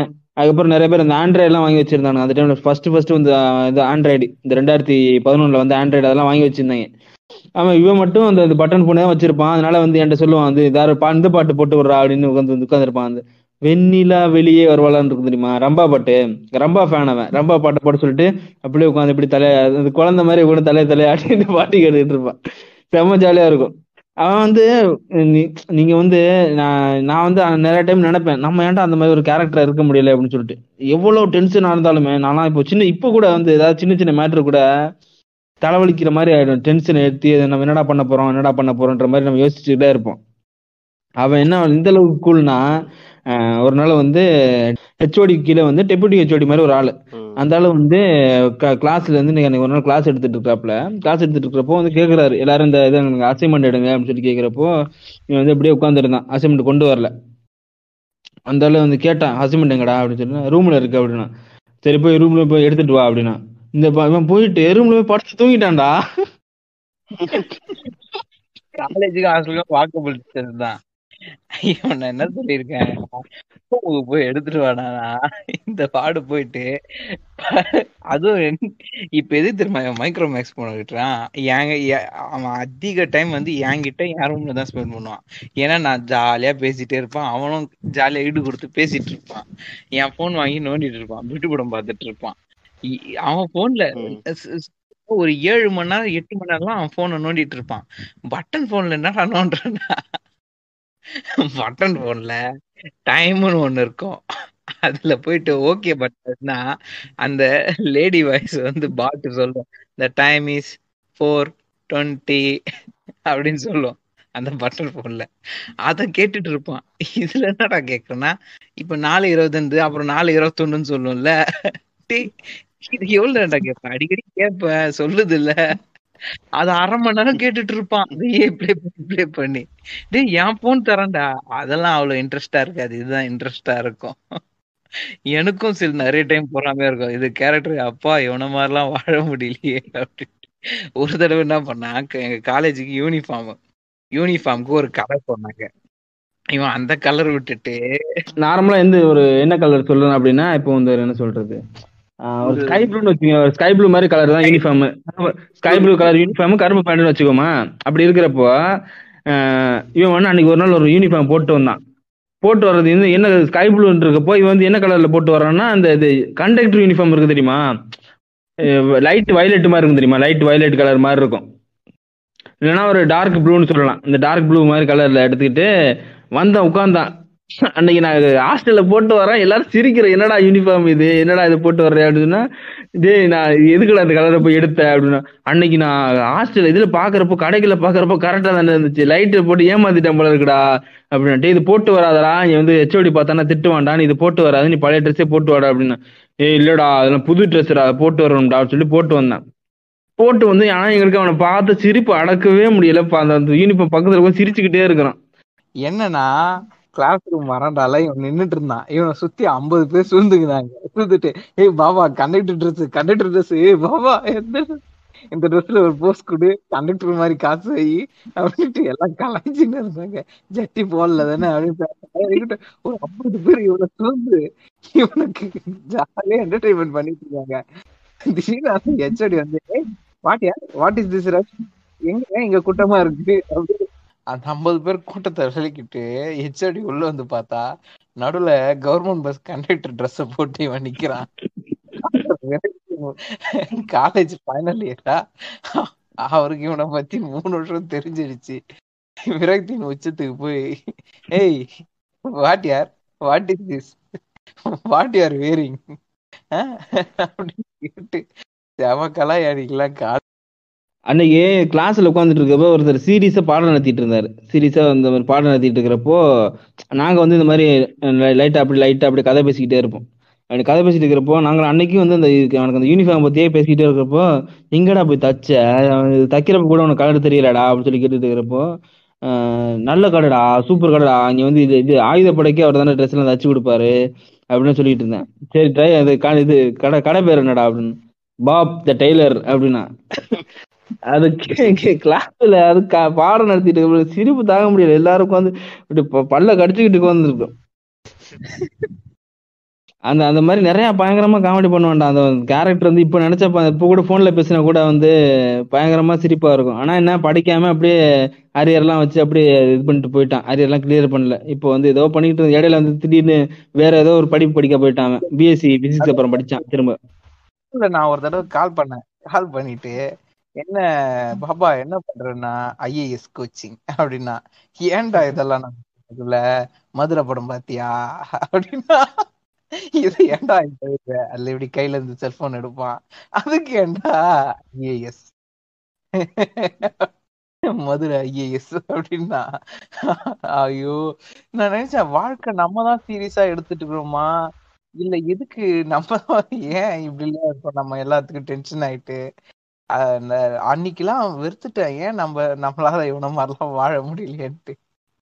எங்க கிளாஸ்ல என்ன பண்ணுவாங்க, கஷ்டப்பட்டு ஹெச்ஓடி கிளாஸ் ப்ரொஜெக்டர் இருக்கும், ஏன்னா ப்ரொஜெக்டரில் கஷ்டப்பட்டு பிபிடி எல்லாம் கிரியேட் பண்ணி என்ன பண்ணுவார், ஸ்டாஃப் நடந்துட்டு இருப்பாரு. இவங்க என்ன பண்ணுவாங்க, இங்கேருந்து எம்ஐ ஃபோன் ஒன்று வச்சுக்குவாங்க, ஃபோன் ஒன்று வச்சுக்கிட்டு ஃபர்ஸ்ட் ஆஃப் பண்ணுவாங்க. அப்போ என்ன பண்ணும், சரி ஏதோ இதில் ஆஃப் ஆயிருக்குன்னு சொல்லிட்டு என்ன பண்ணுவாங்க, திருப்பி ஸ்டாஃப் போயிட்டு கஷ்டப்பட்டு திருப்பி எல்லாத்தையும் ஆன் பண்ணிட்டு திருப்பி இது பண்ணுவாங்க. திருப்பி இங்கேருந்து எல்லாத்தையும் ஆன் பண்ணி விட்டுருவாங்க. ஆன் பண்ணிவிட்டு நம்ம என்ன பண்ணுவோம், ஒருத்தனை டார்கெட் பண்ணிடுவோம், எல்லாம் அவனை திரும்பி பாருங்கடான்னு. ரெண்டாவது ஆஃப் பண்ண சம்மந்தமே அவன் தூங்கிட்டு இருப்பான், அவனை பிடிச்சி எழுப்பிவிட்டு எல்லாம் திரும்பி பார்ப்போம், பார்த்தா அவனுக்கு நீ ஆப்சன்ட்ரா அவனுக்குன்னு சொல்லிட்டு இவன் ஆப்சன்ட் ஆக்கி அவனை வெளியே பிடிச்சி விட்டுருவாங்க. அந்த மாதிரிலாம் பண்ணுவாங்க. அப்புறம் ஸ்டாஃப் என்ன பண்ணுவாங்க, ஏதாவது நடந்துட்டு இருக்குல்ல திடீர்னு ஊ ஊன்னு ஊழையெல்லாம் விடுவானுங்க. சம்மந்தமே இல்லாமல் ஊழ விடுறது. இது நான் இந்த என் காலேஜில் வந்து இந்த மாதிரி இதனைக்கு பசங்களை வந்து கேட்க முடியாது, ஸ்டாஃப் வந்து எதுவுமே கேட்க முடியாது. அவங்க பசங்க வைக்கிறதான் சட்டம், அவனுங்க பண்றதுதான் ராஜ்யவங்க. அந்த மாதிரி ஒரு காலேஜில், அதுவும் எங்க கிளாஸ் சொல்லவே தேவையில்ல, இருக்கிற அந்த ஜாம்பவான்கள் எல்லாமே கடைசியா வந்து சேர்ந்தனால ஒரு ரொம்ப ஒரு கட்டுக்கடங்காத கிளாஸ் எங்க கிளாஸ். இது பீச்சுக்கு போகலான்னு சொல்லி ஒரு 10 பேர் கிளம்பி போகிறோம். கரெக்டாக வந்து கொரோனாவுக்கு முன்னாடி டைம் போகிறோம். ஒரு வருடம் பயப்படுறான், ஏ பீச்சுக்கு போனால் ஸ்விம்மிங் பூல் போவேனான்னு ஒருத்தர் சொல்கிறான், இன்னொருத்தன் போயே ஆகணும் இவ்வளோ தூரம் வந்துட்டோம். பீச்சுக்கு போய் ஸ்விம்மிங் பூல் போய் குளிச்சோம். நான் முதல்ல மெரினா பீச்சில், அதான் கொரோனா ஸ்டார்டிங் டைமு போயிட்டு. என்ன சொல்ற நீ புரியல? ஸ்விம்மிங் பூல் இருக்கு மெரினா பீச்சில், மெரினா பீச்சில் ஸ்விம்மிங் பூல்லாம் இருக்கு. நான் போனது கிடையாது. ஓகே ஓகே இருக்கு இருக்கு. ஆமாம் எல்லாம் குளிக்கிறானுங்க. ஒருத்த மட்டும் நான் குளிக்க வரமாட்டேன்னு வெளியே உட்காந்துட்டான். என்னடான்னு கேட்டால், இல்லைடா நான் ஃபோன் வாங்கியிருக்கிறேன், நான் ஃபோனை எங்கேயே வச்சுட்டு கூட இல்லை, லாக்கர் இருக்குதுடா லாக்கரில் வச்சுட்டு வாடா. இல்லை பரவாயில்ல, அது வாங்கி 2 நாள் தான் ஆகுது, நான் ஃபோனை வைக்க மாட்டேன், நான் கையிலே நான் குளிக்கவே வரல அப்படின்ட்டான். சரி ஓகே நமக்கு லாக்கர் செலவு மிச்சன்னு சொல்லி எல்லா துணியும் எல்லா பேக்கையும் அவங்ககிட்ட வச்சுட்டானுங்க. வச்சுட்டு எல்லாம் குளிச்சுட்டானுங்க. குளிச்சு முடிச்சுட்டு என்ன ஆச்சு, சரி இப்போ தண்ணியில் கால் நினச்சிட்டு வரலாம் பீச்சுக்கு விஷயமா உள்ளே போய் குளிக்கலான்னு உள்ளே போனானுங்க. அவன் என்னடானா ஓரமாக நிற்கிறான், நான் வரவே மாட்டேன்டா, ஃபோன் தெரியாமல் ஊந்துட்டா கூட என்ன பண்ணுறதுன்னு சொல்லி சொல்லணும்ண்ணா. ஒருத்தர் என்ன பண்ணா, அவன் லாஸ்ட்டாக அப்போ தான் அவன் என் கேங் கூட வரல, தனியாக வந்தான். தனியாக வந்தவன் என்ன பண்ணான், எங்கே இருக்குன்னு ஃபோனில் இல்லை அவனு சொல்லிட்டோம். கரெக்டாக லொக்கேஷன் போய் கரெக்டாக வந்துட்டான். அவன் வந்து வந்தவன் என்ன நினச்சான்லாம் தெரில, அவன் புது ஃபோன் வாங்கினா அவன் தெரியுமாலாம் தெரில, ஒரே தள்ளுனா போச்சு. அந்த எம்ஐ ஃபோனு 14,000 15,000 வாங்கின. 2வது நாளே ஃபோனு ஃபுல்லாக தண்ணி. அவரும் போட்டு தண்ணி அங்கேயே அடிச்சுட்டு புரள்றானுங்க அந்த கடல் தண்ணியிலேயே. சர்வீஸ் சென்டருக்கு போனால் அதெல்லாம் பண்ண முடியாது, தண்ணியில் ஒன்றும் ரெடி பண்ண முடியாது அப்படின்னு சொல்லுங்க. வேணா ஒரு 1,500 எடுத்துக்கிறோம் அப்படின்ட்டானுங்க. நான் சொன்னேன், ஆனால் 2 நாளுக்கு முன்னாடி தானே வாங்கணும் அப்படின்னா, அதனால தான் 1,500 அப்படின்னானுங்க. வாங்கின 2வது நாளே அந்த ஃபோனை காலி பண்ணானுங்க.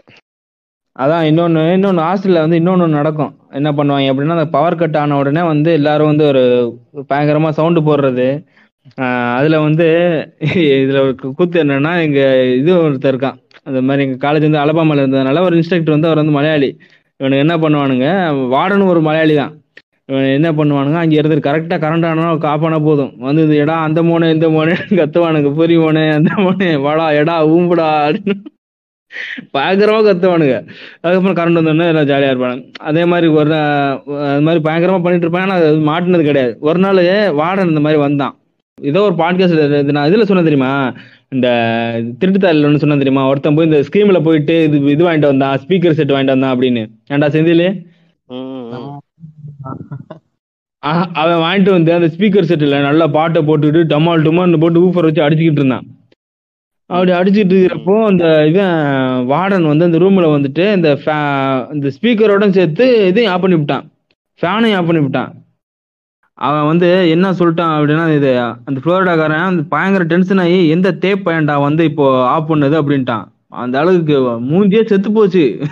ஏன்னா எல்லா ரூம்மேட் 2 பேர் இருக்கிறாங்க, வெளியிலாம் பசங்க இருக்கிறாங்க, என்னடா இப்படி திட்டிப்பிடான்னு சொல்லிட்டு அந்த அப்போ ஒன்றுமே சொல்லலை, அப்படியே போயிட்டு அதுக்கப்புறம் இன்னொரு வார்டன் இருக்காப்புல, கொஞ்சம் பயங்கரமான ஆள், அந்த ஆளை கூப்பிட்டு இவனை வச்சு மிரட்ட சொல்லி அப்படிலாம் பேசிக்கிட்டு இருந்தேன். சரி அதை ஹாஸ்டலில் போட்டோம். அதுக்கப்புறம் என்னென்னு நம்ம வந்து இந்த மாதிரி இப்போ அன்பு சொன்னான், அந்த வந்து ஃபஸ்ட்டு வந்து ஃப்ளோரிடாக்காரன், அப்புறம் அந்த சென்னைக்காரன் வந்து இழுத்துட்டு போய் தம் அடிக்க வச்சேன் சரக்கு அடிக்க வச்சேன் அப்படின்னு.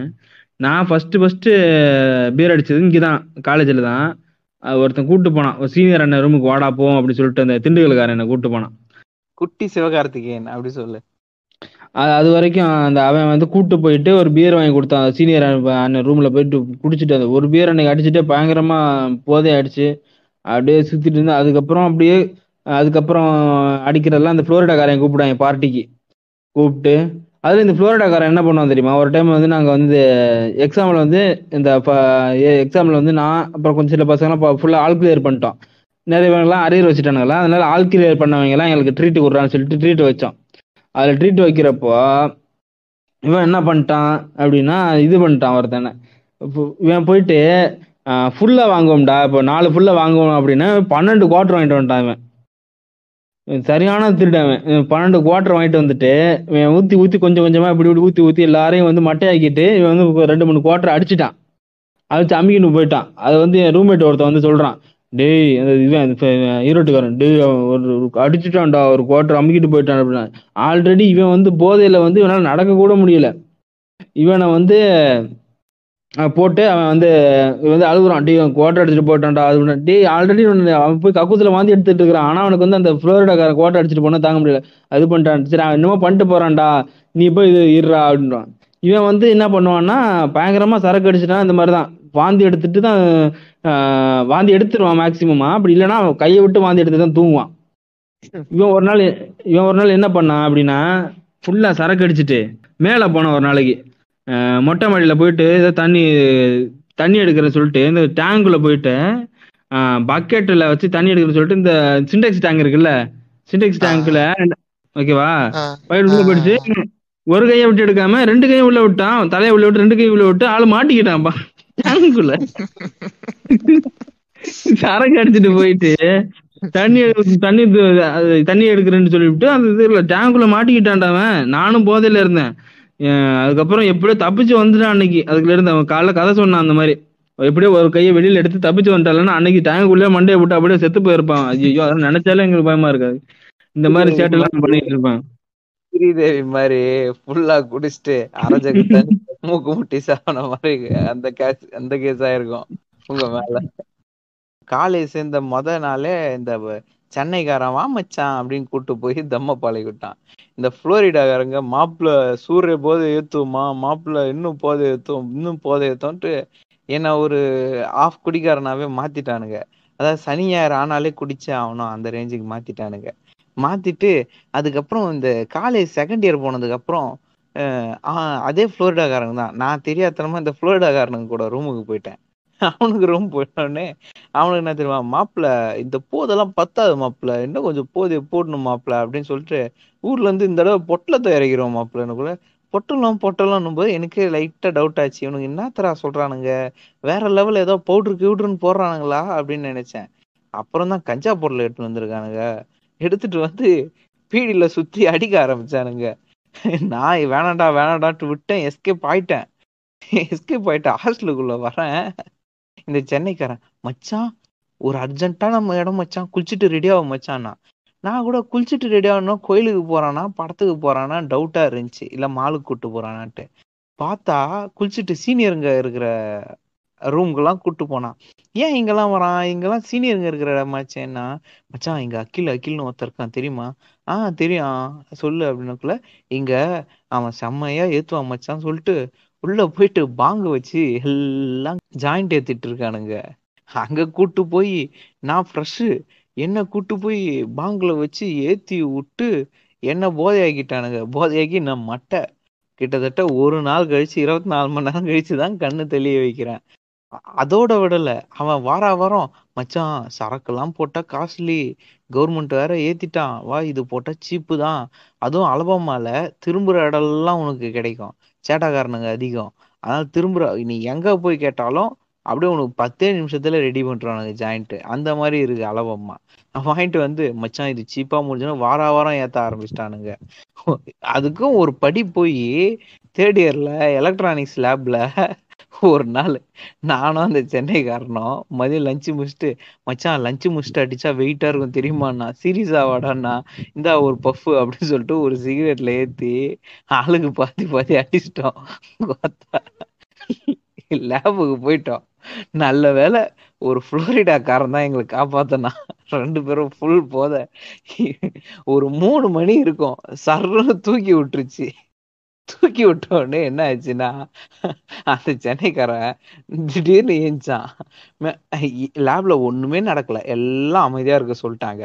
திடீர்னு ஏஞ்சி அந்த மேடம்கிட்ட போய், மேடம் ஏன் மேடம் ஒண்ணுமே நடத்தல நீங்க அப்படின்றான்.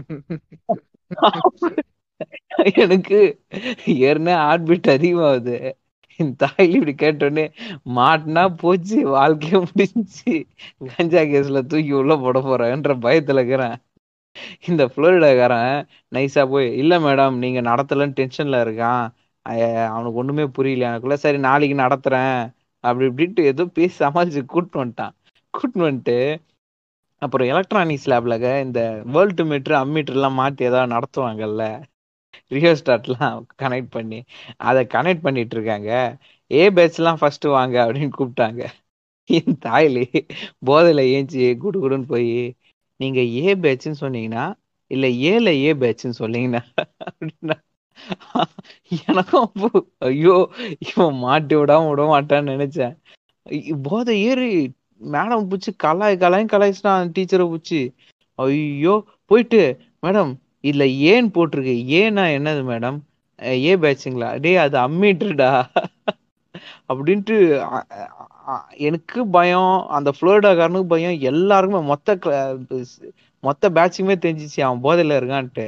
ஆனா அந்த டீச்சருக்கு போதையில இருக்கானா இல்லையான்னு டவுட் இருந்துச்சு, ஆனா விட்டாங்க சரின்னு சொல்லிட்டு. இல்லைன்னா அன்னைக்கே கஞ்சா கேஸ்ல மாட்ட வேண்டியதுதான் எல்லாரும். அதுக்கப்புறம் அன்னியோட நான் சத்தியம் பண்ணேன், இதுக்கப்புறம் ஜாயிண்ட் அடிச்சுட்டு நான் கிளாஸுக்கே வரமாட்டேன்டான்ட்டு. அடுத்த ஒரே வாரத்துல அந்த பாடுகாரன் மாறி பீஸ் வாங்கி ஆளுக்கு கோட்டர் ஊத்திட்டு கிளாஸுக்கு கூட்டு போனான். என்னடா இதுல அன்பு இன்னொன்னு ஞாபகம் வருது. இன்னொன்னு என்னன்னா, இந்த இவன் இந்த புளோரிடாக்காரன் குடிக்கிற பண்ண சொல்ல தெரியுமா, அவன் அடிக்கிற சரக்கு எல்லாமே இந்த மாதிரி மேன்சன் ஹவுஸ், விஎஸ்ஓபி, இந்த மாதிரி சரக்கு தான் அடிப்பாங்க. ஆனா என்ன சொல்ல தெரியுமா, இவனே அடி இவனே தேன் மாதிரி இறங்கும் அப்படின்வான். இப்படிதான் சத்தியம் பண்ண, ஜாயிண்ட் அடி கூட ஜாயிண்ட் அடிச்சா கிளாஸுக்கே போக கூடாதுன்ட்டு. ஒரே வாரத்துல அந்த சென்னைக்கார பாடு, மச்சான் இன்னைக்கு மத்தியானம் லேப்ல ஒண்ணுமே இல்லையாண்டான்னா, சரி மச்சான் அதுக்குன்னு சொன்னா, மத்தியானம் லஞ்ச் டைம்ல வெளில கோட்டர் ஆஃப் மாதிரி பீஸ் வாங்கியாந்து, மச்சான் ஆளுக்கு ஒரு கோட்டர் போடுவோன்றான்ட்டு கோட்டரை ஊத்தி விட்டு, மச்சான் லேப்ல ஒண்ணுமே இல்லைறானா. அன்னைக்குன்னு பார்த்து பெரிய செஷன், ஹெச்ஓடியே வந்து லேப் எடுக்கிறாரு. போனா அவர் மட்டும் நல்ல வேலை லாஸ்ட் பெஞ்சில் போட்டு கண்ணு உட்காந்துட்டு இருந்தோம், இல்லைன்னா அன்னைக்கே மாட்டி விட்டு அன்னைக்கும் இது பண்ணி இருப்பான். இல்ல அதுல அன்பு ஒரு டைம் செம்மையா மாட்டினான், ஒரு ஹெச்ஓடிட்ட வந்து மாட்டினா. அது இருக்குன்னா அந்த இது மாதிரி சரக்கு அடிச்ச மேட்டர்ல அது எப்படி மாட்டினாங்க அப்படின்னா, ஒரு ஃபோன் வாங்கினான். அது புளோரிடாக்காரனோட ஃபோன் வந்து பிடிச்சிட்டான். இந்த ஒருத்தங்க எல்லா காலேஜ்லையும் ஒருத்தங்க இருப்பான், இல்லை ஃபோனை பிடிக்கிறதுக்குன்னே இருப்பானுவான். அந்த மாதிரி எல்லாம் எங்கள் காலேஜில் அந்த மாதிரி தான் ஒருத்தன் இருந்தான். அதில் என்ன பண்ணுவாங்கன்னா, எந்த வாத்தியார் ஃபோனை பிடிச்சாலுமே வந்து அந்த ஆள்கிட்ட கொண்டு கொடுத்துட்டு அவன்கிட்ட வந்து வாங்கிக்க அப்படின்றான். இவன் வாங்கிட்டு போயிட்டு செவனன்னு இருக்க மாட்டானுவான், அந்த ஃபோன் எடுத்து நோண்டி பார்ப்பானுங்க, என்ன வச்சுக்கிறான், விட்டு வச்சிருக்கிறானா, இல்லை என்ன வச்சுக்கிறான் அப்படின்னு சொல்லிட்டு. அந்த மாதிரி எடுக்கிறப்போ இவனுக்கு வந்து இந்த சரக்கு ஃபோட்டோ எடுக்கிறது அதெல்லாம் இருந்துச்சு. பிடிச்சி கொண்டு வச்சு அந்த அன்பு சரி இன்னொரு புளோரிடாக்காரனும் சரி சமுத்திர சாத்திட்டான். அதுக்கப்புறம் ஒரு வாரத்துக்கு வந்து குப்பாரதான் படுத்து கிடந்தாங்க. அன்பு இல்லையா தம்பி இல்லையா. அதுல மேட்ரு என்னாச்சுன்னா, இந்த புளோரிடாக்காரன் ஒரு டீச்சர் பின்னாடியே போயிட்டு இருந்தான். அந்த டீச்சர் வந்து எல்லா பசங்களும் ஜிம்ஸ் ராஜா முதல் கொண்டு எல்லாருமே அந்த டீச்சர் மேல கிரஷ் வச்சிருந்தானுங்க. அந்த திருச்சிக்கார டீச்சரு, அந்த டீச்சர் எங்க போனாலும் எல்லாரும் பின்னாடி போவானுங்க, எல்லாரும் ஆன்னு வருவானுங்க. அந்த புளோரிடாக்காரன் அது பின்னாடி ஃபோன் எடுத்துட்டு போனான்னா, அவங்க அந்த டீச்சரை ஃபோட்டோ தான் எடுக்கிறேன்னு நினச்சிட்டு என் ஃபோனை பிடிக்கிட்டு போயிட்டான். பிடிக்கிட்டு போயிட்டு வீட்டுக்கு போயிட்டு அதில் இருக்கிற 4000 ஃபோட்டோவும் பார்த்துருக்கான். மறாவது நாள் நான் லீவு ரூமில் படுத்துட்டு இருக்கேன். வந்து ஒருத்தன் அந்த சென்னைக்காரன் வந்து, மச்சான் முடிஞ்சு மச்சான்னா, ரூமில் 11 மணிக்கு நான் இல்லை டீ பிரேக்கில் தான் வந்திருக்கேன். என்னடா முடிஞ்சு, என்னடா எதுக்கு வந்த, ஒரு தம்மு கொடு மச்சான் அப்படின்னா. தம்மு கொடுத்தான், பத்துட்டு கதை முடிஞ்சு உன்னை கூப்பிட்றான் ஹெச்ஓடினா. என்னடா எனக்குள்ள அவன் ஃபோன் மாட்டிச்சுல புளோரிடாக்காக இருந்து, அல்ல நம்ம ஃபோட்டோலாம் ஆகும், நான் காமெடிக்கு சொல்கிறான்னு நினச்சேன், நீ யூனிஃபார்ம் போட்டுன்னு வாடான். பார்த்தா 1/2 hour என் ரூம்ல இருக்கான். என்னடா இருக்கேன்னா, உன்னை கூட்டு வர சொல்றதுக்கு தான்டா என்னை அனுப்பிச்சிருக்கான்ட்டு. நானும் யூனிஃபார்ம் போட்டு போனா ரெடியா இருக்கான். அவன் அந்த 4000 போட்டோ பார்த்துட்டு அதுல எந்தெந்த போட்டோன்ட்டு நோட் பண்ணி அந்த போட்டோ மட்டும் தனி போட்டோல போட்டு, இங்க பாருங்க பாருண்ணா, நான் ஒரு கையில ஒரு ஃபுல்லு, இன்னொரு கையில ஒரு பீர் வச்சுட்டு போட்டோவுக்கு போஸ் கொடுத்துட்டு இருக்கேன். அந்த போட்டோ மாட்டிடுச்சு. கேட்டான் என்னடா இது, நான் சொன்னேன் சார் இந்த மாதிரி ஊர்ல ரிலேட்டிவ் ஃபங்க்ஷனுக்கு போனேன், அங்கே வந்து ஃப்ரெண்டு கல்யாணத்துக்கு போனேன், அதில் எடுத்த ஃபோட்டோ சார் சும்மா ஃபோட்டோ தான் அப்படின்னேன். இல்லை இன்னொரு வாத்தி, இந்த சேட்டாக்காரன் வாத்தியார் ஒருத்தர் இருக்கான், அவன் எல்லாரையும் அடிக்குதுன்னா அவனுக்கு குஷி. அவன் அந்த ஃபோட்டோ ஜூம் பண்ணி, சார் இங்கே பாருங்க பின்னாடி தெரியுது ஹாஸ்டல் கட்டில் அதே கலரு அதே இது அப்படின்ட்டு மாட்டி விட்டான். அதுக்கப்புறம் எங்கள் 3 பேரையும் பொழுது போலதான். ஏன்டா ஹாஸ்டலுக்குள்ள இப்படி சரக்கு எடுத்துட்டு வந்த, காலேஜுக்குள்ள என்ன நீ குடிச்சிங்க, இப்படி சரக்கு அடிச்சிங்க, ஏ சரக்கு மட்டும்தானா இல்ல கஞ்சா வேறாயின் அப்படின்னு வேற என்னெல்லாம் சொல்லிட்டு கேட்டு அடிச்சானுங்க. அதுக்கப்புறம் சரி வீட்டுக்கு அவனுங்களே ஒரு ஆஃபர் கொடுத்தாங்க, வீட்டுல சொல்லி பேரண்ட்ஸை கூட்டின்னு வந்து லெட்டர் எழுதுறீங்களா இல்ல நீங்க அடி வாங்கிக்கிறீங்கன்னா கூட. நானு சென்னைக்காரன் ஃப்ளோரிடாக்காரன் 3 பேரும் ஒத்துட்டோம், சார் நீங்களே அடிச்சு விட்டுருங்க வீட்டுக்கெல்லாம் வேணான்ட்டு.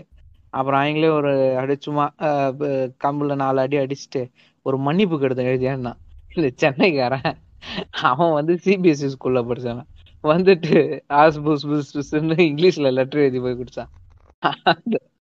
HOD வாங்கிட்டு அவன் ஒரு பூமர், அக்மார்க் பூமர், அந்த லெட்டர் பார்த்து என்னடா இது இதெல்லாம் கிடையாது ஐயா, நான் தங்கள் கல்லூரி வகுப்பிலும் சாராயம் மற்றும் இன்ன பிற போதை வஸ்துக்களை பயன்படுத்தியதால் என்னை மன்னியுங்கள் அப்படின்னு லெட்டர் எழுதின் வாடா அப்படின்னு தமிழ் எழுத சொன்னான். அந்த தாய்லிக்கு தமிழ் தெரியாது, மச்சான் தமிழ் எழுத சொல்றான். டேய் இது மாதிரி சாராயம் இன்னும் பிற போதை வஸ்துக்கள்னு அவன் சொன்ன மாதிரி எழுதுனா அது அப்படின்னு கஞ்சா எல்லாம் வருது, அதெல்லாம் வேணாம்னு சொல்லிட்டு நல்லா ஐயா ஹாஸ்டலில் தவறான பழக்கங்கள் தீய பழக்கங்கள் இருந்தன, அதனால் எங்களை மன்னித்து மீண்டும் எங்களை வகுப்பிற்கு அனுபவிக்கவும் அப்படின்னு தமிழ்ல எழுதி போய் கொடுத்தேன். என்னடா சாராயம் எழுதல சார், ப்ளீஸ் சார் ப்ளீஸ் சார்னும். சரி ஓ 4 வந்து ஒழுங்கா இருக்கணும் ஓகேவா அப்படின்ட்டு. அவன் பூமர்லயும் அக்மார்க் பூமர் ஒருத்தன் கிளாஸ்ல ஃபோன் யூஸ் பண்ணலாம்னா இப்படி ஃபோன் வச்சிடலாம் அந்த அளவுக்கு கேட்க மாட்டான். எவனா ஃபோன் வச்சிருந்தாலே கிட்ட போய் என்னடா பாக்குற, குட்டி படம் பாக்குறியாடா அப்படின்னு. இல்ல சார் சும்மா சினிமா போஸ்ட் ஏன் படிக்கிற, அது ஏன் பாக்குற, அதுலயும் குட்டி படம் காட்டுறான்ல அவுத்து போட்டு ஆடுறான்ல அப்படின்னா. அவனே அப்படி சொல்லிட்டு 3rd இயர்ல ஒரு பொண்ணு இருக்கும், சேட்டாக்காரிதான், மலையாள பொண்ணு, செம்மையா இருப்பா, மாசா இருப்பா. அவ எங்க இருந்து வராளோ அங்க இருந்து அவ கிராஸ் பண்ணி அவளுடைய வியூ பாயிண்ட் மறைற வரைக்கும் அவளே பாத்துட்டு இருப்பான். ஆனா நம்ம கிட்ட வந்து என்னடா குண்டி படம் பாக்குறியாடா அப்படின்னு. ஏய் நீ சைட் அடிக்கிறியாடா, உன் கிழட்டு உன் வயசு என்ன, அவ சைஸ் என்ன, இந்த கிழட்ட போய் சைஸ், இதெல்லாம் நம்ம கேட்க முடியுமா? இந்த மாதிரிதான் காலேஜ் எல்லாம் நடக்குது அதெல்லாம். ஆனா எதுவும் நம்மளால கேட்கவும் முடியாது, ஒண்ணும் பண்ண முடியாது. ஆக்சுவலாக எங்கள் காலேஜில் பார்த்தீங்கன்னா போதைக்கு பேர் போன காலேஜ் எங்கள் காலேஜ். இது எப்படின்னா அங்கேருந்து வடக்குலேருந்துலாம் கொண்டு வருவாங்க, வடக்குலேருந்து கொண்டு வந்து நம்ம இங்கே தென் மாவட்டங்களில் விற்பானுங்க. அவனுங்க இங்கேருந்து சென்னைக்கே ஃபுல்லாக சப்ளை பண்ணுவானுங்க, அந்தளவுக்கு அங்கேருந்து எடுத்துகிட்டு வருவானுங்க. குடா வச்சு சப்ளை ரேஞ்சுக்கு போயிருக்கீங்க. இல்லை இப்போ என் தம்பி அலபாமால ஒரு ஃபேமஸான காலேஜ் தான் படிக்கிறான். இப்போ படிச்சு முடிச்சுட்டான். அவன் வந்து இப்போதைக்கு இந்த லாஸ்ட் இயர் ஃபுல்லாக கொரோனாவில் போயிடுச்சு. அதுக்கு முன்னாடி இதெல்லாம் வந்து சொல்லுவான், அவன் காலேஜ் தான் சப்ளை, அவன் எல்லா காலேஜும் கோயம்புத்தூருக்கே அவன் காலேஜ் வந்து சப்ளை பண்ணுறாங்களாம். இது வந்து போலீஸ் கூட வந்து பெருசாக இது பண்ணுறது கிடையாது, போலீஸ் பிடிச்சாலுமே வந்து ஃபைனை கட்டிட்டு கிளம்பு அப்படின்றாங்களாம். அது பேர் வந்து ஸ்கோரிங்னு சொல்லுவாங்க ப்ரோ, ஸ்கோர் பண்ண போகிறோம் பாங்க ப்ரோ. எப்படின்னா எடுத்துகிட்டு வந்து இது பண்ணுவானுங்க, எடுத்து வச்சு கிளாஸ்ல என்ன பண்ணுவாங்க, ஆன்சர் போடுற மாதிரி வச்சு டேப்பாங்க, ஏதோ இதில் வச்சு உருட்டுவாங்க, என்னென்னமோ பண்ணுவாங்க ப்ரோ வச்சுக்கிட்டு. இல்லாத சேட்டையெல்லாம் பண்ணுவாங்க, ஸ்டாஃபுக்குனா கூட எல்லாம் வச்சுக்கிட்டு இது பண்ணுவானுங்க. அது ஒரு மாதிரியான காலேஜ் ப்ரோ அது எங்க காலேஜ். நீ என்ன பண்ணுவேன், நீ என்ன அக்மார்க் எல்லாத்தையும் பார்த்துக்குவேன். நான் பார்ப்பேன், பார்க்கறத விட சரி என்னோட தெலுங்கு ரூம்மேட்ஸ் எங்க ரூம் தான் வந்து அதோட ஹப்பு. தெலுங்கு பசங்களுக்கு எல்லாமே ஹப்பு எங்க ரூம் தான், இருக்கிற எல்லாருமே வந்துருவாங்க. அதனால நான் என்ன பண்ணுவேன், நான் ரூம் மாத்திட்டேன். நீங்க சொன்ன மாதிரி நான் வந்து தமிழ் பசங்க இருக்க ரூமுக்கு மாத்திட்டேன் நான். ஆனா நல்லா போய் ப்ரோ அவன் அதான், அதனால்தான் பாரு நல்லா ஸ்ட்ரெஸ்ல இருக்கிற மக்களுக்கு எல்லாத்தையும் தேவையானதெல்லாம் பண்ணி ஹெல்ப் பண்ணிருக்கான். கண்டிப்பா காலேஜுக்கு ஒரு முறை இந்த பிளாக் ஷீப் டீம் வந்தானுங்க, பெரிய புளுத்தி மாதிரி வந்துட்டு இல்லாத ஆட்டெல்லாம் காட்டினானுங்க. எல்லா காலேஜுக்கும் வருவானுங்க, மேக்சிமம் கொஞ்சம் பெரிய காலேஜுக்கெல்லாம் வந்துட்டு இல்லாத ஆட்டெல்லாம் காட்டினானுங்க. ஸ்டார்டிங்ல வந்து அவங்களை எவனுமே கண்டுக்கவே இல்லை, அந்த வடக்கணுங்களை ஒரு மயிரா கூட மதிக்கல, யாரா அவனுங்கன்ற மாதிரி கண்டுக்கல. அப்புறம் எல்லாம் இந்த சென்னை பசங்க, அந்த ஊர் சைடில் இருக்கிற பசங்கலாம் அந்த பயங்கர ஃபேன் போல பொண்ணுங்கெல்லாம் வந்து பிடிச்சிடும்.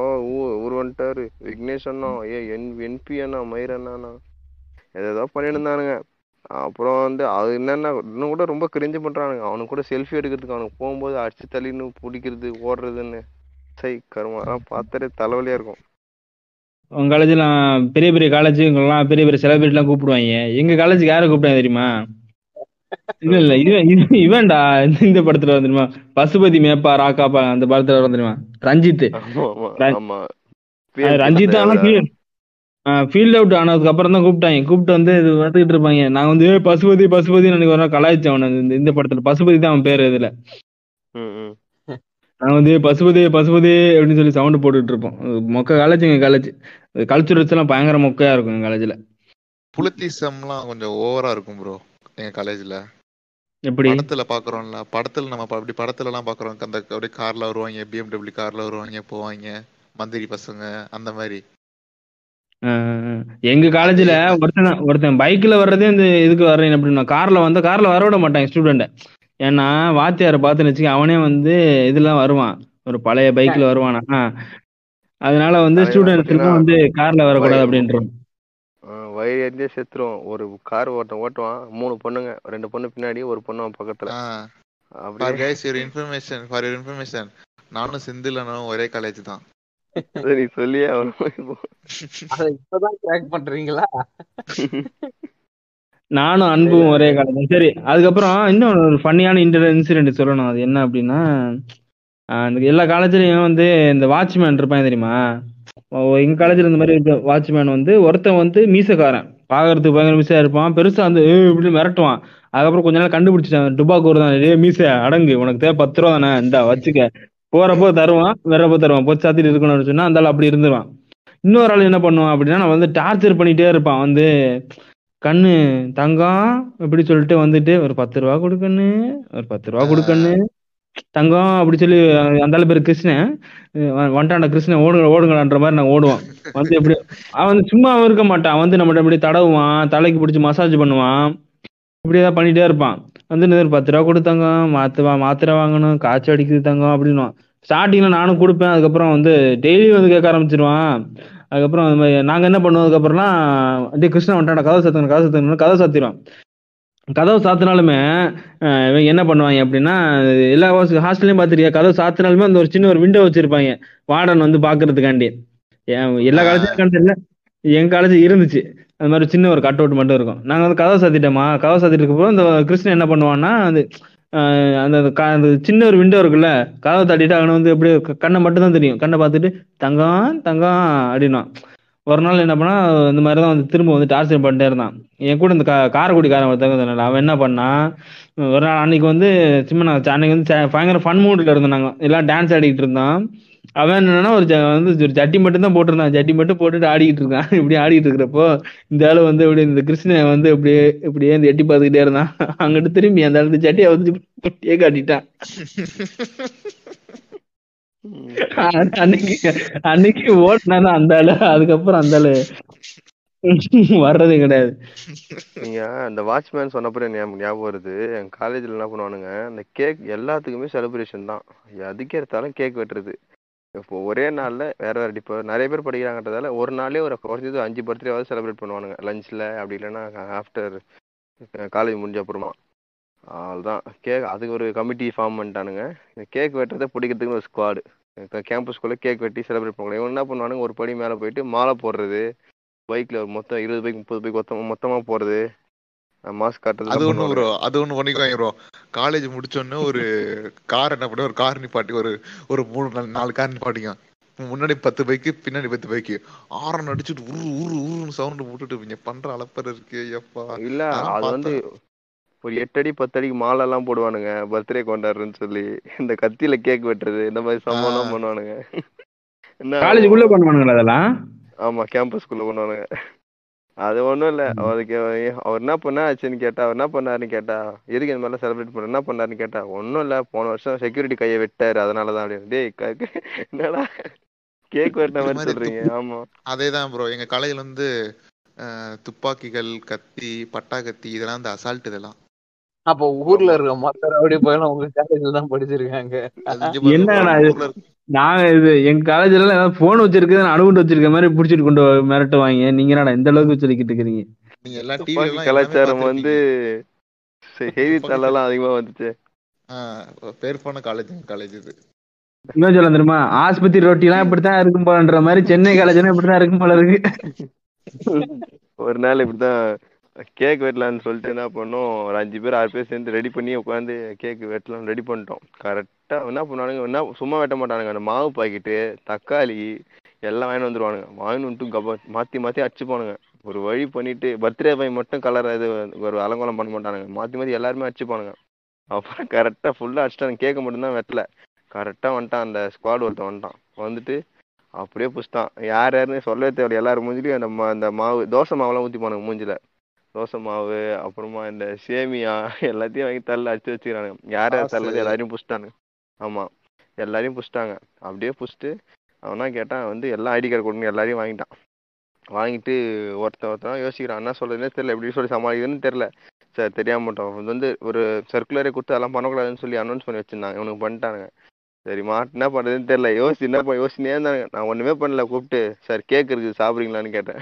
அவன் என்ன பண்ணேன் சரின்னு சொல்லிட்டு ஆளுக்கு 2 பீஸை மட்டும்தான் கொடுத்தேன். சரி இந்த பக்கம் இனிமேல் வரக்கூடாதுன்னு சொல்லி அனுப்பிச்சி விட்டானுங்க. அவ்வளோதான், எல்லாம் பயந்துட்டானுங்க. ஐடி கார்டை பிடுங்கின உடனே பயங்கரமாக.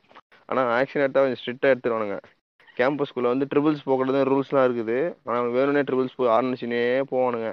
மாட்டு கிட்ட வந்து இறங்கிடுவானுங்க ஒரு சில பேர் உஷாராகிறவனுங்க. ஆனால் மாட்டினா சஸ்பெண்ட் பண்ணி விட்டுருவானுங்க. காலேஜ்குள்ளேயே நிறைய பாலிடிக்ஸ் நடக்கும். எங்க காலேஜ் எல்லாம் நடந்தாலே முடிஞ்சு போயிடும். நீங்க பைக் எடுத்து சுத்துற அளவுக்கு உங்க காலேஜ்ல இடம் இருக்கு. 300 மீட்டர் தான்டா. அந்த பார்த்தா ஒரு சிவன் கோயில் இருக்கும், அப்படியே வாக்கபிள் டிஸ்டன்ஸ் தான். அப்புறம் இன்னொரு பஸ் ஓட்டுவாங்க ஒரு இடத்துல, ஒரு பில்டிங்ல இருந்து இன்னொரு பில்டிங் போறதுக்கு பஸ் ஓடும் போடுவாங்க காலேஜுக்குள்ள. ஆமா, அப்புறம் காலேஜ் ஃபுல்லா வந்து ஃபுல்லா மக்கள் லிவிங் டுகெதர் தான். ஆமா ஆமா, அதெல்லாம் வாழ்க்கை வாழ்ந்துட்டு இருப்பாங்க. எனக்கு அந்த காலேஜ்ல எனக்கு பிடிச்சதே அதான் ப்ரோ. பசங்க பொண்ணுங்க வேறுபாடு சுத்தமா இருக்காது ப்ரோ. என்ன எப்படி நம்ம எவ்வளவு ஃப்ரெண்ட்லி எவ்வளவு ஜோ எப்படி வேணா இருக்கலாம் ப்ரோ. அந்த காலேஜ்ல எனக்கு பிடிச்சதே அதான் ப்ரோ. இப்போ இல்லண்ணா இப்போ நீங்க கடைக்கு போறீங்கன்னு வச்சுக்கோங்க, ஒரு 5 ரூபா ஒரு 80 ரூபாய்க்கு பொருள் வாங்கிட்டீங்க, 20 ரூபாய்க்கு சில்லறை இல்லை. என்ன கொடுப்பாங்க? சில்லறை இல்லைப்பா அப்புறம் வாங்க சொல்லுவாங்க. அப்படின்னா ஏதாவது 2 சாக்லேட் கொடுப்பாங்க. அங்கே என்ன தெரியுமா கொடுப்பாங்க? காண்டாக்ட் வாங்கிக்கிறியாப்பான்னு கேட்பாங்க. புரிகிறது அந்த அளவுக்கு இருப்பாங்க. இல்லை இன்னொரு விஷயத்த பதிவு பண்ணிடுறேன், அங்கே படித்தோம் இந்த விஷயம்லாம் தெரியுன்றதுக்காக எல்லாம் அப்படி வாழ்ந்தவங்கன்னு நினச்சிட வேணாம். அதே சொல்லிக்கிறோம், டிஸ்க்ளைமர் போட்டுறோம் நாங்கள். தோல் மீது ஏறி காதில் ஓக்காதே நண்பா. சரி, எங்க காலேஜில் என்ன பண்ணுவாங்க அப்படின்னா, அலபாமல் இருந்ததுனால அந்த இதுக்கு தீபாவளிக்கு வந்து ஃபங்க்ஷன் வைப்பாங்க. அதுக்கப்புறம் இந்த சரஸ்வதி பூஜை அதுக்கெல்லாம் ஃபங்க்ஷன் நடக்கும். அதுக்கப்புறம் பொங்கலுக்கு நடக்கும், அந்த ஓணம் பண்டிகைக்கு நடக்கும், எல்லாத்துக்குமே வந்து நடக்கும். ஆனால் என்ன பண்ணுவாங்க அப்படின்னா, இந்த சேட்டாக்காரனுக்கு தான் இதாக ஒரு குட்டை குழப்பி சண்டை கண்டை போட்டுக்குவாங்க. என்னைக்கு ஒரு பிரச்சனை எது ஒரு நிகழ்ச்சி நடந்தாலுமே சண்டையை போட்டு குட்டையை குழப்பிட்டு கெக்க பக்க பண்ணிட்டு ஓடிடுவானுங்க. அந்த மாதிரி தான் ஒரு இது பண்ணிட்டு இருப்பாங்க. அதுக்கப்புறம் இந்த வாத்தியாரை பற்றி எங்கள் காலேஜில் வந்து ஒரு வாத்தியார் வந்து ஒரு பயங்கர ஃபன்னியான வாத்தியார் இருந்தாப்புல. எல்லா இடத்துலையும் வந்து ஒரு வாத்தியார் இருப்பாங்க, ஸ்ட்ரிக்டாக இருப்பாங்க, ஃபன்னியாக இருப்பாங்க, அதை பற்றிலாம் இருப்பாங்க. ஆனால் இந்த வாத்தியார் மட்டும் எனக்கு வாழ்க்கையில் மறக்கவே முடியாது.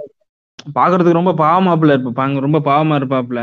எந்த அளவுக்கு பாவமாக இருப்பாப்புல அப்படின்னா, அவர் வந்து நம்மகிட்ட சொல்லுவாப்புல, நான் வந்து டெய்லி பஸ்ஸில் வருவேன், டெய்லி பஸ்ஸில் வர்றப்போ சீட்டே கிடைக்காது எனக்கு. ஆனால் சில நாள் வந்து சீட்டு இருக்கும், ஆனாலும் நான் போய் உட்கார மாட்டேன். ஏன்னா அதான் டெய்லி நான் இப்போ ஒரு நாள் மட்டும் உட்காரனால என்ன ஆகிடப்போகுது, அதனால் டெய்லி நான் எனக்கு சீட்டு கிடைக்காம இருக்கிறதும் நான் நின்றுக்கிட்டே இருப்பேன். ஒரு நாள் மட்டும் சீட்டு இருக்கும், அதனால் உட்காரனால எனக்கு என்ன கிடைக்க போகுது, அதனால் நான் நின்றுக்கிட்டே இருப்பேன் அப்படின்னு. ஏன் என் லூசு புண்டையாயா அப்படின்ற மாதிரி நாங்கள் பேசிக்கிட்டு இருப்போம்.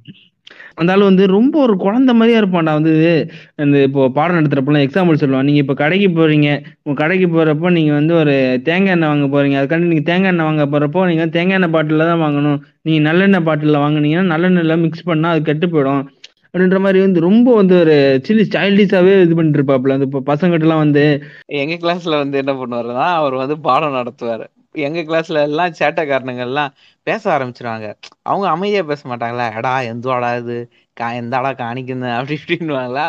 அவர் இல்லை, நீங்க பேசுறது எனக்கு காதுக்குள்ள போய் மண்டையில குடையுது தெரியுமா அப்படின்னு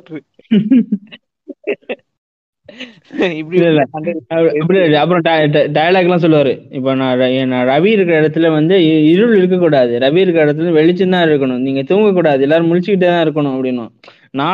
நான் வந்து நார்மலாவே கிளாஸ்ல தூங்கிடுவேன், நான் பயங்கரமா தூக்குவேன். இந்த ஆள் கிளாஸ் எல்லாம் தூங்கிடுவேன், தட்டி தட்டி எழுப்பி சொல்லுவாப்புல, ராஜா ஏன் தூங்குற, ஒழுங்கா முதுகுலம்பு வந்து இப்படி இருக்கக்கூடாது, ஸ்ட்ரைட்டா இருக்கணும் அப்படின்னாப்புல. அந்த ஆள் வந்து இந்த மாதிரி நம்ம சைல்டிஷா பண்ணிட்டே இருப்பான், வந்து நாங்கள் பயங்கரமா கலாய்ச்சிக்கிட்டே இருப்போம். அந்த அளவுக்கு தெரியாது, அந்த அளவுக்கு கூப்பிட்டு கலாய்ப்போம், பயங்கரமா கலாய்ப்போம். அந்த அளவுக்கு தெரியாது, அந்த அளவுக்கு அப்பாவி. அந்த ஆள் இன்னொருத்தர் வந்து நான் வந்து தூங்கிடுவேனா, இன்னொருத்தர் வந்து இன்ஜினியரிங் டிராயிங் ஒருத்தர் வந்தாப்புல, ஒரு செமையான காமெடி. நான் தூங்கிட்டு இருக்கிறப்போ நல்லா தூங்கிட்டு இருப்பேன், அப்படியே எழுப்பி if you want to sleep take permission and sleep அப்படினு, sir can I sleep sir, அந்த ஓகே ஓகே அப்படின்றாப்புல. அந்த அளவுக்கு வந்து ஒரு பயங்கரமா நல்ல மனுஷன் அவரு. நான் நல்லா தூங்குவேன், அப்படி எழுப்பி விடுவாப்புல, அப்படி நான் நல்லா தூங்குவேன். ஆனா அவர்கிட்ட கெட்ட பழக்கம் என்னன்னா, பான்ராக் போடுவாப்புல. பான்ராக் போட்டுட்டு அந்த ஒரு ரூபாய்க்கே 2 ரூபாய்க்கே ஒரு இது ஜாஸ்மின் பவுடர் பாக்கெட் இருக்கு தெரியுமா, சின்ன சின்ன சாசெட் மாதிரி போடுவேன் இல்ல, அது வந்து ஒரு பான்ராக்கு போட்டுட்டு அது வந்து அப்படி அந்த பவுடரை போட்டு நமக்கு அப்படி இப்படி லைஸா இது நடப்பாப்புல, அப்படி நைஸா அப்படி பின்னாடி போறப்ப போட்டு லைட்டா அப்படி பாக்கெட்ல இருந்து அப்படி நைட்டா பான்ராக் எடுத்து அப்படி வேலை போட்டு அப்படி அப்புறம் பவுடர் எடுத்து போட்டு அப்படியே தொடச்சுக்காப்புல, அந்த ஸ்மெல் தெரியாம இருக்கிறதுக்கு. அது வந்து எல்லாருக்குமே தெரியும், நாங்கெல்லாம் கண்டுபிடிச்சிருவோம், இந்த பான்ராக்கு போட்டாப்புல நைஸா பான்ராக்கு போட்டான்டா அப்படின்ற மாதிரி நான் கண்டுபிடிச்சிருவோம். ஒரு நாள் இந்த மாதிரி பண்ணிட்டு இருக்கிறப்ப எல்லாரும் கண்டுபிடிச்சிட்டாங்க, நல்லாவே பார்த்தாங்க எல்லாருமே. ஒருத்தன் வந்து சொல்றாப்புல வந்து காதுல போயிட்டு, ஜஸ்ட் சிம்பிள் ரோஜா பாக்கு அப்படின்றாப்புல. காதுல போயிட்டு அவன் வந்து இதே என்கிட்ட வந்து சொல்ற நீ அப்படின்னு சொல்லிட்டு, நீ பான்ராக் போடணும் ஊருக்கே தெரியும், இப்ப வந்து என்கிட்ட வந்து எதுக்கு ரோஜா பாக்குன்ற அப்படின்ற. ஆனா அங்க ராஜானா அனுபவம் எவ்வளவு நேரம் பேசுறீங்க, ஒரு சின்ன இடைச்சர்கள். உங்க காலேஜ்ல வந்து பெண்கள் பத்தி நீங்க எதுவும் சொல்லவே இல்லீங்களே? ஆக்சுவலா என் காலேஜ் பெண்களே இல்ல, அதனாலதான் நாங்க சொல்றது கிடையாது. அதான் நான் ஆரம்பத்திலே சொன்னேன்ல, 2 பேட்ச் பிரிச்சானுங்க, 2 பேட்சுக்குமே சேர்த்து மொத்தமா ஒரே ஒரு மலையாள பொண்ணு, அது எங்க கிளாஸ்ல படிச்சு. அதுவும் வந்து எலக்ட்ரானிக்ஸ் குரூப் ஒன்று இருக்கு, நாங்கெல்லாம் மிக்கா எலக்ட்ரானிக்ஸ் குரூப்ல இருந்து ஒரு பையன் உஷாரு பண்ணிட்டான் அப்பவே, அதனால அந்த சாப்டர் அப்பவே க்ளோஸ் ஆயிடுச்சு. அதனால என்ன பண்ணுவோம்னா, டீச்சர் எல்லாம் போய் வம்பழுத்துக்கிட்டு இருப்பேன் நான். டீச்சர்ல வந்து நாங்க எங்களுக்கு வர டீச்சர் கிடையாது, அதர் டிபார்ட்மெண்ட்ல வந்து ஒரு இந்த மாதிரி லேப் அசிஸ்டன்ட் மாதிரி இருப்பாங்க தெரியுமா, அந்த மாதிரி வச்சு புதுசா வந்து டீச்சர் தான். அது வந்து பக்கத்து காலேஜ்ல படிச்சு அந்த காலேஜ்லயே வந்து டீச்சர் ஆயிடுச்சு. அது வந்து அதுவும் வந்து நம்ம எஸ்கே நான் வந்த படம் இருக்குல்ல, வருத்தப்பட்ட வாலிபர் சங்கம் வந்த அதுக்கப்புறம் வந்து என் ரூம்மேட் வேற பயங்கரமான சீக்கானா ஃபர்ஸ்ட் நாளே கூட்டு போயிட்டான் தியேட்டர்ல பாக்கடான்னு சொல்லிட்டு. சரி நானும் அந்த படத்தை பார்த்துட்டு, அந்த படத்துல வந்து சொல்லுவான் தெரியுமா, அப்படின்னு தெரியுமா மியாவுன்னு சொல்லி கத்துவான்ல, நான் என்ன நாங்க என்ன பண்றது, அந்த டீச்சர் போறப்போ வந்து மீ அப்படின்னு சொல்லி கத்துவோம். அதுக்கும் தெரியும் எதுக்கு கத்துறாங்க அப்படிலாம் தெரியும். அது மாதிரி அந்த டீச்சரை வந்து நாங்கள் அந்த மாதிரி புள்ளி பண்ணிக்கிட்டே இருப்போம். ஒரு நாள் என்ன பண்ணிடுச்சு, அது வந்து இந்த ஹெச்ஓடிட்ட மாட்டி விட்டுருச்சு. என் பின்னாடி வந்து மியா மியான்னு கத்துறாங்க. அது மட்டும் கத்தாம நான் வேற ஒன்று கத்து வேணாம். இந்த இதுல அந்த டைம்ல ஆதித்யால ஒரு ப்ரோக்ராம் ஓடிட்டு இருக்கும், இந்த இப்போ இதுல இருக்கான் தெரியுமா, இந்த சேட்டை ஆரம்பித்துலாம் சொல்லிட்டு அது டாடி எனக்கு ஒரு டவுட்டு அப்படின்னு சொல்லி ஒரு ப்ரோக்ராம் நடக்கும். அந்த அதே நாங்கள் அதையும் அந்த டீச்சர் போறப்போ அப்படியே அதே கத்துவோம் அப்படின்றது. இன்னொரு டைம் டாடி எனக்கு ஒரு டவுட்டு அப்படின்னு அப்படி சொல்லிட்டு இருப்போமா, அது போயிட்டு அந்த ஹெச்ஓடி மாட்டி விட்டுருச்சு. அந்த ஹெச்ஓடி கூப்பிட்றான், என்னை கூப்பிட்டு வந்து கேட்குறான், எதுக்குடா அப்படி சொல்லிட்டு போறேன் சார், நாங்கள் உள்ளுக்குள்ள விளாடுவோம் சார், அதெல்லாம் இந்த டீச்சரை பார்த்துலாம் அப்படிலாம் பேசுறது சார். அது சொல்லுவோம், இந்த வேற ஒன்று சொல்லுவாங்க சார், இந்த மாதிரி டாடி எனக்கு ஒரு டவுட்னு சொல்லி சொல்லுவாங்க. யார்டா டாடி, அவனுக்கு என்னடா டவுட்டு அப்படின்னா அந்த பூமர், அவனுக்கு ஒண்ணுமே புரியாது, அவனுக்கு ஒன்று ஒன்றுமே தெரியல. அதுக்கப்புறம் என்னை வந்து இது லெட்டர் எழுதி சொல்லலாம் அந்த டீச்சர் மாட்டேன். அதனால வந்து நீ இப்போ ஒரு பலார்னு ஒரு அற விட்டான் எனக்கு. அதான் அந்த முதல்ல சொன்ன தெரியுமா, அன்பு வந்து ஒருத்தன் அந்த குப்பரை போட்டு படுக்க வச்சான்னு சொன்னேன்ல, ஒரு வாரம் புள்ள படுத்து கிடந்தானே போட்டு, அந்த மாதிரி பயங்கரமா அடிப்பான். அன்னைக்கு வந்து சின்ன கேஸ்ன்றதுனால வந்து போய் லெட்டர் எழுதினுவாங்க, இனிமேல் நாங்கள் இந்த மாதிரி பண்ண மாட்டோம் அப்படின்னு சொல்லி அப்புறம் அந்த லெட்டர் எழுதி கொடுத்து எஸ்கேப் பண்ணோம். அதுக்கப்புறம் எனக்கு வந்து ஒரு பயங்கரமான ஒரு ரெக்ரெட். நான் அப்போ கூட வருத்தப்படலை, சரி டீச்சருக்கு இப்போ பிரச்சனை இல்லை, நம்ம தான் புள்ளி பண்ணோம், சரி ஓகே நமக்கு எழுதி கொடுக்குறலாம் பிரச்சனை கிடையாது அப்படின்னு சொல்லிட்டு நான் இருந்துட்டேன். ஆனால் அந்த அந்த அந்த அந்த டீச்சர் கூட இன்னொரு டீச்சர் இருக்கும். ஒரு நாள் நான் பாட்டுக்கு செவனேன்னு உட்காந்துருக்கிறப்போ என் பக்கத்தில் இருக்கக்கூடிய தாயில் என்ன பண்ணிட்டான், அந்த இன்னொரு டீச்சர் இருக்குல்ல, அந்த பார்த்து ஆண்டி வந்துருச்சு ஆண்டி வந்துருச்சு அப்படின்னு சொல்லி கட்டிட்டு இருந்தான். அது வந்து என்கிட்ட வந்து என்னை பார்த்துட்டு அந்த பக்கத்தில் வருது ஜன்னல் பக்கத்தில் இருக்கிறப்போ அந்த கற்றுக்கிட்டே இருந்தான். அந்த டீச்சர் வந்து பக்கத்தில் வந்துட்டு நீ எல்லாம் திருந்தவே மாட்டேல அப்படின்ட்டுருச்சு. எனக்கு நான் ஒண்ணுமே பண்ணல, நீ திருந்தாத ஜென்மம் தான்டா அதான் அப்படின்னு எனக்கு வந்து செருப்பால் அடிச்ச மாதிரி இருந்துச்சு. நான் அப்புறம் அவனை போட்டு திட்டினேன், ஏன்டா பாடு நீ கத்துனதுக்கு வந்து இந்த டீச்சர் என்னைய திட்டிட்டு போகுதுரா அப்படின்னு சொல்லிட்டு நான் அன்னைக்கு எனக்கு ஒரு பயங்கரமான ஒரு அவமானம் ஆயிடுச்சு. எனக்கு ஸ்டாஃபு கதையை பேசிட்டு இருந்தல, அதே மாதிரி எனக்கு ஒரு ஸ்டாஃப் ஞாபகம் வருது. எங்க கிளாஸ்ல, அதான் நம்ம கிளாஸ்ல ஒரு ஸ்டாஃப் இருந்தான். அந்த ஆள் பார்க்க நடக்க நிக்க உட்கார எல்லாருமே ஒரு அழகா ஒரு சின்ன குட்டி கரடி பொம்மை இருக்கும் பத்தியா, எல்லாருக்குமே பிடிச்ச கரடி பொம்மை இருக்கும்ல அந்த மாதிரிதான். அவர் கொஞ்சம் ஷார்ட்டா வேற இருப்பாரு. அவருடைய நிக்கிறது, அவர் நின்னாலே எல்லாம் பசங்க எல்லாம் போன் ரெடியா வச்சிருப்பாங்க, அவர் எப்படா நிப்பாரு போட்டோ எடுக்கலான்ட்டு. அப்படியே அழகா கரடி பொம்மை மாதிரி அந்தாலே, ஏன்னா அதால நடக்கிறதா இருக்கட்டும் அப்படி நிப்பாப்புல ஸ்டில்லா நிக்கிறதே வந்து ஒரு ஆங்கிள் நிப்பாப்புல பார்த்தாலே நமக்கு சிரிப்பு வரும். அதுக்கப்புறம் அந்த இது மெஸ் திறக்கிறதுக்கு அந்தால பீரியட், இப்போ 4வது பீரியட் இருக்கு, கொஞ்சம் லஞ்ச் பீரியடுக்கு முன்னாடி அந்தால பீரியட் இருக்குன்னா ஒரு 5 நிமிஷத்துக்கு முன்னாடி விட்டுருவாப்புல. விட்டுட்டு ஏன்னா மெஸ் திறக்கிறதுக்கு முன்னாடி அந்த ஆளுக்கு போகணும், அதனால 5 நிமிஷத்துக்கு முன்னாடி விட்டுட்டு கரெக்டா போய் பிளேட்டை தூக்கிட்டு ஃபர்ஸ்ட் ஆள போயிட்டு அந்த அதே போஸ்ட்ல வந்து அந்த பிளேட்டோட நிப்பாப்புல அந்த இதுக்கு முன்னாடி மெஸ்க்கு கேன்டீனுக்கு முன்னாடி. அதெல்லாம் நாங்க வந்து நைட் அப்படியே போட்டோ எடுத்துருவோம். செம்ம காமெடியா இருக்கும் அதை பாக்குறதுக்கு. இதுல என்ன ஹைலைட்னா, அவருக்கு வந்து எப்படின்னா, அவர் வந்து தான் வாயில ஒரு கன்வெர்ட்டர் மாதிரி வச்சிருக்காரு. அவருக்கு சிந்தனை செயல் எல்லாம் தமிழ்ல தான் நடக்கும், எப்பவுமே தமிழ்ல தான் சிந்திப்பாரு. ஆனா மலையாளிஸ் நிறைய பேர் இருக்கிறதால அவருக்கு இங்கிலீஷ்ல தான் பாடம் நடத்துன்றதால தமிழ்ல தான் சிந்திப்பாரு. வாயில வரும்போது இங்கிலீஷ்ல அப்படியே கன்வெர்ட்ரு அப்படியே ஜஸ்ட். ஒரு டைம் என் கிளாஸ்ல நின்றுட்டு இருந்தாரு. என் கிளாஸ்ல மலையாளி பசங்க எப்பவுமே ஜாலியாக தான் இருப்பாங்க. ஒருத்தன் வெளில போய் போய் வந்துட்டே இருந்தான். என்னன்னா அந்த எலக்ட்ரானிக்ஸ் கிளாஸ்ல பொண்ணுங்க இருக்கும், அவங்க கிளாஸுக்கு போயிட்டு சும்மா அவளுங்கெல்லாம் புள்ளி பண்ணிட்டு வந்துட்டு வந்து இருப்பான். கிளாஸ் நடக்கும்போது எல்லாம் நடந்துட்டு இருக்கோம். அவர்ல ஏய் I am standing on gate, you are coming going coming going, why I am standing, அதாவது நான் இங்க நிக்கிறேன் நீ உள்ள வர போற, எதுக்கு நான் இங்க நிக்கிறேன் அப்படின்றத அப்படியே இங்கிலீஷ்ல கன்வெர்ட் பண்ணி அப்படி சொல்லுவாரு. சில இடத்துல அவன் பண்றதுலாம் வந்து பயங்கர வல்கர் ஆயிடும். என்ன பண்ணுவாப்புல அப்படின்னா, இந்த லேப்ல உட்காந்துருக்கிறப்போ அந்த பொண்ணை கூப்பிடு அப்படின்றதுக்கு என்ன சொல்லுவாப்புல அப்படின்னா கால் கேள் அப்படின்றப்பல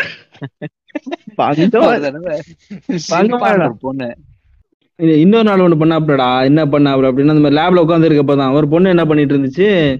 அது இது எங்க பேட்ச்ல பொண்ணு கிடையாது, எலக்ட்ரானிக் பேட்ச்ல இருக்க பொண்ணு வந்து ஏதோ நோண்டிக்கிட்டே இருந்துச்சு ஒரு இன்ஸ்ட்ருமெண்ட்டை போட்டு. இப்படி நோண்டிக்கிட்டே இருக்கிறப்போ அந்த ஆளு சொல்றாப்புல hey girl you have fingering problem don't touch anything. அதான் அதாவது நீ வந்து நோண்டிட்டே இருக்க அப்படியே தமிழ்ல யோசிப்பாரு, அவருக்கு அப்படியே இங்கிலீஷ்ல டிரான்ஸ்லேட் பண்ணி தான் சொல்லுவாரு. அந்த மாதிரி அது வந்து பயங்கரமா இருக்கு. அந்த நீ தமிழ்லயே கூட நடத்தியா, எதுக்கு எனக்கு கஷ்டப்படுற. அதுக்கப்புறம் மலையாளி சொல்லிட்டாங்க, சார் நீங்கள் தமிழ்ல சொல்லுங்க சார் எங்களுக்கு புரியும் சார் அப்படின்னா, பிளீஸ் இங்கிலீஷ்ல வேண்டாம் அப்படின்னு அந்த லெவலுக்கு போயிட்டாங்க. அப்பயும் அவர் வீட்டுல no some people cannot understand அப்படின்ற. ஒரு நாள் லேபுக்கு கூட்டு போனாரு. அங்க வந்து ஒரு மிஷின்ல ஒருத்தன் கீழே குனிஞ்சு நல்லா வேலை செஞ்சுட்டு இருந்தான். கீழே ஏய் guy don't sit like this muscle catch welcome. அவன் மலையாளி வாட்ஸ்ல muscle catch muscle catch welcome, அதாவது தசை பிடிப்பு வரும் அப்படின்றத அவர் மனசுல நினைச்சு லிட்டரலா அப்படியே லிட்டரலா டிரான்ஸ்லேட் பண்ணுவாப்லடா. இப்போ வந்து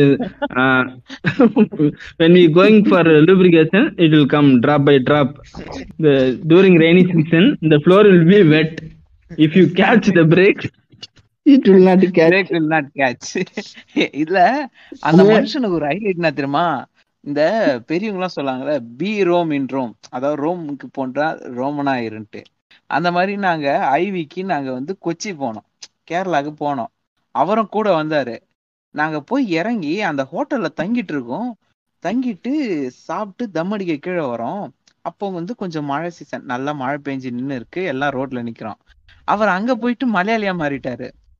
அங்க போயிட்டு நாங்கெல்லாம் தமிழ் பசங்க தான் சுத்திட்டு. அப்புறம் என்ன சார் எப்படி சார் ரூம் எல்லாம் எப்படி இருக்கு சார், நாளைக்கு என்ன சார் பிளான்னா, ஒரு ப்ராப்ளம் இல்ல. இவட ராவில எழுந்திரிச்சு ராவில 2 சப்பாத்தி, உச்சைக்கு 2 சப்பாத்தி, இது போதும். இப்ப இதுக்கு எங்க கிட்ட மலையாளத்துல பேசுற இந்த மாதிரி ஆளுங்க கிடைக்க ரொம்ப குடுத்து வச்சிருக்கணும்.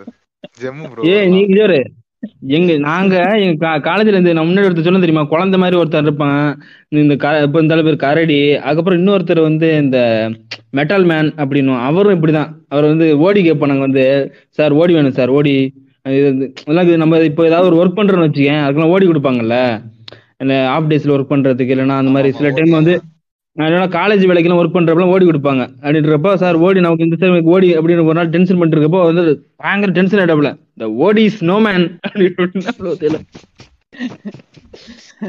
அன்பு சொன்ன மாதிரி அன்னைக்கு அந்த ஐவி கேரளா போயிருக்கிறப்போ இந்த மாதிரி ரோடு சைட்ல இருந்து பேசிட்டு இருக்கிறப்போ அந்த சொல்றாப்புல, தம்பி இ பக்கம் வாப்பா வண்டி போகணும்ல அப்படின்னு. எங்க காலேஜ்ல ஆக்சுவலி என்ன நடந்துச்சுன்னா, நாங்க கேட்டுட்டு இருக்கோம் தமிழ் பசங்க, என்ன சார் என்ன பண்ணலாம்னா ராவில 2 சப்பாத்தி, உச்சை மலையாளத்துல. சரி மனுஷன் இப்படிதான் வாழ்றான், வாழ்ந்துட்டு விட்டுறோம். எங்க காலேஜ்ல ஒரு பாய் திறந்தா, அப்படி அவர் பேர் வந்து பேர் சொல்லாமா, அவன் பேரு இம்ரானு. 3 வருஷமா காலேஜ் பாஸ் அவுட் ஆகிற வரைக்கும் அவனை இப்படி கூப்பிட்டான்னா, இர்ஃபானே எங்க போற, இர்ஃபானே என்ன பண்ற, டே என் பேரு இம்ரான்றா, என் தாயில் என் பேரே கூட மாட்டான்டா. விரக்தி ஆயிட்டான் ஒரு கட்டத்துக்கு மேல. அப்ப நாங்க பேசிட்டு இருக்கோம் மலையாளத்துல பேசிட்டு, அவன் தமிழ்நாட்டுக்காரன், அவன்கிட்ட இர்ஃபானே இ பக்கம் வா, அவட வண்டி எல்லாம் போகுது பாரு, இ பக்கம் வா அப்படின்றான். அவன் இதுக்கு இ பக்கம் வான்னு மலையாளத்துல பேசுற, எதுக்கு இப்ப மலையாளியா வர்றோம், நீ யாரு இப்ப மலையாளத்துல பேச சொன்னது, அந்த மாதிரி எல்லாம் பண்ணுவான் அந்த ஆளு. இன்னொரு ஒரு நாள் வந்து நமக்கு வந்து ஒரு பயங்கரமான ஒரு அட்வைஸ் கொடுத்தாரு தெரியுமா, அது வந்து நான் இப்ப கூட வந்து உங்களுக்கு எல்லாம் சொல்லணும்னு நினைக்கிறேன். அந்த அட்வைஸ் வந்து என்ன அப்படின்னா, படிக்கிறதுக்கு தான். அது நான் சொல்றேன் படிக்கிறதுக்கு வந்து உங்களுக்கு ஒரு மோட்டிவேஷன், படிக்கிறதுக்கு ஒரு மோட்டிவேஷன். இப்போ கேட்டுட்டு இருக்கக்கூடிய சின்ன குதியாளங்கெல்லாம் கேளுங்க காது கொடுத்து, உங்களுக்கு ஒரு படிக்கிறதுக்கு ஒரு மோட்டிவேஷன் தேவைன்னா என்ன பண்ணணும் அப்படின்னா, அப்படிதான் சொன்னாப்புல, if you want to study go to your room, sit down in a place for 1 hour, don't do anything, the 4th day you will take a book and you will automatically study அப்படின்னாப்புல.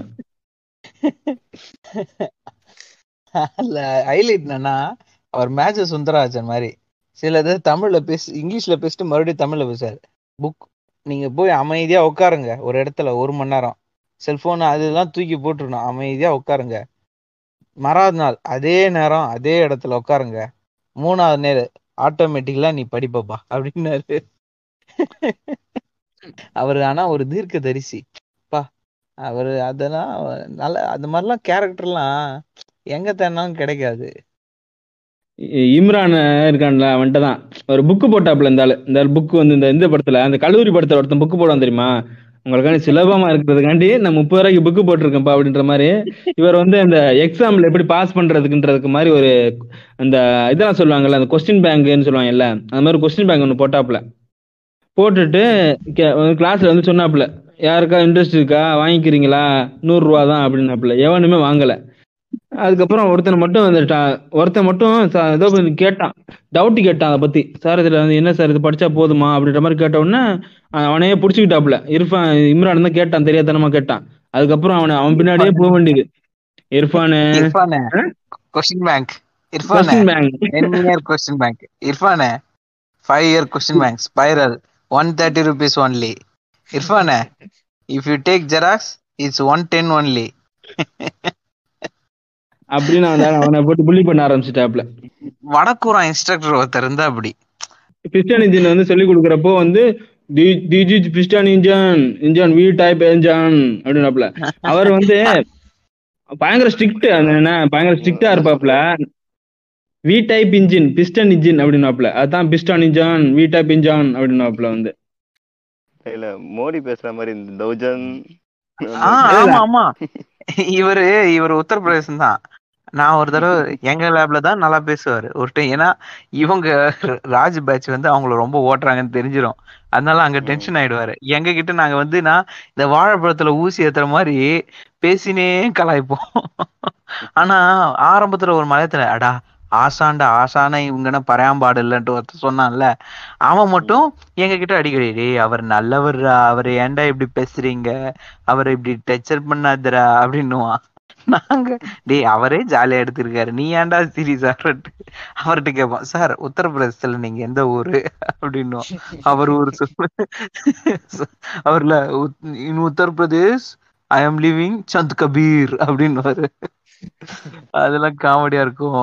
அவர் ஒரு நாள் கிளாஸ்ல வந்துட்டுறாரு, பாடம் நடத்திட்டு இருக்காரு. இந்த spiral binding வாத்தியார் வந்தாரு, இர்ஃபானே 10-year கொஸ்டின் பேங்க் 110 ஒன்லி அப்படின்னாரு. இவர்ல ஹூ இஸ் இர்ஃபான் அப்படின்னாரு. He is Irfan, no he is Imran அப்படின்னு அவருக்கே பாடம் நடத்த ஆரம்பிச்சிட்டாரு. அது அந்தால பயங்கரமா அவரும் அமைதியா இருப்பாப்புல. அதில் வந்து இந்த பாடம் நடத்தலாம் சூப்பராக நடத்துவாப்புல. நாங்கள் ஆனால் எங்கள் பேட்ச் கோளாறு பிடிச்ச பேட்ச், நாங்கள் வந்து வம்பிழுத்துட்டே இருப்போம். என்ன பண்ணுவாங்க அப்படின்னா, புளோரிடாக்காரங்க தான் சும்மா இருக்க மாட்டாங்க. அவர் ஆக்சுவலி டைம் பாஸ் பண்ண வேண்டிய டைம் பாஸ் பண்ணலாம், அவரை நடத்த நேரத்தில் டைம் பாஸ் பண்ணி அவரை டென்ஷன் ஆக்கி பிபி ஏற்றி விட்டு அவரை ஓட விட்டுருவாங்க. நான் என்ன பண்ணுவேன் அப்படின்னா, அந்த நடத்திட்டு இருக்கிறப்போ ஃபோனில் வந்து இந்த மாதிரி ரிங்டோன் ஏதாவது வைக்கிறது, மியாவுன்ற மாதிரி சவுண்டு இல்லைன்னா ஏதாவது ஒரு சவுண்டு வரும். அவர் ஓய்ச் தேஜ் ஒய்ஜ் மேக்கிங் நாய்ஸ் அப்படின்னா செமையா ஃபன் பண்ணுவோம். அந்த அளவு வச்சு காலேஜ் கேன்டீன்ல இருக்குதானா? கேன்டீன் இருக்கும். அந்த இது உங்க காலேஜ் மாதிரி கேன்டீன்லாம் இருக்காங்க காலேஜ்ல. காஞ்சி போன வண்ணு, காஞ்சி போன வடை, அந்த மாதிரி தான் இருக்கும். இன்னொன்னு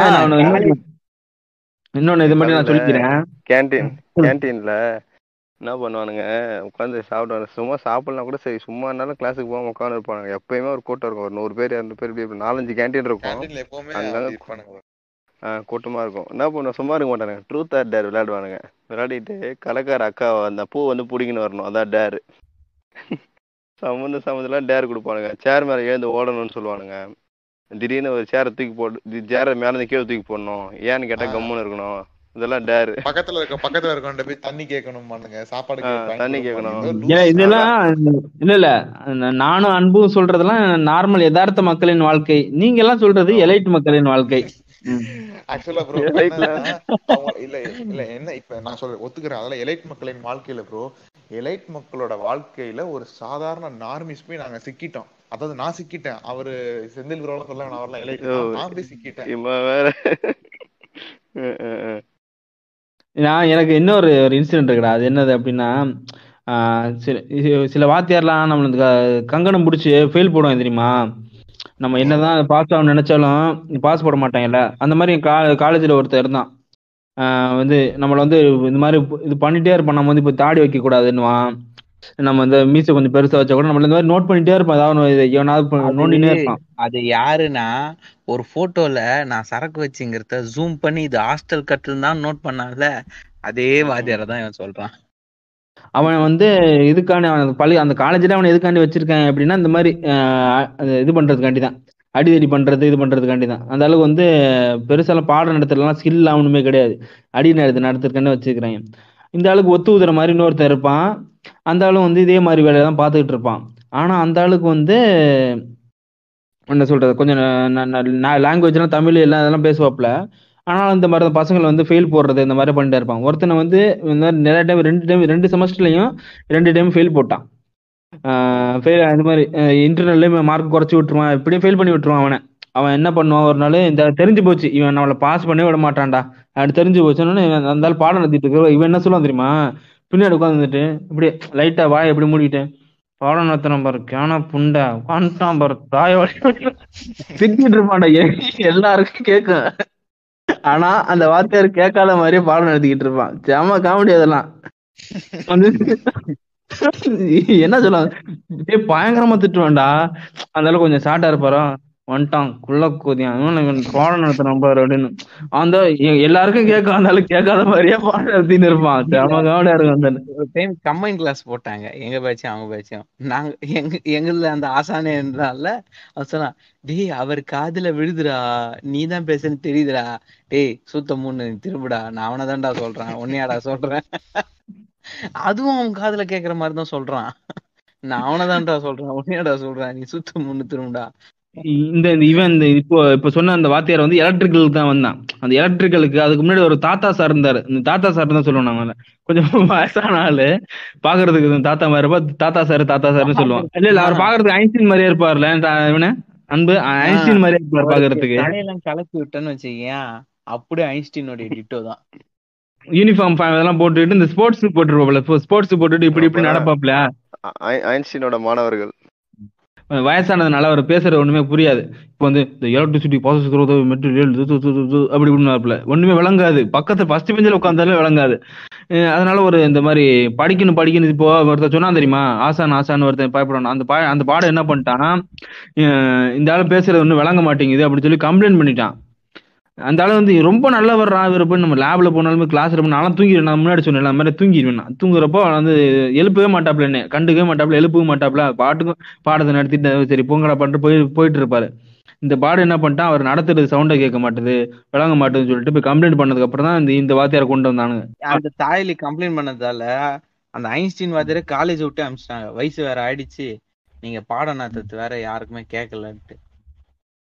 ஆமா ஆமா, அதுக்கப்புறம் இந்த பாடம் வந்து இவன் வந்து இப்படி காலமா பண்ணிட்டு அப்புறம் அப்படியே கட்ட காலேஜ் பங்க் பண்ணிட்டு போயிடும். அலபாமால வந்து இந்த கேஜி தியேட்டரு அந்த மாதிரி அங்கிட்டு போயிடும். இந்த உக்கடம் இங்க அங்கிட்டு போயிடும். உக்கடத்துல அந்த கேஜி தியேட்டர் இருக்கும். மால் ஒண்ணு இருக்குமே, என்ன மால் அது? அது ப்ரூக்ஃபீல்ட்ஸ். அது ப்ரூக்ஃபீல்ட்ஸ் எப்பதான் போறது. அதுக்கப்புறம் கடைசியில தான் அது ரிலையன்ஸ் ஸ்டார்ட் பண்ணாங்க. அந்த ப்ரூக்ஃபீல்ட்ஸ் தான் போறது. இப்போ அது போயிட்டு சுத்திட்டு வர்றது. இன்னொன்று வந்து ஒரு பயங்கரமான ஒரு ஃபன்னியான இன்சிடென்ட் நடந்துச்சு. அது என்ன அப்படின்னா, எங்கள் காலேஜில் வந்து ஒருத்தன் இருப்பான். அவன் வந்து தமிழ் பையன்தான், ஆனால் வளர்ந்தது எல்லாமே வந்து தெலுங்கானால. அதனால வந்து அவனுக்கு தமிழ் வந்து அனுப்பி போய் சிரிக்கிறான் பாருங்க. அது ஏன் அப்படின்னா, அவன் வந்து தமிழ் ஒழுங்கா பேச தெரியாது. அவன்கிட்ட சமீபத்தில் கூட பேசினேன் 2 நாள் முன்னாடி கூட. அதான் அவன் அவன் எந்த அளவுக்கு அப்படின்னா, இப்போ அதுக்கு நாங்க ஒரு வாட்ஸ்அப், எங்க காலேஜ் குரூப் வந்து வாட்ஸ்அப் குரூப் ஒன்று இருக்கு. என்ன சொல்றது, ஒரு 10 வருஷம் சரி, ஒரு லாஸ்ட் இந்த லாக்டவுன் ஸ்டார்டிங்ல இருந்து நாங்க வந்து அந்த குரூப்ல வந்து பயங்கரமா நாத்திகம் பேசுறதும் எல்லாத்தையும் பேசிக்கிட்டு இருப்போம். அதுல வந்து மிச்சத்துக்கிறதுக்கு 2 இவங்க இருப்பாங்க. சங்கி இருப்பான், அதுல தம்பி இருப்பான், அதுக்கப்புறம் ஒருத்தன் இவங்க பொள்ளாச்சிக்காரன் ஒருத்தன் இருப்பான். சில பேர் ஒருத்தன் அவன் ரிப்ளைலாம் பண்ண மாட்டான், பார்த்துட்டு போயிடுவாங்க. இவன் அந்த குரூப்ல இருப்பான். அது வந்து குரூப்போட பேர் வந்து ஏத்திஸ்ட் பாய்ஸ் அப்படின்னு சொல்லிட்டு நாங்க கொஞ்சம் இடையில மாத்திக்கிட்டே இருப்போம் வச்சுக்கேன். ஆனா அந்த லாக்டவுன் டைம்ல மட்டும் மாத்தாம ஏத்திஸ்ட் பாய்ஸ் அப்படி ஒரு 10 மாசம் 12 மாசத்துல வச்சுட்டு இருந்தோம். ஒரு நாள் அப்படியே பேசிட்டு இருக்கிறப்போ, அந்த மாதிரிலாம் பேசிட்டு இருக்கிறப்போ, அந்த நாத்திகத்தை பத்திலாம் ஒரு நாள் ஒரு கான்ஃபரன்ஸ் காலில் பேசிட்டு இருக்கிறப்போ அவன் கேட்கறான், இதெல்லாம் இப்படிலாம் பேசுறீங்களா, எப்படிலாம் அவங்களுக்குலாம் தெரியும் அப்படின்னு சொல்லி கேட்டான். டே புண்டாமானே, 10 மாசமா இதனோட குரூப்ல பேசிக்கிட்டு இருக்கிறான் அப்படின்னா, குரூப் பேர் என்னடா, அதான குரூப் பேரு அதனால வச்சிருக்கிறான் அப்படின்னா, குரூப் பேர் என்னடா அது, அட்டு பாய்ஸ் தானே அப்படின்ட்டான். டேய் பாய்ஸ் அட்டு பாய்ஸ்ன்னு சொன்னா ஒரே ஆள் நீ தான்டா அப்படின்னு அவனை போட்டு பயங்கரமா நாங்க புள்ளி பண்ணுவோம். அவன் வந்து என்ன பண்ணான் தெரியுமா, அந்த மாதிரி அவனுக்கு வந்து கரெக்டா இதெல்லாம் படிக்க தெரியுது, தமிழை வந்து அவனுக்கு பேச தெரியும், தமிழை வந்து வாசிக்க தெரியாது. அதுவும் பேசுறது வந்து கொஞ்சம் பண்ணியா தான் பேசுவான். வந்து இந்த உக்கடம் இருக்கிறது, அந்த உக்கடம் ஒழுங்கா தெரியாது. அந்த உக்கடம் வந்து இந்த 2 மாதிரி வரும் இல்லடா, அதான்டா உக்கடம் அப்படின்ற மாதிரி மனப்பாடம் பண்ணிச்சுக்குவான். ஊக்கு வந்து இந்த 2 மாதிரி இருக்கும், அதான் உக்கடம்ன்ற மாதிரி மனப்பாடம் பண்ணிச்சு. பஸ் ஏறி திருப்பூருக்கு போவோம். அலபாமால இருந்து திருப்பூருக்கு பஸ் ஏறி போறதுக்கு வந்து உக்கடத்துக்கு போறதுக்கு அந்த மாதிரி உக்கடம், திருப்பூரத்துக்கு வந்து இந்த பிக்சரைஸ் பண்ணி வச்சுதான் ஓகே இது திருப்பூர் அப்படின்னு சொல்லிட்டு அந்த மாதிரி போவான். அதனால அந்த மாதிரி அவன் இருக்கிறதுனால வந்து பேசுறது வந்து இப்போ பேசுறது கொஞ்சம் வித்தியாசமா இருக்குமா. ஒரு நாள் வந்து நாங்கள் கேரம் போர்டு ஆடிட்டு இருக்கிறப்போ இவன் வந்து இந்த மாதிரி இவனை நின்றுக்கிட்டு இருந்தான். அதுக்கப்புறம் ஒருத்தர் இருந்தான். அவன் வந்து கொங்கு பெல்ட்டுக்காரன். அவனை வந்து நான் கலாய்ப்போம். அவன் ஹேர் ஸ்டைல் வந்து ரஜினி மாதிரி வச்சிருப்பானா, அவனை வந்து நாங்கள் படையப்பான்னு கலாய்ப்போம். படையப்பாடா அடே படையப்பான்னு சொல்லி கலாய்ப்போமா. அப்படி வச்சு அவனை நான் கலாய்க்கிறேன். அவனுக்கு வந்து அதுவும் பிடிக்காது. அப்படி இருக்கிறப்போ ஒரு நாள் நான் கேரம் போர்டு எல்லாம் விளாண்டுட்டு இருக்கோம். இதுல வந்து அந்த கொங்கு பெல்ட்டுக்காரனும் நிக்கிறான், இவனும் நிக்கிறான், இந்த உக்கடங்காரனும் இன்னைக்கு 2 பேர் நின்றுட்டு இருக்கிறப்போ அந்த பாபா எல்லாரும் விளாண்டுகிட்டு இருக்கேன். பாபா வந்து லாஸ்ட்ல வந்து கேமை முடிக்கணும், ரெட்டு போட்டு அதுக்கப்புறம் கீழே வந்து இந்த இது க்ளோஸ் முடிக்கணும், கேம் முடிக்கணும். அப்படி பேசிட்டு இருக்கிறப்போ நான் பாபா பிடிச்சிருவேடா பாபா சொல்லி நல்லா பயங்கர ஃபன்னா இருந்துச்சு. இப்படி பேசிட்டு இருக்கிறப்போ அந்த திருப்பூர்காரன் சொன்னா, டே அது படையே படாதுடா அப்படின்னா. வந்து சொல்ல வந்ததுன்னா அது படவே படாது அப்படின்றது, படையே படாதுரா அப்படின்றது இந்த கொங்கு பெல்ட்டுக்காரனுக்கு வந்து படையா பாடா அதுன்ற மாதிரி காதலை கேட்டுருச்சு இவனுக்கு. இவன் வந்து என்னையாட கலாய்க்கிற அப்படின்னு சொல்லிட்டு ஏதோ எடுத்து இந்த கையில ஏதோ இல்லடா துண்டு கட்டி இருந்தான்டா, அவன் துண்டு கட்டி இருந்தான் கக்கூசுக்கு போக வந்தான் அவன். அப்படியே மேட்ச் நம்ம ஜாலியா போயிட்டு இருக்கோம், சரி வேடிக்கை பார்க்க வந்தான், அந்த கையில இருந்த மக்க வச்சு இவன் தலையில அடிச்சான். இவன் என்ன கோபத்துல இருந்தானு தெரியல, இவன் நார்மலாவே பயங்கர கோவப்படுவான். இப்ப கூட நீ பேசுறதுதான் இப்படி கோவப்பட்டானா பயங்கரமா கோவப்படுவான். என்ன பண்ணிட்டானா அப்படியே அவன் பிடிச்சி போட்டு அவனை போட்டு மங்கு மங்கு மங்கு மங்குன்னு போட்டு இழுத்து போட்டு அடிக்கிறான்டா, சொத்துன்னு அடிக்க ஆரம்பிச்சுட்டான். அவனை போட்டு நாங்களாம் விளக்கி கூட்டு வந்தோம். அது அந்த அந்த மாதிரி இருந்துச்சு. அதுல அவன் இன்னொன்னு பண்ணுவான், எவ்வளவுதான் சண்டை போட்டாலுமே வந்து நாங்கெல்லாம் வந்து என்ன பண்ணுவாங்கன்னா ஒரு சின்ன சின்ன சண்டைக்கே வந்து ஒரு 2-3 வாரம் பேசாம இருப்போம். இவன் அப்படிலாம் கிடையாது, அடுத்த நாளே போய் வந்து பேசுவான், அந்த மாதிரி நல்லா பழகுவான், நல்லா பயந்தான். ஆனா பயங்கர டென்ஷன் ஆவான். ஒரு நாள் இது மாதிரிதான் கிளாஸ்ல வந்து ஒரு வாத்தியார் வந்து இது பண்ணுவாப்புல, பயங்கர ஃப்ரெண்ட்லியான வாத்தியார் தான். ஆனா அந்த வாத்தியார் வந்து சும்மா ஒரு நாள் எழுந்திரிச்சு எல்லார்ட்டும் கேள்வி ஏதாவது சொல்லுங்க, ஒரு 5 நிமிஷம் எல்லா பேர்லயும் வந்து ஒரு 5 நிமிஷம் ஒதுக்கிடுவாப்புல, ஏதாவது நீங்க ஏதாவது ஒரு இன்ஃபர்மேஷன் ஷேர் பண்ணுங்க அப்படின்னாப்புல. அப்படி ஏதாவது பண்ணிட்டு இருக்கிறப்போ இவன் ஏதாவது சொல்லிக்கிட்டு இருந்தான். இவன் சொல்லிக்கிட்டு இருக்கிறப்போ இன்னொருத்தன் வந்து அந்த பூச்சின்னு சொன்ன தெரியுமா, இந்த சாமியார் மாதிரி இருப்பான்டா அப்படின்னு சொல்லிட்டு அவன் என்ன சொன்னா, இவனை பார்த்து பீடி பீடி அப்படின்னா, பீடி பாஸ்கர் அப்படின்னா. இவன் என்ன டென்ஷன் ஆனது தெரியல, அப்போ அப்படியே சொல்லிவிட்டான், டே சுன்னி நான் பீடியா உனக்கு தெரியுமா அப்படின்ட்டான். வாத்தியார்னு நின்னுட்டு இருக்கான், டே how dare you use bad words அப்படின்னா, get out of my room அப்படின்னா. அவன் விரட்டிட்டோம், வெளியில நின்றுட்டு இருந்தான் போயிட்டு. அந்த வாத்தியார் போனதுக்கு அப்புறம் திரும்ப உள்ள வந்தான்டா. உள்ள வந்து ஐடி கார்டெல்லாம் எடுத்து கலட்டி விசிட்டு, இவன் லெஃப்ட் ஹேண்டர் கால்ட்டி வீசிட்டு அவனை பிடிச்சி அடிக்கிறான்டா, லெஃப்ட் ஹேண்ட்லேயே போட்டு மாங்கு மாங்கு மாங்கு மாங்குன்னு குத்துறான்டா. இவன் வந்து ஆள் பார்க்க பொடி மாதிரி தான் இருப்பான், பயங்கர டென்ஷன் ஆயிருவான், ஃபுல்லா ஃபைட்டு தான், அடி ஃபுல்லா உருட்டு அடி உருட்டு தான் நடப்பான் ஆளு. இதுல ஒரு ஹைலைட் என்ன தெரியுமா, அவன் இன்னமும் என் கம்பெனில வேலை செஞ்சிருக்கான், செஞ்சிட்டு இருக்கேன், அவனே டெய்லி நான் தான் கம்பெனில மேய்ச்சிட்டு இருக்கேன். இவன் கூட இப்போ அந்த அன்பு கூட வந்து நம்ம நான் கேரளால இருக்கு, இப்போ அன்பு கூட வந்து அன்பு இருக்கிற கம்பெனிலே வந்து அந்த திண்டுக்கல்காரன் இந்த இவன் எல்லாம் ஒன்னாதான் எல்லாம் ஒன்னாதான் இருக்கிறாங்க. ஆனாலுமே வந்து மூஞ்சி பாத்துக்க மாட்டாங்க. 3 பேருக்கு மும்முனே வந்து ஒன்னா இருக்க மாட்டாங்கடா, எவனுக்கு ஒரு சண்டை போட்டுக்குவாங்க. ஏன்னா 3 பேர் மென்டல் பயிலுவா. இவன் ஒண்ணு இவங்க 2 பேருக்கு ஒரு சண்டை வரும், இல்லைன்னா அவன் 2 பேருக்கு சண்டை வரும். 3 பேர் என்னைக்காவது நான் என்னைக்காவது சென்னைக்கு போனேன்னா வாங்கடா அவன் கூப்பிடனா அப்பதான் வருவான். இல்லை தவிர மற்றபடி அடிச்சுக்கிட்டு தான் சாவாங்க. ஒரே கம்பெனில இருப்பான், அடிச்சுக்கிட்டு சாவானுங்க பாருங்க. அப்படிலாம் இல்ல, நான் பியூர் நைட் ஷிப்ட், அவனுக்கு 2 பேர் டே ஷிப்ட். அவனுக்கு 2 பேர் ஒன்னா வருவாங்க, ஆனா பேசிக்க மாட்டாங்க. ஆனா என்கிட்ட 2 பேருமே பேசுவாங்க. சீக்கிரம் நான் பார்த்தா கேட்பேன், என்னடா அவன் எப்படிடா இருக்கானா, அது அவன்கிட்ட கேளு, ஏன்ட்ட ஏன் கேட்கற அப்படின்னா இவன்கிட்ட கேட்பேன், என்னடா சீக்கிரம் நான் எப்படி இருக்காருக்குள்ள அவனை பத்தி எல்லாம் என்கிட்ட கேட்காத, அவனுக்கு கால் பண்ணி பேசு அப்படின்னுவான். என்னடா அவங்க 2 பேருன்னா அது எனக்கு தெரியாது, சண்டை வந்துருச்சு. என்ன சண்டைனா அது மறந்து போச்சு, மறந்து போன சண்டை இன்னொரு பேசாம இருப்பானுங்களா. ஆனா 2 பேரும் டெசிட்டு என்னாச்சு இது சம்பவம். என் காலேஜ்ல வந்து ஒரு பொண்ணுக்கு இந்த கோவிட் டைம்ல தான் பசங்க ரொம்ப நேரம் கழிச்சு கான்ஃபரன்ஸ் கால் போட்டாங்க. போட்டுட்டு ஏதாவது பேசலாம்னு சொல்லி சும்மா பேசலாம்னு சொல்லி ஒரு பொண்ணுக்கு ரொம்ப அமைதியாக இருக்கும் அந்த பொண்ணு. கான்ஃபரன்ஸ் கால் போட்டு இந்த மாதிரி வந்து கோவிட்லேருந்து பேசுகிறோம், உங்கள் வந்து பாசிட்டிவ் வந்திருக்கு செக் பண்ண. அந்த பொண்ணு வந்து இன்னொரு பொண்ணுகிட்ட சொல்லியிருக்கு, டெஸ்ட் கொடுத்துருக்கோம் ரிசல்ட் வரலன்னு சொல்லி, இந்த மாதிரி பாசிட்டிவ் ரிசல்ட் வந்திருக்கு, கொஞ்சம் ரெடியாக இருங்க, காலையில் 6 மணிக்கு ஆம்புலன்ஸ் வந்துடும், எல்லாம் எடுத்து வச்சுருக்கேன் வந்துடும் அப்படின்ட்டான். அந்த பொண்ணோட நான் சும்மா ஒரு சொல்லிட்டு கட் பண்ணிட்டோம். அவங்க நம்பிட்டாங்க போல், பயந்துட்டாங்க போல் செம்மையா. பயந்துட்டு திருப்பி ஃபோன் பண்ணால் எடுக்க மாட்டுறாங்க. ஐயோ என்னடா ஆச்சுன்னு தெரியல. திருப்பி ஃபோன் பண்ணால் வேற ஒரு நம்பர்லேருந்து கூப்பிட்டா இந்த மாதிரி வந்து நாங்கள் கிளம்பிட்டோம், ட்ரெஸ் எடுத்து வச்சுன்னுக்குறோம் அப்படின்றோம். ஐயோ என்னடா ஆச்சுன்ற மாதிரி தெரியல, இந்த மாதிரி எல்லாரும் பயந்துட்டானுங்க. அப்புறம் டேடியே சீக்கிரம் ஏதாவது சொல்லி சமாளிச்சு விட்றா, அப்போ தான்டா சரியாகும், எல்லாம் உண்மையாக பயந்துட போகிறாங்கண்ணா. அப்புறம் என்ன பண்ண சொல்லிச்சு, இந்த மாதிரி வந்து ஒன்றும் இல்லை, சும்மா விளையாட்டு தான் பசங்க போனாங்கண்ணா. அவங்க அம்மா அப்புறம் அவங்க அம்மா பயந்து அழுதுட்டாங்களாம். கண்டிப்பாக புஷன் போயிட போகிறாங்க. அது வந்து கோவிட் ஸ்டார்டிங்கில் பயப்படுவாங்க நிறைய பேர், வந்து இந்த மாதிரி வந்து ஊசி போட்டு கொண்டுடுறாங்களா அது இதுன்னு ஓவராக பயந்துட்டாங்க போல். அப்புறம் சரி பண்ணி சமாதானப்படுத்துறதுக்கே பெரிய பிரச்சனையாயிடுச்சு. அதுக்கப்புறம் இன்னொன்று என்னென்ன அப்படின்னா, நாங்கள் வந்து இந்த அலபாமாவில் ஹாஸ்டல் வந்து 1st இயர் மட்டும் தானே ஹாஸ்டலு, 2வது இயருக்கு வந்து வெளில வரட்டிட்டாங்க. வெளில போயிட்டு நாங்கள் ஒரு ரூம் எடுத்தோம். ஒரு ரூமில் வந்து ஒரு 10 பேர் நல்ல ஒரு என்ன சொல்கிறது ஒரு 2 BHKன்ற மாதிரி ஒரு ரூம் எடுத்து ஒரு 10 பேர். அதில் வந்து காட்டெலாம் போட்டு கொடுத்தாப்புல. கிட்டத்தட்ட அந்த வீடு ஒரு 1400 ஸ்கொயர் ஃபீட் இருக்கும், நல்லா பெருசு. அதனால பெரிய ரூமு. ஒரு ரூம்ல வந்து இந்த ஒரு ரூம்ல வந்து 3 காட்டு போட்டிருக்கோம். கொஞ்சம் பெரிய ரூமு, அதுல வந்து 6 பேர் தங்கிக்கலாம். இன்னொரு ரூம் வந்து கொஞ்சம் சின்ன ரூம், அதுல வந்து 4 காட்டு, அது மேலே கீழே இந்த ஹாஸ்டல்ல போட்டிருக்க மாதிரியே போட்டிருப்பாப்ல. ஸோ அதுல வந்து 4 பேர் தங்கிக்கலாம். ஸோ அப்படின்றதுனால 10 பேர் தங்கியிருப்போம். அந்த அங்கே அவரே சமைச்சு எல்லாம் கொடுப்பாப்புல, அது மாதிரிலாம் இருக்கும். ஸோ நல்லா ரெண்ட்டும் நல்லா அதிகம் தான், 40,000 வரும் 10 பேர் சேர்த்து மாதம், ஃபுட்டும் எல்லாம் சேர்த்து, சாப்பாடுலாம் சேர்த்து. நம்ம ஒரு ஆளுக்கு பார்க்குறப்போ 4,000 தான், ஆனால் மொத்தம் 10 பேர் பார்க்குறப்போ 40,000 வருதுல்ல. அது மட்டும் இல்லாமல் கீழே 2 பேர் வாடகை விட்டுருந்தாப்புல. நல்ல நல்ல பயங்கரமான காசு தான் அந்த ஆளுக்கு. அந்த அம்மா வந்து சமைச்சவங்களாம் கொடுப்பாங்களா. ஃபர்ஸ்ட்டு நாளே பயங்கரமாக அசிங்கப்பட்டவன் தான். அது போயிட்டு என்னோடய ஃப்ரெண்டு ஒருத்தன் ஃப்ளோரிடாக்காரன் போயிட்டு அவர்கிட்ட என்ன கேட்பான் அப்படின்னா, போயிட்டு இந்த எக்ஸ்ட்ரா சாப்பாடு வாங்க போகிறப்போ அம்மா சாப்பாடுன்ற மாதிரி போயிட்டு அம்மா சாப்பாடு கொண்டு வாங்க, அம்மா சாப்பாடு அப்படி கேட்டால் பிச்சைக்காரன் நிற்கிற மாதிரி. இன்னும் நீ தம்பி தம்பி நீ என்ன அம்மாலாம் கூப்பிடாத, என்ன அக்கானே கூப்பிடு அப்படின்ட்டுச்சு. அது வந்து அந்த அம்மா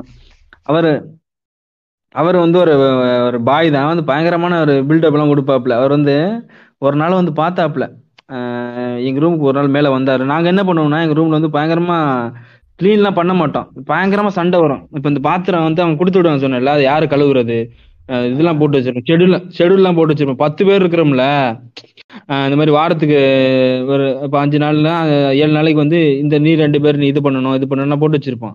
ஆனால் அதுலேயும் பண்ண மாட்டானுங்க, அப்படியே போய் இழுத்து இழுத்து அடிப்பானுங்க. இந்த சாப்பாட்டு வேஸ்ட்டெல்லாம் என்ன பண்ணுவோம் அப்படின்னா ஒரு பக்கெட்டில் கொட்டி கொட்டி வச்சிருப்போம். கொட்டி கொட்டி வச்சுக்கிட்டு அது வந்து என்ன ஆயிடுச்சு அப்படின்னா யாரும் ஒழுங்காலாம் க்ளீன் பண்ணுறது. இன்னைக்கு ஒரு நாள் வந்து எங்கள் ஃப்ளோரிடாக்காரன் ஒருத்தர் இருப்பான், அவன் வந்து யாரையும் பிடிச்சி டார்ச்சர் பண்ணுவான், எல்லாரும் பிடிச்சி மிரட்டுவான், ஃபோர்ஸ் பண்ணுவான். அந்த தடியாக இருப்பான்னு சொன்னால அது அப்போ தான் என்னைக்காவது மாதத்துக்கு ஒருக்காக தான் அந்த மாதிரிலாம் கொஞ்சம் எல்லாரும் கொஞ்சம் இனிஷியேட்டிவ் எடுத்து எல்லாம் க்ளீன் பண்ணுவான். அப்படி இருக்கிறப்போ இடையில வந்து அவனு வந்து அண்ணன் பாப்பா லெவலில் வந்து சீரியஸ் ஆகிட்டதுனால என்ன ஆயிடுச்சு, அந்த மாதிரி அந்த ஃபுட் வேஸ்ட் கொட்டி வைக்கிறது வந்து 2 பக்கெட்டுக்கு வந்து 3 பக்கெட்டு முடிஞ்சு 4வது பக்கெட் ஆரம்பிச்சிருச்சு. என்ன அந்த கிச்சனுக்குள்ள போனா அது இது மட்டும் கொட்டிட்டு ஓடி வந்துடணும், பயங்கர ஸ்மெல்லா இருக்கும். நாங்க ஒரு அழிவு போன நாத்தம் வரும்ல. ஆக்சுவலி நாங்க வேற வீட்டுல இருந்தோம், இவனுக்கு வேற வீட்டுக்கு வந்து கேரம் விளையாட இல்ல டிவி பார்க்க போவான். நானு ஒரு நாள் போனேன், என்னடா இந்த வீட்டுல ஏதோ கெட்ட வாசனை வந்து நீ குளிக்கலையான்னு 10 பேரையும் நான் கலாய்ச்சேன். அவங்க இல்ல உனக்கு 6 மணிக்கு மேல தெரியும் அப்படின்னு. என்னடா ஆறு மணின்னா 6 மணிக்கு மேல அப்படியே போன வாட வருது, கொமுட்டுது, அங்க பாடுறான்னா ரூம் ஓரத்துல புழுவா நின்றுது. என்னடா உள்ள போனா அந்த 4 பக்கெட்டும் ஃபெர்மெண்டேஷன் ஆகி புழு பூத்து போச்சு. இல்ல இது யாரும் சாப்பிட்டு இருக்கும்போது கேட்காதீங்க. இவனுங்க அதுக்கு மத்தியில அந்த காவாய்க்கு மத்தியில குடும்பம் பண்ணிட்டு இருக்காங்க. அன்னைக்கு அந்த ரூம் விட்டு வெளில வந்தேன், டேய் போங்கடா இனி உங்க ரூமுக்கு நான் விளையாட கூட வர மாட்டேன்னு போனேன். 1 வருஷமா அந்த ரூம் பக்கமே எட்டி பாக்கல நானு. அன்னைக்கு நாங்க அந்த மாதிரி 4வது பக்கெட்டு போயிட்டு இருக்கிற டைம்ல வந்து ஓனர் வந்து ஒரு நாள் மேல வந்துட்டாப்ல. மேலே வந்துட்டு என்னப்பா தம்பி எப்படி இருக்கிறீங்க அப்படின்னு சொல்லி பார்க்குற மாதிரி வந்துட்டாப்புல. நாங்கள் ஐயோ எதுக்குடா இருந்தாலும் இப்போ வந்தான் மேலே பார்த்தானா அது இதெல்லாம் பார்த்தா செத்து போயிடுவான்ற மாதிரி. நான் என்ன பண்ணிட்டேன், நான் போய் கக்கூஸ் உள்ள போயிட்டு லாக் பண்ணிக்கிட்டேன். என்ன அந்த பதில் சொல்ல முடியாதுன்னு தெரிஞ்சு நான் போய் லாக் பண்ணிக்கிட்டேன். அந்த ஆள் வந்து பார்த்துருக்காப்புல, பார்த்துட்டு இந்த 4வது பக்கெட்டு பார்த்தோன்னு ஆளு வந்து என்ன சொல்லுறது வந்து தம்பி தம்பி தம்பி இப்படி கூப்பிட்டு வந்து ஒருத்தன் வேறுந்தான், பேர் வந்து ஒரு மணின்னு வச்சுக்கோங்க. மணின்னு சூப்பர் மணி, சூப்பரா பண்றீங்கப்பா, அந்த பாடத்தை சொல்ற மாதிரி சூப்பரா மெயின்டைன் பண்றீங்கப்பா, அருமையா மெயின்டைன் பண்றீங்க தம்பி, ரொம்ப ரொம்ப சூப்பர், ரொம்ப சந்தோஷம்ப்பா, சூப்பரா மெயின்டைன் பண்றீங்க அப்படின்ற மாதிரி வச்சு இது பண்ணிட்டு போயிட்டான். போயிட்டு அந்த ஆளு வேற நான் கலாய்ப்போம், பயங்கரமா கலாய்ப்போம். நான் என்ன பண்ணுவேன்னா அந்த ஆளு மாதிரியே பேசி காட்டுவேன், கீழே வந்து அந்த நாங்க இருக்கிற கீழே தான் ஃபேமிலியா. ஆக்சுவலா நான் இருக்கிறது ரூமுக்கு எங்க ரூமுக்கு கீழ் ரூம் தான், அந்த பொண்ணோட ரூம் வேற. நாங்கள் வேறு பயங்கரமாக கத்துவோம், அந்த பொண்ணு கூட கேட்டிருக்கணும். நாங்கள் அவங்க அப்பனெல்லாம் கண்ட மணிக்கு திட்டுவோம், வந்துட்டான்டா பாடு வந்து சோறை வந்து மயிறு மாதிரி கொடுக்குறான், 40,000 வாங்கினேன், தாய்வழி ஒழுங்காக சமைச்சு போடுறான் புண்டாமான்ற மாதிரி அதெல்லாம் பேசுவான். அந்த பொண்ணெலாம் கேட்டு தான் நினைக்கிறேன். சரி அவன் வந்து சொல்லிட்டு போனான். அதுக்கப்புறம் தனியாக கூப்பிட்டு அவன் சொன்னான், தம்பி நீ கிளியர் பண்ணிருங்கப்பா தம்பி, இல்லைன்னா சரிப்பட்டு வராதுப்பா, எல்லாத்தையும் சுத்தமாக பார்த்துங்கப்பா அப்படின்னோன்னே சரி கிளியர் பண்ணுவோன்னு சொல்லிட்டு நாங்கள் என்ன பண்ணோம், அந்த 4 பக்கெட் இருக்குல்ல, 2 பேருக்கு அந்த பக்கெட்டு தூக்கி போய் டிஸ்போஸ் பண்ணுறதுக்கு 2 பேர், அதுக்கப்புறம் க்ளீன் பண்ணுறதுக்கு அந்த மாதிரிலாம் ஆள் அலோகேட் பண்ணியிருந்துச்சு. நாங்கள் என்ன பண்ணோம், ஒரு பக்கெட்டை தூக்கிட்டு போய் கொஞ்சம் தூரமாக போய் கொட்டிட்டு வந்துட்டோம். இன்னொருத்தன்னு இன்னொரு பக்கெட்டை கொண்டு வித்து நம்ம கொண்டு வந்துட்டாங்க. ஒருத்தன் என்ன பண்ணா மொட்டை மாடியில இருந்து நான் தூக்கி அதை வந்து தூக்கி அங்க தூரத்துக்கு வீசிடுவேன்ற என்னமோ பயில்வான் பண்ற மாதிரி அவன் இருக்கிறது. அவன் இந்த ஒரு காரணம் தான் என்ன சொல்றது, இந்த இந்த அக்னி செட்டின்னு வச்சு, அக்னி செட்டி தான், அக்னி செட்டி கிடையாது அவன் வந்து ஒரு இது வெள்ளசங்கி அக்னி செட்டி ஏரியான்னு வச்சுக்குவான். அவன் என்ன பண்ணுவான்னா நான் வந்து தூக்கி வீசிடுவேன் இங்க இருந்து அந்த தூரத்துக்கு தூக்கி 50 மீட்டர் தாண்டி வீசிடுவேன்னு சொல்லிட்டு இப்படி தூக்கி இங்கிட்டு வீசினான் பாரு. அது கரெக்டா அந்த கீழே நான் சொல்லிட்டு அந்த பொண்ணு ரூம் இருக்குன்னா இந்த பொண்ணு ரூமுக்கு பக்கத்துல போய் பாம்பு மாதிரி விழுந்து வெடிச்சிருச்சு. அது அந்த லிக்விட் பாம்பு மாதிரி விழுந்து வெடிச்சு இதுல நியூஸ்ல வருது தெரியுமா, விசவாயு தாக்கி உயிரிழந்தனர் இந்த இது அந்த மாதிரி விசவாயு மாதிரி இது இப்படி பரவுது. இந்த மாதிரி இந்த படத்துல காட்டுற மாதிரி காட்ட அந்த பச்சை கலர் கேஸ் மாதிரி காட்டலாம் அந்த மாதிரி பரவிக்கிட்டு இருக்குது. அப்படியே சரியான பொண்ணை நாத்தான் நான் கீழே போட்டு அந்த மொட்டை மாடிக்கு வருது வாட. அப்ப அந்த பொண்ணோட நிலைமை நினைச்சு பாத்து ஐயோ செத்தடா அன்னைக்கு நம்ம வேறட்ட போறோம்னா ரொம்ப விட்டு நினைச்சிட்டு இருக்கிறப்ப நல்ல வேலை அன்னைக்குன்னு பார்த்து மழை வந்துருச்சு. மழை வந்த உடனே இப்படியே கொஞ்சம் இப்ப கொஞ்சம் டிசப்பியர் ஆயிடுச்சு. இல்லன்னா அன்னைக்கு விரட்டி இருப்பாங்க எங்களை விட்டு விட்டு. அழுகு பிடிச்சு நாத்தம் பிடிச்ச ரூம்டா நீங்க எல்லாம் இருந்தது. எங்க ரூம்ல என்னன்னா எங்க ரூம்ல இந்த புளோரிடாக்காரன் அதான் சொன்னால 6 மணி ஆனாலே கை நடிக்க ஒரு கோட்டரை போட்டுருவான்ட்டு அவன் ரூம்ல போய் நான் மாட்டிக்கிட்டேன். அவன் தினைக்கும் ஒரு கோட்டரை வாங்கி சாப்பிட்டு சாப்பிட்டு வீட்டுல ஸ்லாப் இருக்கும் பத்தியா வாடகை வீட்டுல எல்லாரும் வீட்டுல அந்த ஸ்லாப்ல வந்து சரக்கா அடுக்கி வச்சிருந்தான் பாட்டிலு. நான் கேட்டேன் ஏன் ஜி இதெல்லாம் அடுக்கி வச்சிருக்கீங்களா, இதெல்லாம் சேர்த்து வச்சு அடகி போட்டு அதுல ஒரு ஃபுல்ல வாங்கலாமியா அப்படின்னா. சரி என்ன கர்மமோ, ஏன்னா நான் ஃபர்ஸ்ட் இயர்ல தான் அப்படி இருந்தேன் குடியும் கொடுத்துருமா. செகண்ட் இயர்ல வந்து கொஞ்சம் திருந்திட்டேன். அதாவது எப்படின்னா 3 மாசத்துக்கு ஒரு தடவை சரக்கு அடிச்சா, அதாவது ஜாலியா இருந்தது அடிச்சா போதும், இவனுக்கு மாதிரிலாம் ரொம்ப குடிக்கூடாதுன்ட்டு முடிவு எடுத்துட்டேன். இவன் நாடானா ஸ்லாப் ஃபுல்லா அடிக்க வச்சுட்டான். இதுல காலேஜ்ல ஒரு அடிதடி பஞ்சாயத்து, அதுல நானும் இன்க்ளூடு. எங்க ரூம்ல தான் அடிதடி நடக்கவே எங்க ஹெச்ஓடி ஒருத்தனால பூமர் ஹெச்ஓடி அவன்ல இந்த ரூமை நான் போய் பார்க்கணும் விசாரிக்கணும் ரூமுக்குள்ள வந்துட்டான். அந்த நேரம் பார்த்து எங்க ரூமுக்கு பக்கத்துல வந்து அப்ப நான் ஃபர்ஸ்ட் இயர் செகண்ட் இயர் போயிருக்கோம். அப்பதான் அப்ப எங்க தங்கியிருந்த வீட்டுக்கு பக்கத்துல ஒரு ஸ்கூலு, அந்த ஸ்கூல்ல 12th பொண்ணு ஒண்ணு இருக்கு. அதை நானும் ஒரு பார்த்துட்டு இருந்தேன் ஓகேவா. நான் வந்து காலேஜ் முடிச்சுட்டு வாக்கிங்லேயே தான் வருவேன், வாக்கபிள் டிஸ்டன்ஸ் தான் அந்த வீடு. ஒரு தம் வாங்கி 10 வச்சுட்டு வந்துட்டே இருக்கேன். கரெக்டா எங்க வீடு கிட்ட வரேன். நான் பாத்துட்டு இருந்த அந்த பொண்ணு அந்த சைடு இருந்து வந்துட்டு இருக்கு. இங்க அந்த பாபா சொல்றல அவன் இல்ல டாட்டா காட்டுறான். எதுக்குடா டாட்டா காட்டுற அப்படின்னு அவரு திருப்பி வேகமா டாட்டா காட்டுனான். கிட்ட போய் டேய் என்னத்துக்குடா இப்ப டாட்டா காட்டுறேன், டாட்டா காப்பல்ல வேணான்னு சொல்றேன். என்னடா வேணான்னு சொல்றேன், நான் இப்ப அவர்கிட்ட பேச போலடா, ரூமுக்கு தான்டா போனோம்ல, அதான் ரூமுக்கு போவேன்னான்னு சொல்றேன். அதை போவேன்னான்னு சொல்றேன். ஏன்டா நான் அங்க பாருனா எங்க வீட்டு வாசல்ல ஹெச்ஓடி நின்றுட்டு இருந்தான்.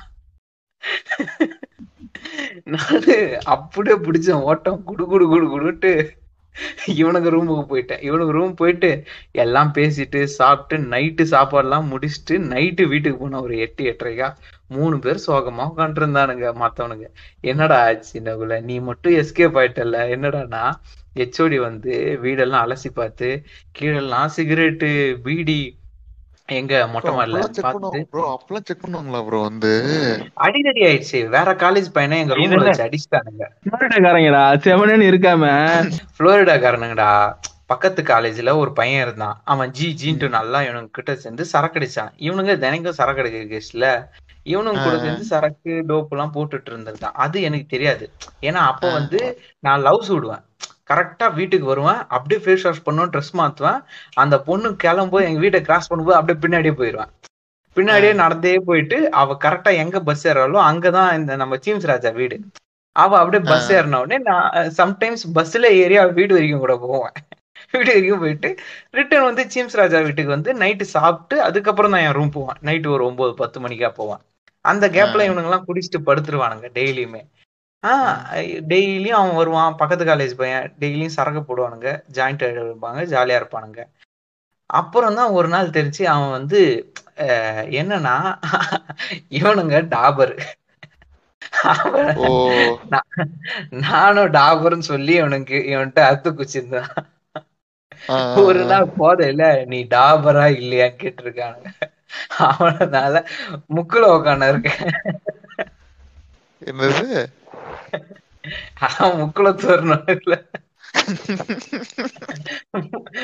அதுல ஒண்ணு சொல்லிருக்கான்.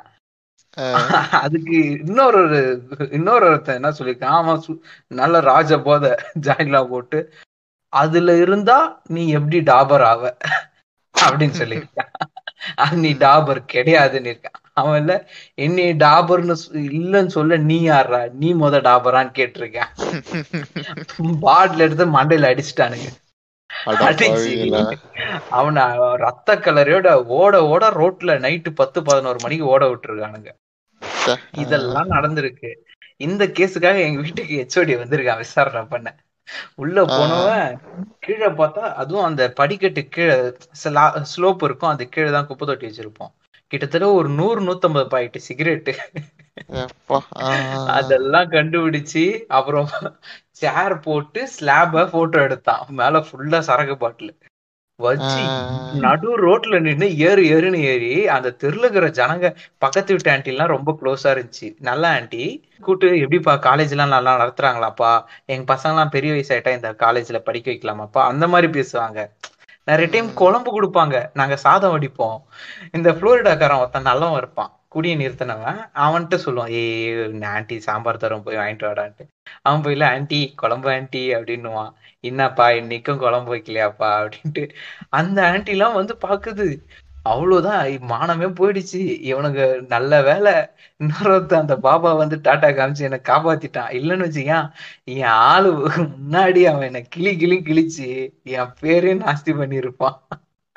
அந்த மாதிரி எப்படி சொல்றது, போட்டோ எடுத்து இது இந்த மாதிரி பப்ளிஷ் பண்ணிட்டு காலேஜ்ல வந்து எங்க ரூமையே விசாரணை கமிஷன் வச்சாங்க. அதாவது என்னன்னா எங்க ரூம்ல இருக்கிறவனுங்க எல்லாம் கூட்டு போய் விசாரணை.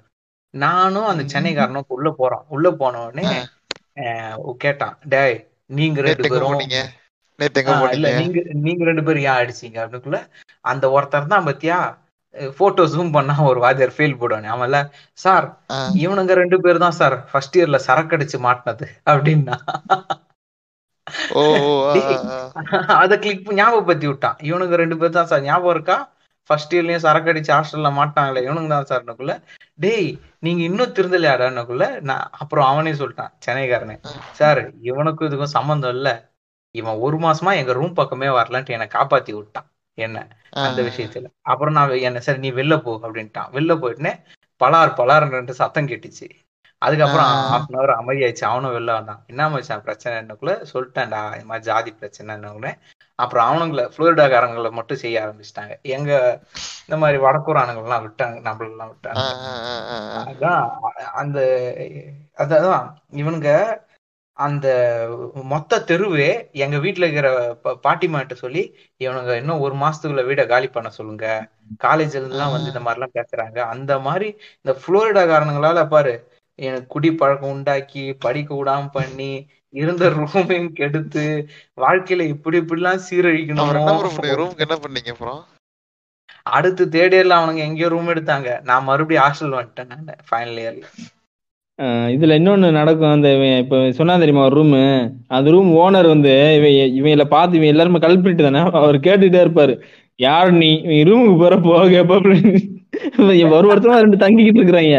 ஆனா டெய்லி கேப்பாப்புல பார்த்தா யார் நீ அப்படின்னாப்புல. ஏன்னா இந்த புளோரிடா காரணம் கூட டெய்லி சரக்கு ஜாயிண்ட் அடிக்க டெய்லி ஒருத்தன் வருவானுங்க. அவருக்கு மூஞ்சி மறந்துடுது நாங்க 4 பேர் தங்குவேன். நான் யூனிஃபார்மோட போவேன். எப்ப ரூம் எல்லாம் எடுத்து 1 வருஷம் கழிச்சு ரூம்ல போகும்போது, நெல்லு யார் நீ எதுக்கு இங்க வர, மேல ரூம் நான் வாடகைக்கு எடுத்துட்டு இருக்கேன் அதுக்குள்ள, நீ தானா ஆல்ரெடி 4 பேர் போயிட்டாங்களே அப்படின்னு. அவரு ஒரு தடவை கன்ஃபியூஸ் ஆகி எனக்கு யார் வரீங்கன்னு தெரியல, நீங்க 4 பேர் போட்டோ கொடுங்கன்னாரு. 4 பேர் பாஸ்போர்ட் சைஸ் போட்டோ கொடுத்தோமா, அவர்ல இதெல்லாம் நான் வச்சுக்க மாட்டேன், 4 பேரும் குரூப் போட்டோ எடுத்து தாங்க. அதுக்கு அடுத்து ஒரு 6 மாசம் டார்ச்சர் பண்ண ஆரம்பிச்சாரு. ஓனர் எதிர்க்கு பார்த்தாலும் நீங்க எங்க குரூப் போட்டோ, எங்க குரூப் போட்டோ கேட்டனே குரூப் போட்டோ கொடுங்க அந்த மாதிரி டார்ச்சர் பண்ண ஆரம்பிச்சிட்டாரு. பாவம் அந்த ஓனருக்கும் அந்த ஓனர் அம்மாவுக்கும் இந்த புளோரிடாக்காரங்களால அசிங்கம். எங்க போனாலும் இப்படி பண்றாங்க. அப்புறம் இன்னொருத்தர் எனக்கு ஒரு ஃப்ரெண்டு ஒருத்தர் தான்டா, அந்த காரைக்குடிக்காரன் தான். அவன் என்ன அவனும் இந்த மாதிரி தான். அவன் வந்து ஓசிக்குடியா மாறிட்டான். ஓசிக்குடியா வந்து எப்போ மாறினா அப்படின்னா, அந்த புளோரிடாக்கார ஒருத்தன் இருக்கான் தெரியுமா, அந்த 6 மணிக்கு கை நடக்கணும்ல, அவன் வந்து கொஞ்சம் வயசான ஆளு தான். அவன் வந்து டிப்ளமோ முடிச்சுட்டு வேலையெல்லாம் பார்த்துட்டு கொஞ்ச நாள் 2 வருஷம் வேலையெல்லாம் பார்த்துட்டு அதுக்கப்புறம் வந்து காலேஜில் ஜாயின் பண்ணான். அவனுக்கு வந்து 25 வயசு தான் அப்படின்னு. அவனை வந்து ஜி ஜி அப்படின்னு சொல்லி கூப்பிட்டான், ஜி ஜி அப்படின்ற மாதிரி. அவன் கூடவே சேர்ந்து ஓசிக்குடி பண்ணுறது, இது பண்ணுறது, அதுக்கப்புறம் பக்கத்து காலேஜ் பொண்ணுங்கள்கிட்ட போய் ஏதாவது ரூட்டை கொடுக்கறது, நம்பர் வாங்கிட்டு ஏதாவது சேட்டை பண்ணுறது, இதெல்லாம் பண்ணிகிட்டு இருப்பான். ஆனால் ஒரு 2 மாதத்துக்கு ஒருக்கா 3 மாதத்துக்கு ஒருக்கா போயிட்டு கையை எடுத்துகிட்டு வந்துடுவான்.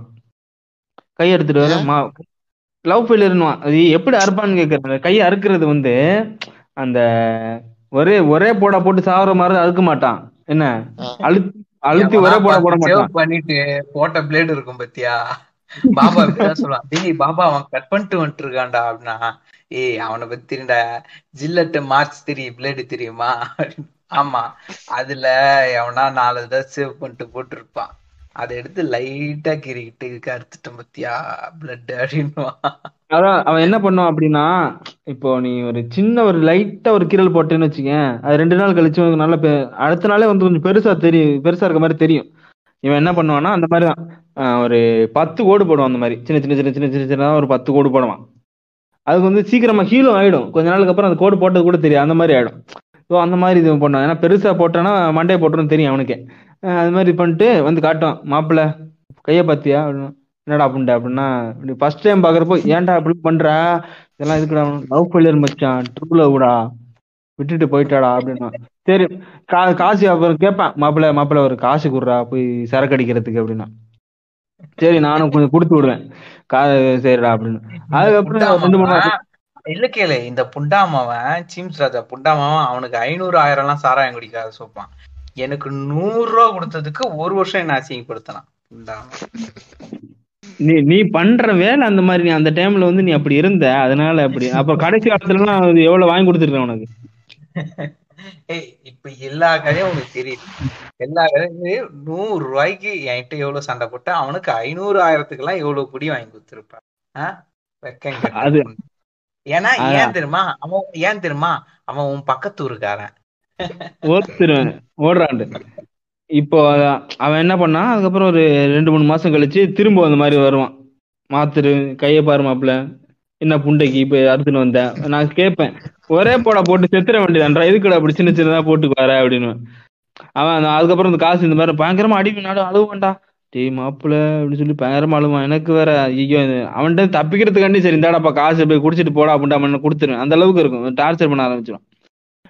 இடையில ஒன்று பண்ணான், நீ வந்து உலகத்தில் யாருமே பண்ணாத ஒரு விசித்திரமான ஒரு வேலையை அவன் பண்ணான். என்னடா பண்ணேன் அப்படின்னு சொல்லி கேட்குறப்பறம், மாப்பிள்ள இன்னைக்கு நான் ஊருக்கு போயிருந்தப்போ வந்து அவன் ஒன்று அந்த லாஸ்ட் டைமு ஒருத்தர் கையறுத்துன்னு சொன்னான் தெரியுமா, எதுக்குன்னா அவன் ஆள் வந்து இது வந்து 12ஆப்லேருந்தே லவ், மற்ற லவ் ட்ரூ லவ்லாம் இடையில வந்துட்டு போகிறது, இந்த ட்ரூ லவ் வந்து 12ஆப்லேருந்தே உள்ள ட்ரூ லவ் அப்படின்னா அது மொத்தம் இதாண்டா மச்சான் ஒரிஜினல் லவ் இதுவே போயிருச்சுடா, அவளை வந்து கல்யாணம் பண்ணி கொடுத்துட்டான்டா, இனிமே எனக்கு வாழ்றதுக்கு அர்த்தமே இல்லடான்ற மாதிரி ரொம்ப கண்ணீர் தண்ணி எல்லாம் விட்டான். ஆஹா கண்ணீர் தண்ணி எல்லாம் விடுறானே ஒரு திரும்ப சரின்னு சொல்லிட்டு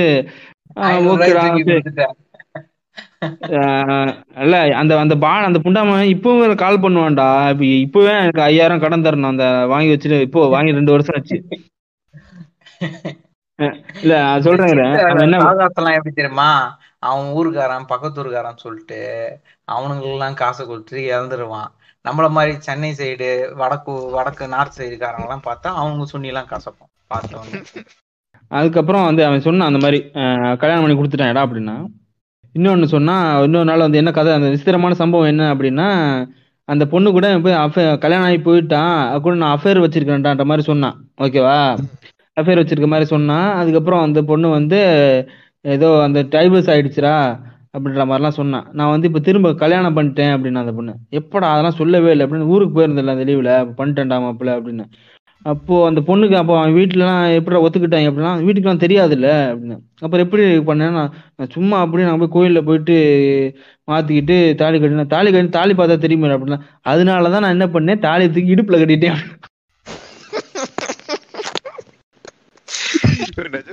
ப்ரோ எங்ககிட்ட சொன்ன அந்த மாதிரி நிஜமாவான்னு எனக்கு தெரியல. இடுப்புல எந்த பொண்ணு தாலி வாங்கி கட்டிட்டு எனக்கு தெரியல. எனக்கு அதை கேட்டீங்க திருப்பு தான் வருது.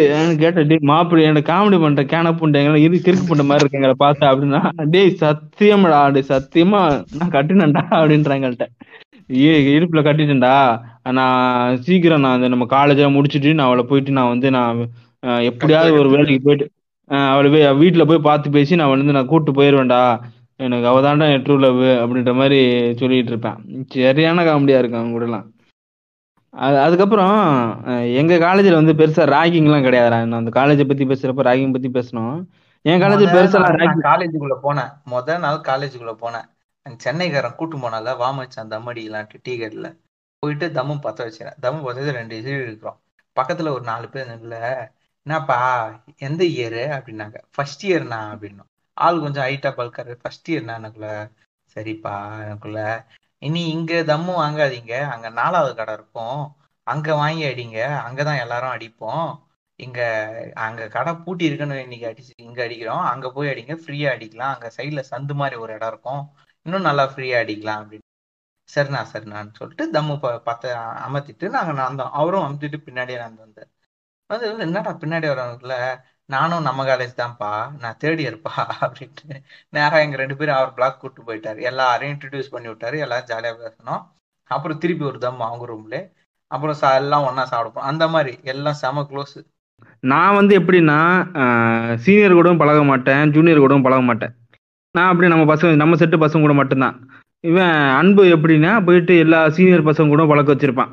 எல்லாருக்கும் அண்ணே அண்ணே அப்படின்னு சொல்லிட்டு சுத்திட்டு இருப்பான். இன்னொருத்தன் திண்டுக்கல்காரன் சொன்ன திண்டுக்கல்காரன் வந்து இந்த மாதிரி வந்து ஒரு டைம்லலாம் என்ன மாதிரி ஆயிட்டான்னா அந்த வீரம் படத்துல ஒன்று வரும் தெரியுமா அண்ணே கீழே தம்பிங்க 5 பேருன்ற மாதிரி பாயங்க எங்க ரூம்ல கூட நிக்க மாட்டான்டா. அவன் வந்து காலேஜ் முடிஞ்சு அவன் ரூமுக்கு போயிடுவான்.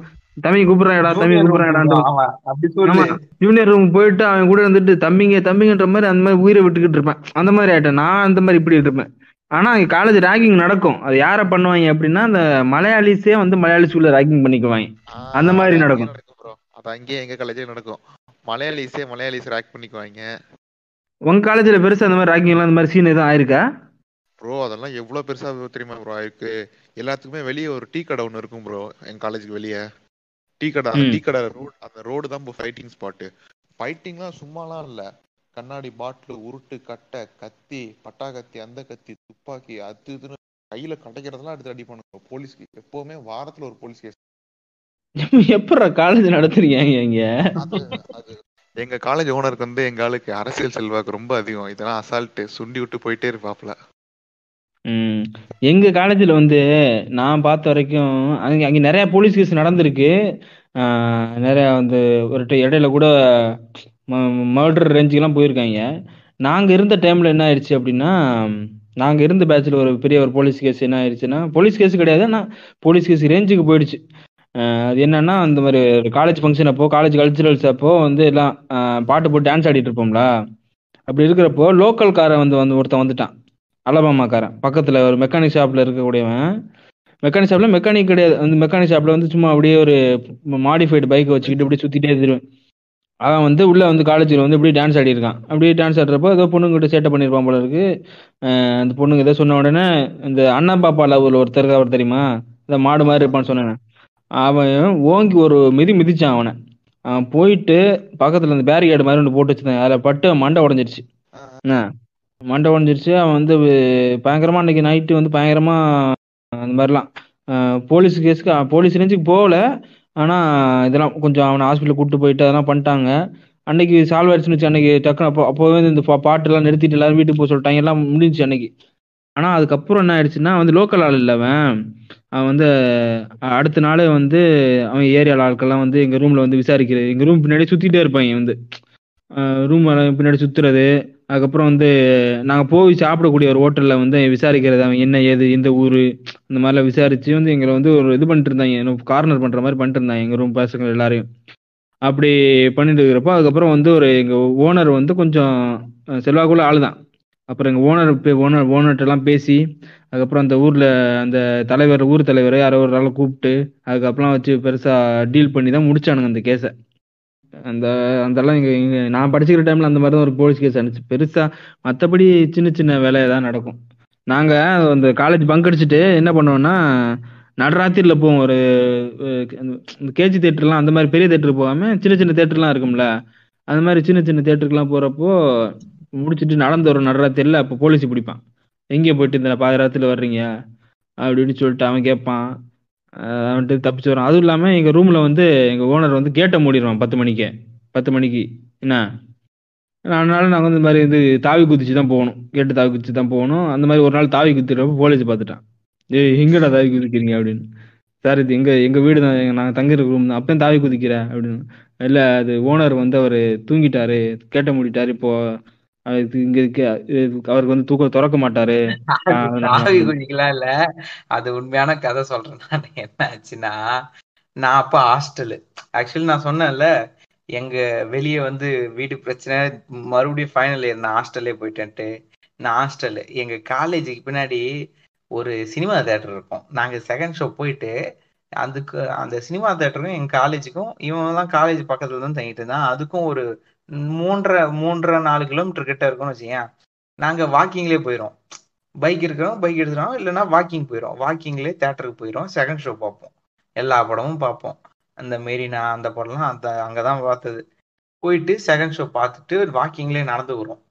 நடந்து வர வழியில என்ன மேட்ருன்னா, அதுக்கு முந்தின நாள் நியூஸ் பேப்பர்ல வந்து கோவையில் இது கட்டுக்கட்டாக துப்பாக்கி வெடிகுண்டு பறிமுதல், 3 தீவிரவாதிகள் கைது அப்படின்னு போட்டிருந்தாங்க நியூஸ் பேப்பர்ல. அன்னைக்கு கமிஷனர் சிட்டி டைட் பண்ணி வச்சிருந்தாரு. எங்க பார்த்தாலும் போலீஸ் ரவுண்ட்ஸ், எங்க பாரு. ஏன்னா அன்னிலிருந்து கொஞ்ச நாள் கழிச்சு விநாயகர் சதுர்த்தி வருது. கோயம்புத்தூரை பத்தி தெரியும், அது வந்து கொங்கு பெல்ட் வேற, அங்க வந்து சங்கிங்களும் அதிகம், முல்லாக்ஸ்களும் குசும் பண்ணே இருப்பானுங்க. அதனால சரின்னு சொல்லிட்டு போலீஸ் செம்ம டைட் பண்ணி வச்சிருந்தாங்க.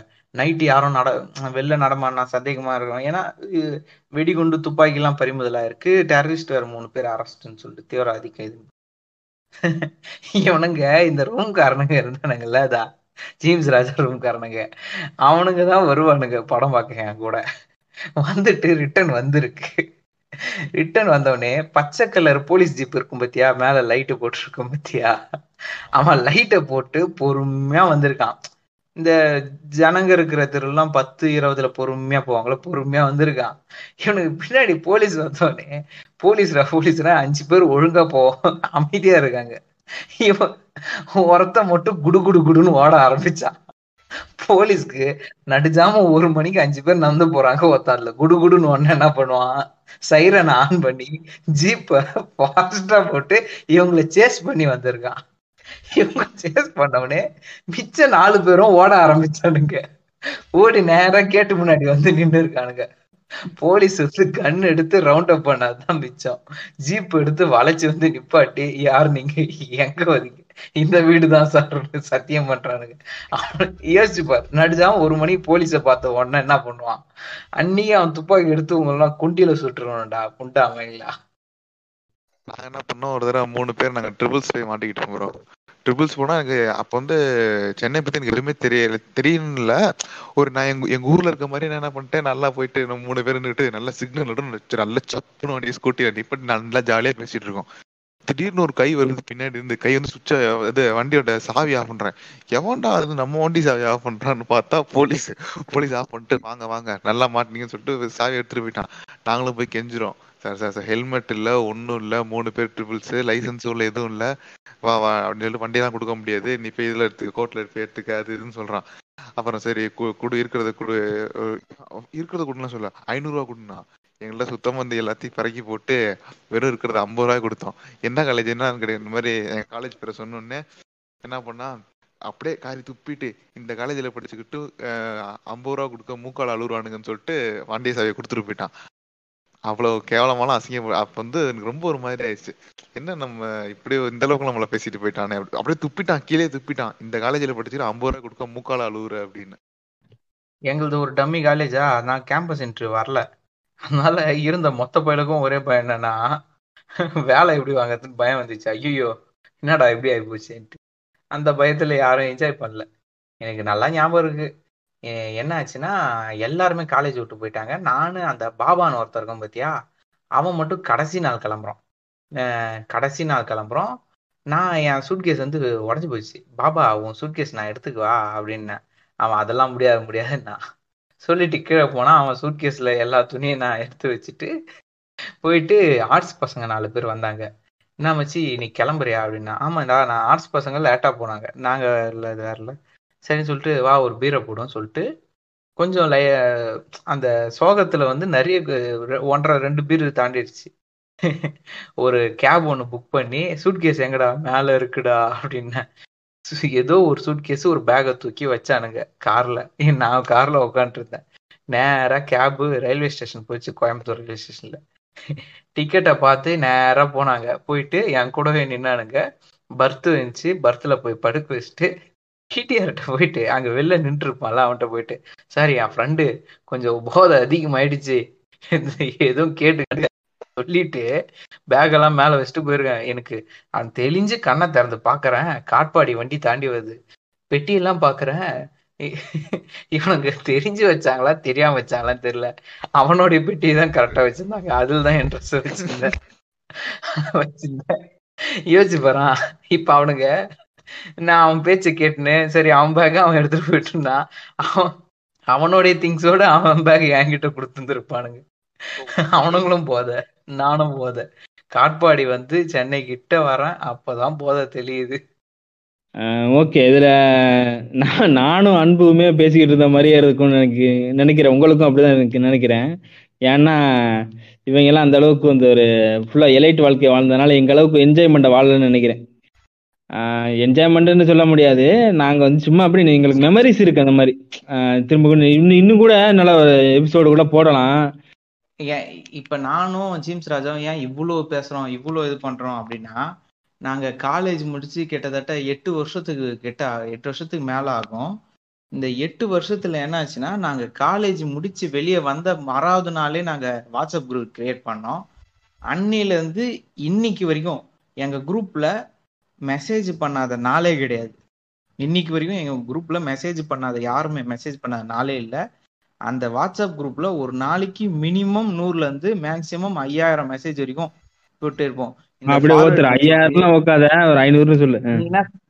வரும் ஏதா வரும்ல, அப்ப தூங்கி எழுந்தாலே 1000 வரும்ல நோட்டிபிகேஷன். அந்த மாதிரி ஏதாவது ஒரு பிரச்சனை பேசிட்டே இருப்போம். எங்க குழுவுடைய எங்க குரூப்ல இருக்கிற மத்த ஒரு 2 3 பேரும் எங்களை மாதிரிதான் ஏத்திஸ்டுங்க, எங்களை மாதிரிதான் இருப்பாங்க எல்லாருமே. அதனால எங்க குரூப் இன்னமும் எங்க காலேஜ்ல யாருக்கா கல்யாணம்னா இன்னமும் குரூப்ல பிளான் பண்ணுவோம், எல்லாம் போவோம். டெய்லியும் எல்லாருமே பேசிட்டு தான் இருப்போம்.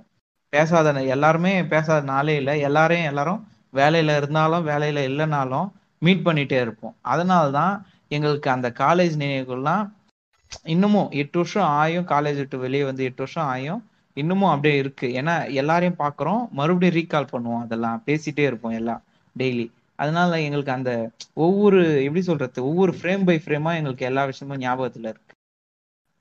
நீங்களும் கேட்டுருக்கிற மக்கள், நீங்களும் காலேஜ் விட்டு வெளியே வந்துட்டாலும் காலேஜ் வாழ்க்கையை விட்டு வெளியே வந்துட்டாலும் ஒரு இனிமையான வாழ்க்கை அதுனா அந்த தொடர்புகள்லாம் விட்டுறாம அதை கூட வச்சுட்டிங்கன்னா அந்த நினைவுலாம் நமக்கு எவ்வளோ நாள் இருக்கோ அவ்வளோ நாள் வரைக்கும் வரும். சில பூமருக்கு குரூப்லாம் இருக்கும், காலேஜ் கிரிஞ்சு குரூப்லாம் இருக்கும். காலேஜ் பசங்க சேருவானுங்க, குரூப் போடுவானுங்க, 2 வருஷத்துக்கு ஒருக்கா மெசேஜ் பண்ணுவானுங்க. அந்த மாதிரிலாம் இருந்தீங்கன்னா பிறந்த நாளைக்கு மட்டும் டிபி சேஞ்ச் பண்ணாம நாங்கள் வந்து இதில் அடிச்சுக்குவோம் திட்டிக்கிடுவோம் ஒருத்தன். ஏன்னா அதில் இருக்கிறது வந்து ஊப்பி இருப்பான், தங்கி இருப்பான், ஒருத்தன் அரசங்கி இருப்பான், ஒருத்தன் வந்து டாபர் ஒருத்தன் இருக்கான், அப்புறம் 2 தம்பிங்க இருக்காங்க.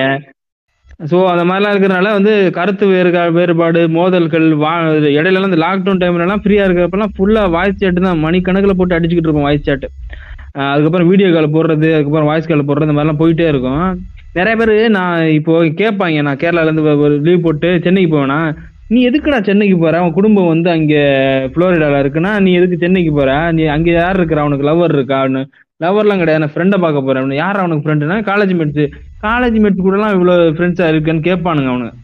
ஏன்னா இது எனக்கு காலேஜ் முடிச்சு இத்தனை 7 வருஷம் ஆயிடுச்சு 8 வருஷம் ஆயிடுச்சு இப்படி என் கூட ஃப்ரெண்ட்ஸாக இருக்கு அப்படின்னு நிறைய பேர் பொறாமெல்லாம் போடுவாங்க. ஏன்னா நம்ப கூட மாட்டாங்க, நான் காலேஜ் மேட்ச் தான் பார்க்க போகிறேன் அப்படின்னா சொன்னால் நம்ப மாட்டாங்க. நாங்கள் வந்து இப்போ லாக்டவுன் போட்டிருக்கனால நாங்கள் வந்து ஒன்று கெட்டு போடல.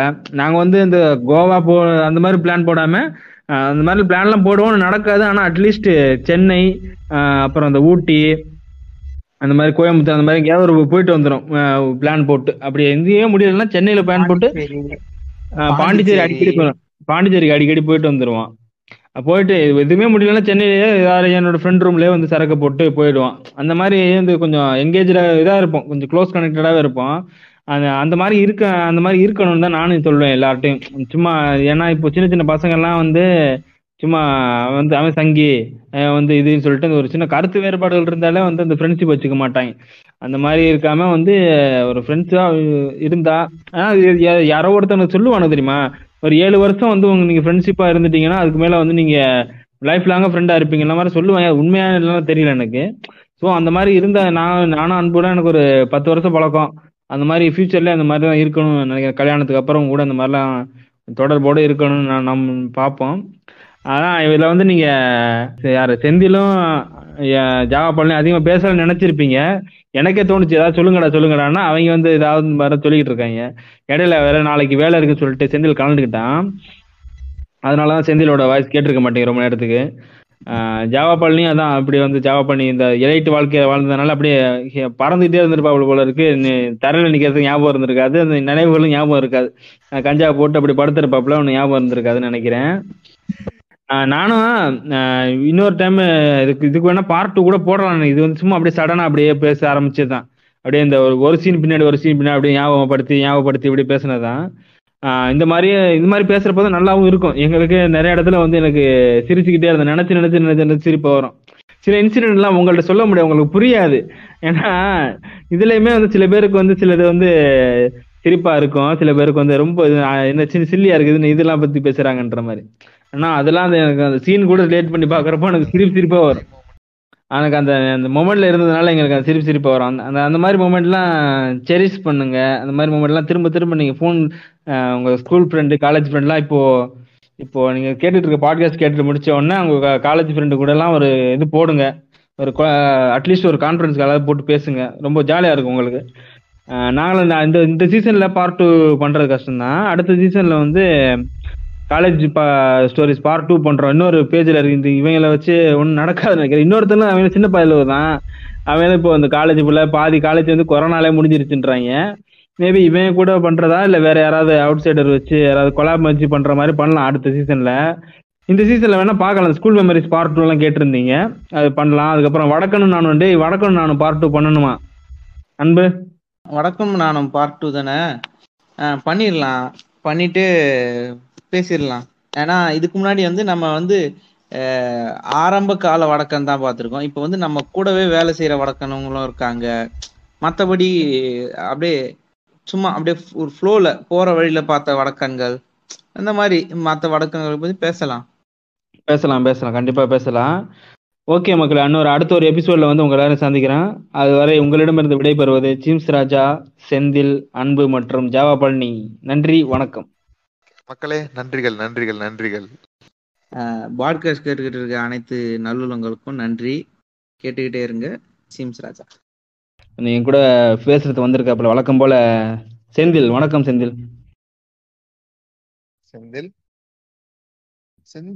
குடிக்காத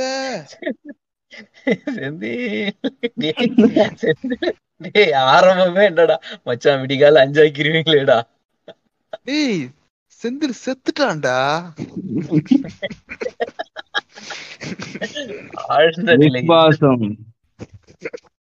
செந்தில போட்டது அன்பு. ஜனங்க யாரும் இவனை பார்க்கலனாலும் இவன் பேரு எல்லாருக்கும் தெரியும். Bomb bomb bomb bomb Madan ஓம்பே.